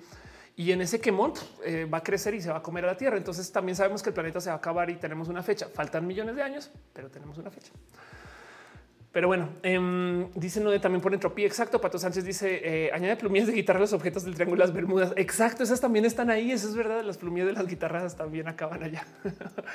Yo dice me está diciendo que mis calcetines perdidos están en triángulos Bermudas y no los secuestraron los duendes que vienen en mi lavadora. Pues es que es posible que tu lavadora, piénsalo, tu lavadora tiene agua. El triángulo de Bermudas tiene agua. Ahí está. Pero bueno. Eduardo Permac dice: ¿Sabes que la peli, eh, sabes de la peli El baile de los 42? Sí, eh, la tengo que ver todavía, pero la ubico. Em, dice Prince, ¿por qué nada es eterno? Eh, es una buena pregunta. No, pues es que también eterno es mucho pedirle al universo en general. No, ahora para nuestra vida, las cosas son muy eternas. Nuestra vida es muy corta. Em, de hecho, a ver si lo, oh, Revolutions. vamos a ver si encuentro una gráfica. No, va a ser imposible encontrar. Pero el punto es que hace nada vi una gráfica, la, igual la tuiteo después, que eh, analizaba cómo pues, el sistema solar se está moviendo también alrededor de la galaxia, ¿no? O sea, la Tierra se mueve alrededor del Sol, el Sol se mueve, ¿no? Alrededor de la galaxia. Entonces, como que hace este como este, esta como gráfica de cómo la Tierra se va moviendo a medida que el Sol se mueve. Pues el tema es que un año, dos años, tres años, cuatro años, cinco años, siete, no? Entonces eh, ahí encontré un diagrama de 80 giros y decía eso es tu vida. no, y ya, y, se ve así como una rayita así. Eso es todo. Eso es todo lo que viviste. Es impresionante. Perdón, alguien dejó un abrazote financiero y yo no dije ni nada. Juan, eh, Jaun RG, muchas gracias, de verdad. Muchas, muchas, muchas, muchas gracias. Giovanni dice: Yo no pedí ser, eh, ser latina, nomás tuve suerte. Exacto. Hola, estoy muerto. Dice el Triángulo de las Bermudas es el reino duende. Eso también es posible. Ana Hernández dice significa que si va a terminar mi carrera antes del fin del mundo. Es muy probable que sí. Eh, define carrera. Eric Porcupine dice si realmente los duendes viven en el Triángulo de las Bermudas. puede ser, por eso pones un gorrito de aluminio. Exacto. Para eso, hay que hay que teorizar sobre eso. Los duendes rifan. Em, me acuerdo que la primera vez que le dije a alguien que iba a ir a Tabasco me dice allá hay duendes. ya ellos qué perdón, Pato está en el chat. Güey, no espera llegar a las teorías de conspiración. Traigo las bermudas de las lavadoras. Es que así es. Em, es más, a lo mejor las lavadoras andan en modos triangulares por dentro y no nos damos cuenta. Va girando. Ese es el problema. la nada es eterna. Eso es verdad. Jenny dice si la galaxia choca contra otra galaxia. De hecho, eso también va a pasar em, y también hay fecha. Eh, este eh, Andrómeda Collision. Em, nuestra galaxia eh, la Vía Láctea, que se llama nuestra galaxia, eh, ya se sabe que va a colisionar con la eh, galaxia de Andrómeda. esto va a suceder en más o menos 5.860 millones de años, que falta, ¿no? Y va a ser raro porque entonces, ¿qué, significa que dos galaxias colisionen y puede que se desarmen? Puede que, puede que en este proceso se acabe ¿no? nuestra galaxia. Bueno, sí, sí es un hecho que se va a acabar, de hecho, de hecho, piensen que estas son las galaxias están llenas de estrellas. Unas estrellas puede que de chance choquen estrellas con estrellas. Puede así va a ser. No, de hecho, está modelado. Ya sabemos, ya sabemos cuándo va a ser. todo, en fin, esto también va a pasar. Pero bueno, em, dice Mirna, crees en las vidas pasadas. Ok, hay algo que decir ahí de cómo hay gente que trae una obsesión muy fuerte en la vida después de la muerte y hay todo lo que quieren en eh, eh, teología y, historias y demás. Muy poquita gente pregunta la vida antes de nacer, no? Y la pregunta es si son la misma cosa. Entonces, em, no sé, yo sí es verdad. Yo creo, yo sí creo que existe memoria genética. Eh, dice, no sé, es Wikipedia. Eh, porque de hecho hablé de acerca de Wikipedia. Wikipedia es buena fuente si, si, te fijas en las fuentes y en últimas, la verdad es que Wikipedia tiene todo reunido. Em, el odio contra Wikipedia es escolar pero porque de culeros, no, perdón, no, no sé si es tu caso. Evidentemente, seguramente no es tu caso, pero nos enseñaron a odiar la Wikipedia en vez de arreglar la Wikipedia. Una vez le dije justo a una persona académica es de por qué crees que, por dices que la Wikipedia está mal? No, pues porque los datos no sé qué, pues ve tú y arréglalo. Em, pero bueno, y de hecho, justo por eso uso la Wikipedia en inglés y la traduzco al español, em, porque la Wikipedia en inglés tiene mucho más uso académico. Pero sí entiendo el punto, no? También la verdad es que es el, es el mejor lugar para buscar volviendo a lo que estaba diciendo, eh, hablando acerca del, más allá y el más acá. Eh, hay algo ahí raro con justo el, para dónde vamos estas cosas, pero pues antes de que meternos en teoría y demás, yo, sí creo que yo sí creo que existe la memoria genética, sí creo que tenemos eh, cosas de nuestros ancestros aquí que, que implican también, digo, todo lo genético es una predisposición no quiere decir que vas a pensar como pensaba tu abuelo. Eso es lo que es muy probable que pienses como pensaba tu abuelo, no porque tu, cerebro se formó con la genética que, formó eh, este, no, solo tu abuelo, sino sus vivencias, porque en potencia quedan ahí guardadas. Pero bueno, em, eso es irse un poquito más lejos de donde se debe de ir. Em, veo que eh, eh se suscribe y, Emanuel está aquí. Gracias. Pues, me trajo un raid. Gracias. Besitos. Em, Lop, gracias por pasar por acá. Qué chido. Y Pato también está por aquí. De extraño Pato. Em, y Emanuel también. Chocudas dice: eh, Chasi, somos código reciclado de programadores astrales. Puede ser, sí. Em, si se quieren un día volar los sesos, vean la historia de Battlestar Galactica. En Battlestar Galactica es una serie que lidia con la creación dentro de todo y todo. Entonces el cuento es que eh, se supone, a voy a tratar de reunir Battlestar Galactica. Por si no ubican, eh, me pregunto cómo se llamará en español. Y con esto, es lo último que digo antes de cerrar, porque ya, es hora de ir cerrando. Pero Battlestar Galactica em, es esto, es una franquicia de ciencia ficción en Estados Unidos. Y el cuento es que la, eh, la novela de Battlestar Galactica comienza con un planeta que desarrolla inteligencia artificial y la inteligencia artificial se vuelve sentiente. Y entonces vean el mierdero. La inteligencia artificial se vuelve sentiente. Entonces deciden eh, no eh, construir una comunidad, una sociedad eh, que pueda desarrollar ese tipo de inteligencia artificial peligrosa. Así que entonces se literal tira la bomba nuclear encima, entran en guerra. la inteligencia artificial quiere sobrevivir. Bueno, sobre eso sobreviven 12 tribus que eh, son tribus de conocidas humanos, pero entonces técnicamente una más eh, es una creación que es una creación de inteligencia artificial. Y entonces el cuento con la inteligencia artificial es que eh, llega un momento donde deciden que eh, los tienen que mandar como por allá al exilio. Las 12 que quedan, si mal no recuerdo, creo que mueren eh, y la treceava entonces se instala en un planeta y esa se le olvida que es inteligencia artificial. Y entonces en que se le olvida que es inteligencia artificial creada por otra raza y que entonces no saben exactamente cómo funcionan, repiten la historia y, crean entonces esta situación donde crean su propia inteligencia artificial. Y ahora entonces tienen dos creaciones de inteligencias creadas por personas y no por dioses, pero como crean inteligencia artificial se sienten dioses. Bueno, exilian a las otras. Estas vuelven, le tiran la bomba nuclear porque aprenden que las inteligencias artificiales son malas y entonces en eso se recrean y hacen una nueva, una nueva especie que supuestamente tiene que huir a buscar un nuevo planeta. Y Battlestar Galactica y espero haber latinado bien a los datos, pero entonces eh, el tema es que el desmadre de Battlestar Galáctica es que la gente no sabe si es inteligencia artificial o no.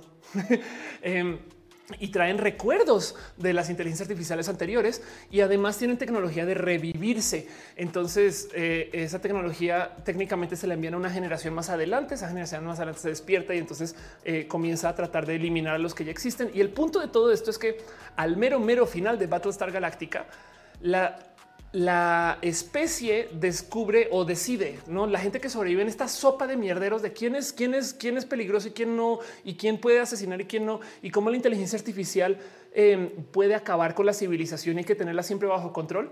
Y entonces llegan a la Tierra. Eh, después de todo este mierdero, llegan a la Tierra y deciden borrar todos sus recuerdos y eliminar sus capacidades tecnológicas y volverse a formar como una civilización desde ceros quien no tiene inteligencia artificial em, solamente porque saben que algún día se va a desarrollar y va a acabar con la civilización. Y ese es el gran final de Battlestar Galactica, porque lo que dicen es, uh, de hecho el mero final te muestran cómo se está comenzando, o sea, el, invento de los robots y dicen, ya viene, güey, ¿no? Em, y vean todo el mierdero que pasó por saber, por poderla tener. Eh, y esto es, bien cool. La verdad es que Battlestar Galactica despierta mucho eso, pero entonces habla, habla de cómo nuestras vidas pasadas pueden ser unas vidas súper complejas. y es bien, es bonita ciencia ficción, pero bueno, está complicada, sí es divertida. Dice Adil, nos queremos los Anunnakis. Puede ser. Fabián Ramos dice Patos Galáctica es asombroso. Hay que ponerle en valor. Es verdad. Sí, larga, larga vida la teniente Starbucks. Exacto. Eh, Battlestar Galáctica es una propuesta muy, muy inteligente y muy bonita porque comienza con un planeta que se está explotando y una serie de naves estelares donde sobrevive lo último que queda de la humanidad. Pero bueno, en fin. Dice sale mierdero y fue la palabra repetida luego de nuclear un poquito. Sí. Em, dice Dani Sabres, al final todos se vuelven changos un poquito. Y Silvana dice en caso un, niño que asegura ser Lady que se había pasado fue Diana de Gales. No me acuerdo el origen. Hablando de la reencarnación, pues puede ser. Sí, la verdad es que el caso de Diana de Gales es un caso muy famoso. O sea, es una personalidad muy famosa. Entonces, quién sabe si viene otro camino, pero pues puede ser. No, en fin. Em, dice eh, David Fidel, el comandante Adama. Exacto, exacto. Eh, eh, ¿Cómo se dirá en español? así se ha dicho. Pero bueno, Ignis dice que se jugado más Effect. Ya sé, no lo he jugado y todo el mundo me dice es Star Trek en videojuego. Me lo debo. Saula los dice: em, ¿Crees que el papá de Kiko está en Triángulas Bermudas? Puede ser. no sé por qué me imaginé a un señor en Bermudas, pero bueno, creo que porque ya es hora Show. Muchas gracias, gente bonita. Voy a cerrar, no a despedir, voy a pasar la famosa pleca profesional. Gracias por acompañar. Gracias a la, gente chida que estuvo acá acompañados desde el mero comienzo. Em, hoy, eh, si algo les puedo dejar es vayan a, ver eh, eh, todo lo relacionado con el diablo. Espero no haber atropellado mucho el tema de la energía nuclear hoy. Alguien me lo va a recordar después, seguramente en los comentarios. Pero bueno, em, nada, es todo lo que es y, este show eh, igual va a seguir a lo largo de la semana y si no nos vemos el próximo lunes. Pero de todos modos, gracias por acompañar. Va a pasar la cortinilla y este nada. Pues llegamos al aire tres horas 40 minutos, imagine.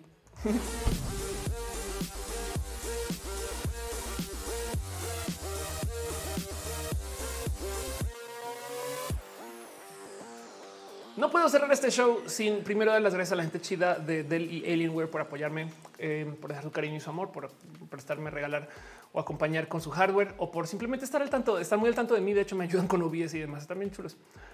Pero bueno, gracias gente bonita por acompañar, gracias gente bonita por ser parte de esto. Em, quiero dejar un, agradecimiento súper especial a Luxes, eh, a Emlop, a Pedro Garles, a Caneda, Artis Row. Es que para que le busquen es E M M L L O P. Vayan y buscan em, a Marilyn Ram, eh, Artis Row, quienes se suscribieron también a Juan, a Jaun RG, Saúl, a Blanca Cruz, eh, Patricia Benítez, a Emilio Trejo, a Ileana Aguirre, a Eloar Gallegos, a CM Márquez, a Raúl Fomperosa, a Jesús Rubalcaba, Monserrat Pueblita, Kat, Juliecita, Mónica Gavilanes, de paso, feliz cumpleaños, em, y a eh, María Elena Ramírez Ortega. ¿Alguien más está cumpliendo años? Por favor, ayúdenme eh, con o, saludas si sigues por acá. no más para pues, también celebrarte tu cumpleaños. En fin, Anabel Ro, este, gracias también por tu cariño y tu amor. Yuri, por supuesto, que cool verte y gracias por dejar tus stars. Amando Damas, Danis Pazmiño, Berta Rosas, Sant Abella eh, este, y Berta Rosas. Gracias por sus stars múltiples y por suscribirse y estas cosas bonitas. Rap de nombres dice Ali un poquito. Eh, deseos de hablar de Star Trek. Saúl Jiménez dice gracias por todo, gracias por venir acá, gracias por acompañar y de paso también a la gente chida que está en el Patreon. Eh, Arturo Aleana Navarro, lógicamente a Sam Haraji Cheja, perdona, Simha Haraji Cheja Javier Tapia, Choc Cuevas, Aflicta, Ignis 13, Francisco Godínez, Trinipe, Ariel R. Gracias por acompañarse. Parte de esto es muy bonito saber que ustedes están aquí. Pero bueno, también la gente chida que está en el YouTube, que está este, suscrita en el YouTube. Em, dice Arturo, le dice mi novia que tu taza tiene whisky. No, no tienes pruebas, pero tampoco tienes dudas y no voy a, no puedo negar ni eh, corroborar ese rumor. Pero bueno, Chocudas dice: ¿Crees que nos hayamos borrado históricos en favor de la humanidad y el futuro? Uf, ¿quieres que te diga algo para que te huele los sesos, Choc? El planeta es tan viejo y la naturaleza es tal que se presta para que ya hubiera existido una civilización como la nuestra y se hubiera borrado y vuelve a suceder nuestra civilización. Eso es una, eso vuela los sesos, porque si es posible que haya sucedido hace tanto tiempo que, que literal ya se rehizo el planeta entero. O sea, me explico que el planeta es viejo, pues, pero bueno. Em, Dice eh, Denise eh, a tiempo para el rap exacto. La química de la fercha dice fue un gran show. Gracias por acompañar. Decía yo que muchas gracias eh, justo la gente chita que está member en YouTube, Raúl Fomperosa, María Elena Ramírez Ortega, Viena García, Mauricio Gallardo, Charley Medina, Sakura Jean, Jessica y Mendita, la Jessica, ya de los pasos por ingeniería que tiene un canal bien cool, Ana Alejandre, Brenda Pérez Lindo, Josie Villarreal, Tatoso, Cristian Franco, Ale Galván, Úrsula Montiel, Adriel Alvarado, Germán Briones, Moni Aranda, Sailor Fishy, José Cortés, Maite y Turral de Farías, Ana Cristina Mo, Ardilla del canal, Gabriel Mesa, Eri Frank Núñez, Rodrigo Pérez, Gibran Rivera, Yolanda Suárez, Víctor Hugo, Curiel Carrero, Luz Arequilla, Afrodita no hace nada. Eh, este eh, Afrodita peruana, Carlos Soto, Ana Velasco, Soliloquio de Lune, Mike Lugo, Perú, H, Pastel de Cocoa, la, eh, la, pastela de la Cocoa, Val, Valentina Sam, Silva Flores, Luis Maclachi, André VT, Carlos, como te irías, Areta Laranza, Teitzel, Mariana Runcalo, Oscar Fernando Cañón, Fabián Ramos, Aflicta, Arturo Ale, Edgar Riego, Leonardo Tejeda, la gente chida que está suscrita también en el Facebook. Gracias por su amor. Marilyn Osiris, Ochoa Rodríguez, Ismael Talamante, Sanda Bella, Gustavo González y la gente que está suscrita en Twitch, descontando a las personas que se ya les di sus gracias por suscribirse ahorita. Em, un abrazo también a digo descontando porque pues no están en esta lista, pero sepan que les tengo mi corazón. Un abrazo a Ariola Sakura, Joe Saurus, Daniel Hope, Emma Cornio, Carlos Cravioto, Jessica Santín. Aquí a mi 007, Marilyn Ram 18, Licosignio, Padierna, F, Ballena, Gorditas, Faustas, Turino, Sankoku 666, Wisterials, Dale Caro, eh, Wisterials, Dale Caro, Tía Letal, El Sucio, Da, Sinconitz, Jorge Agarcu, Garnachita, Gaby 3107, Ardis Romis, Uva y Aboni Unia.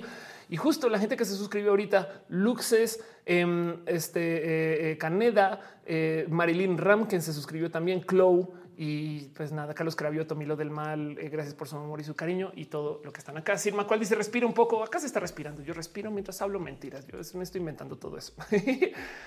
ay, Sepan que aprecio mucho que vengan y que estén acá. La verdad es que em, me parece muy especial que, que me acompañen todo este tiempo. Luego será una grabación de mini roja de esto. Entonces yo vuelvo a repasar todos esos temas. Pero bueno, eh, en fin, eh, dice Yaroslav, eres grande. Sí, mido 1.90 cinta con eso. Muchas gracias. Giovanni dice gracias por hacer este lunes. Gracias a ustedes por acompañar.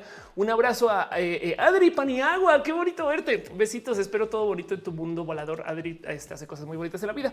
Un abrazo también a Alia Eunice Cajim, a Cusi, Andrés Felipe Hurtado, Murillo, Arturo Ale, Beto Reyes, Carlos Yepes, Choc Cuevas, Denis Rojas en una GR, Eric Colin Fernando NC, Giovanni Senpai, uh, de Pato. Hola, soy muerto. Me enamoré siendo un fantasma.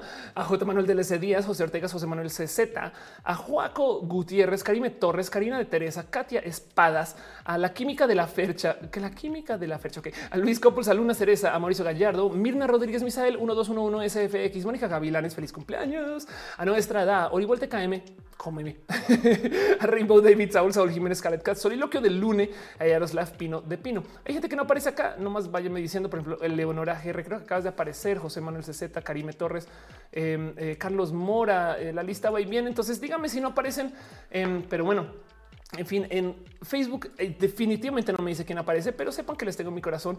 Un abrazo a Eduardo Permaca, Denis Rojas, em, un abrazo a Sand Abella, a Ángel Michael Boria, a Adil Aranzubia.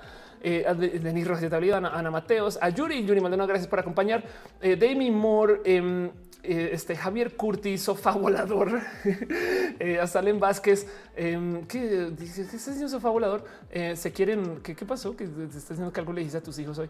madre mía, ¿por qué no me deja? Em, se quieren quedar conmigo. Órales.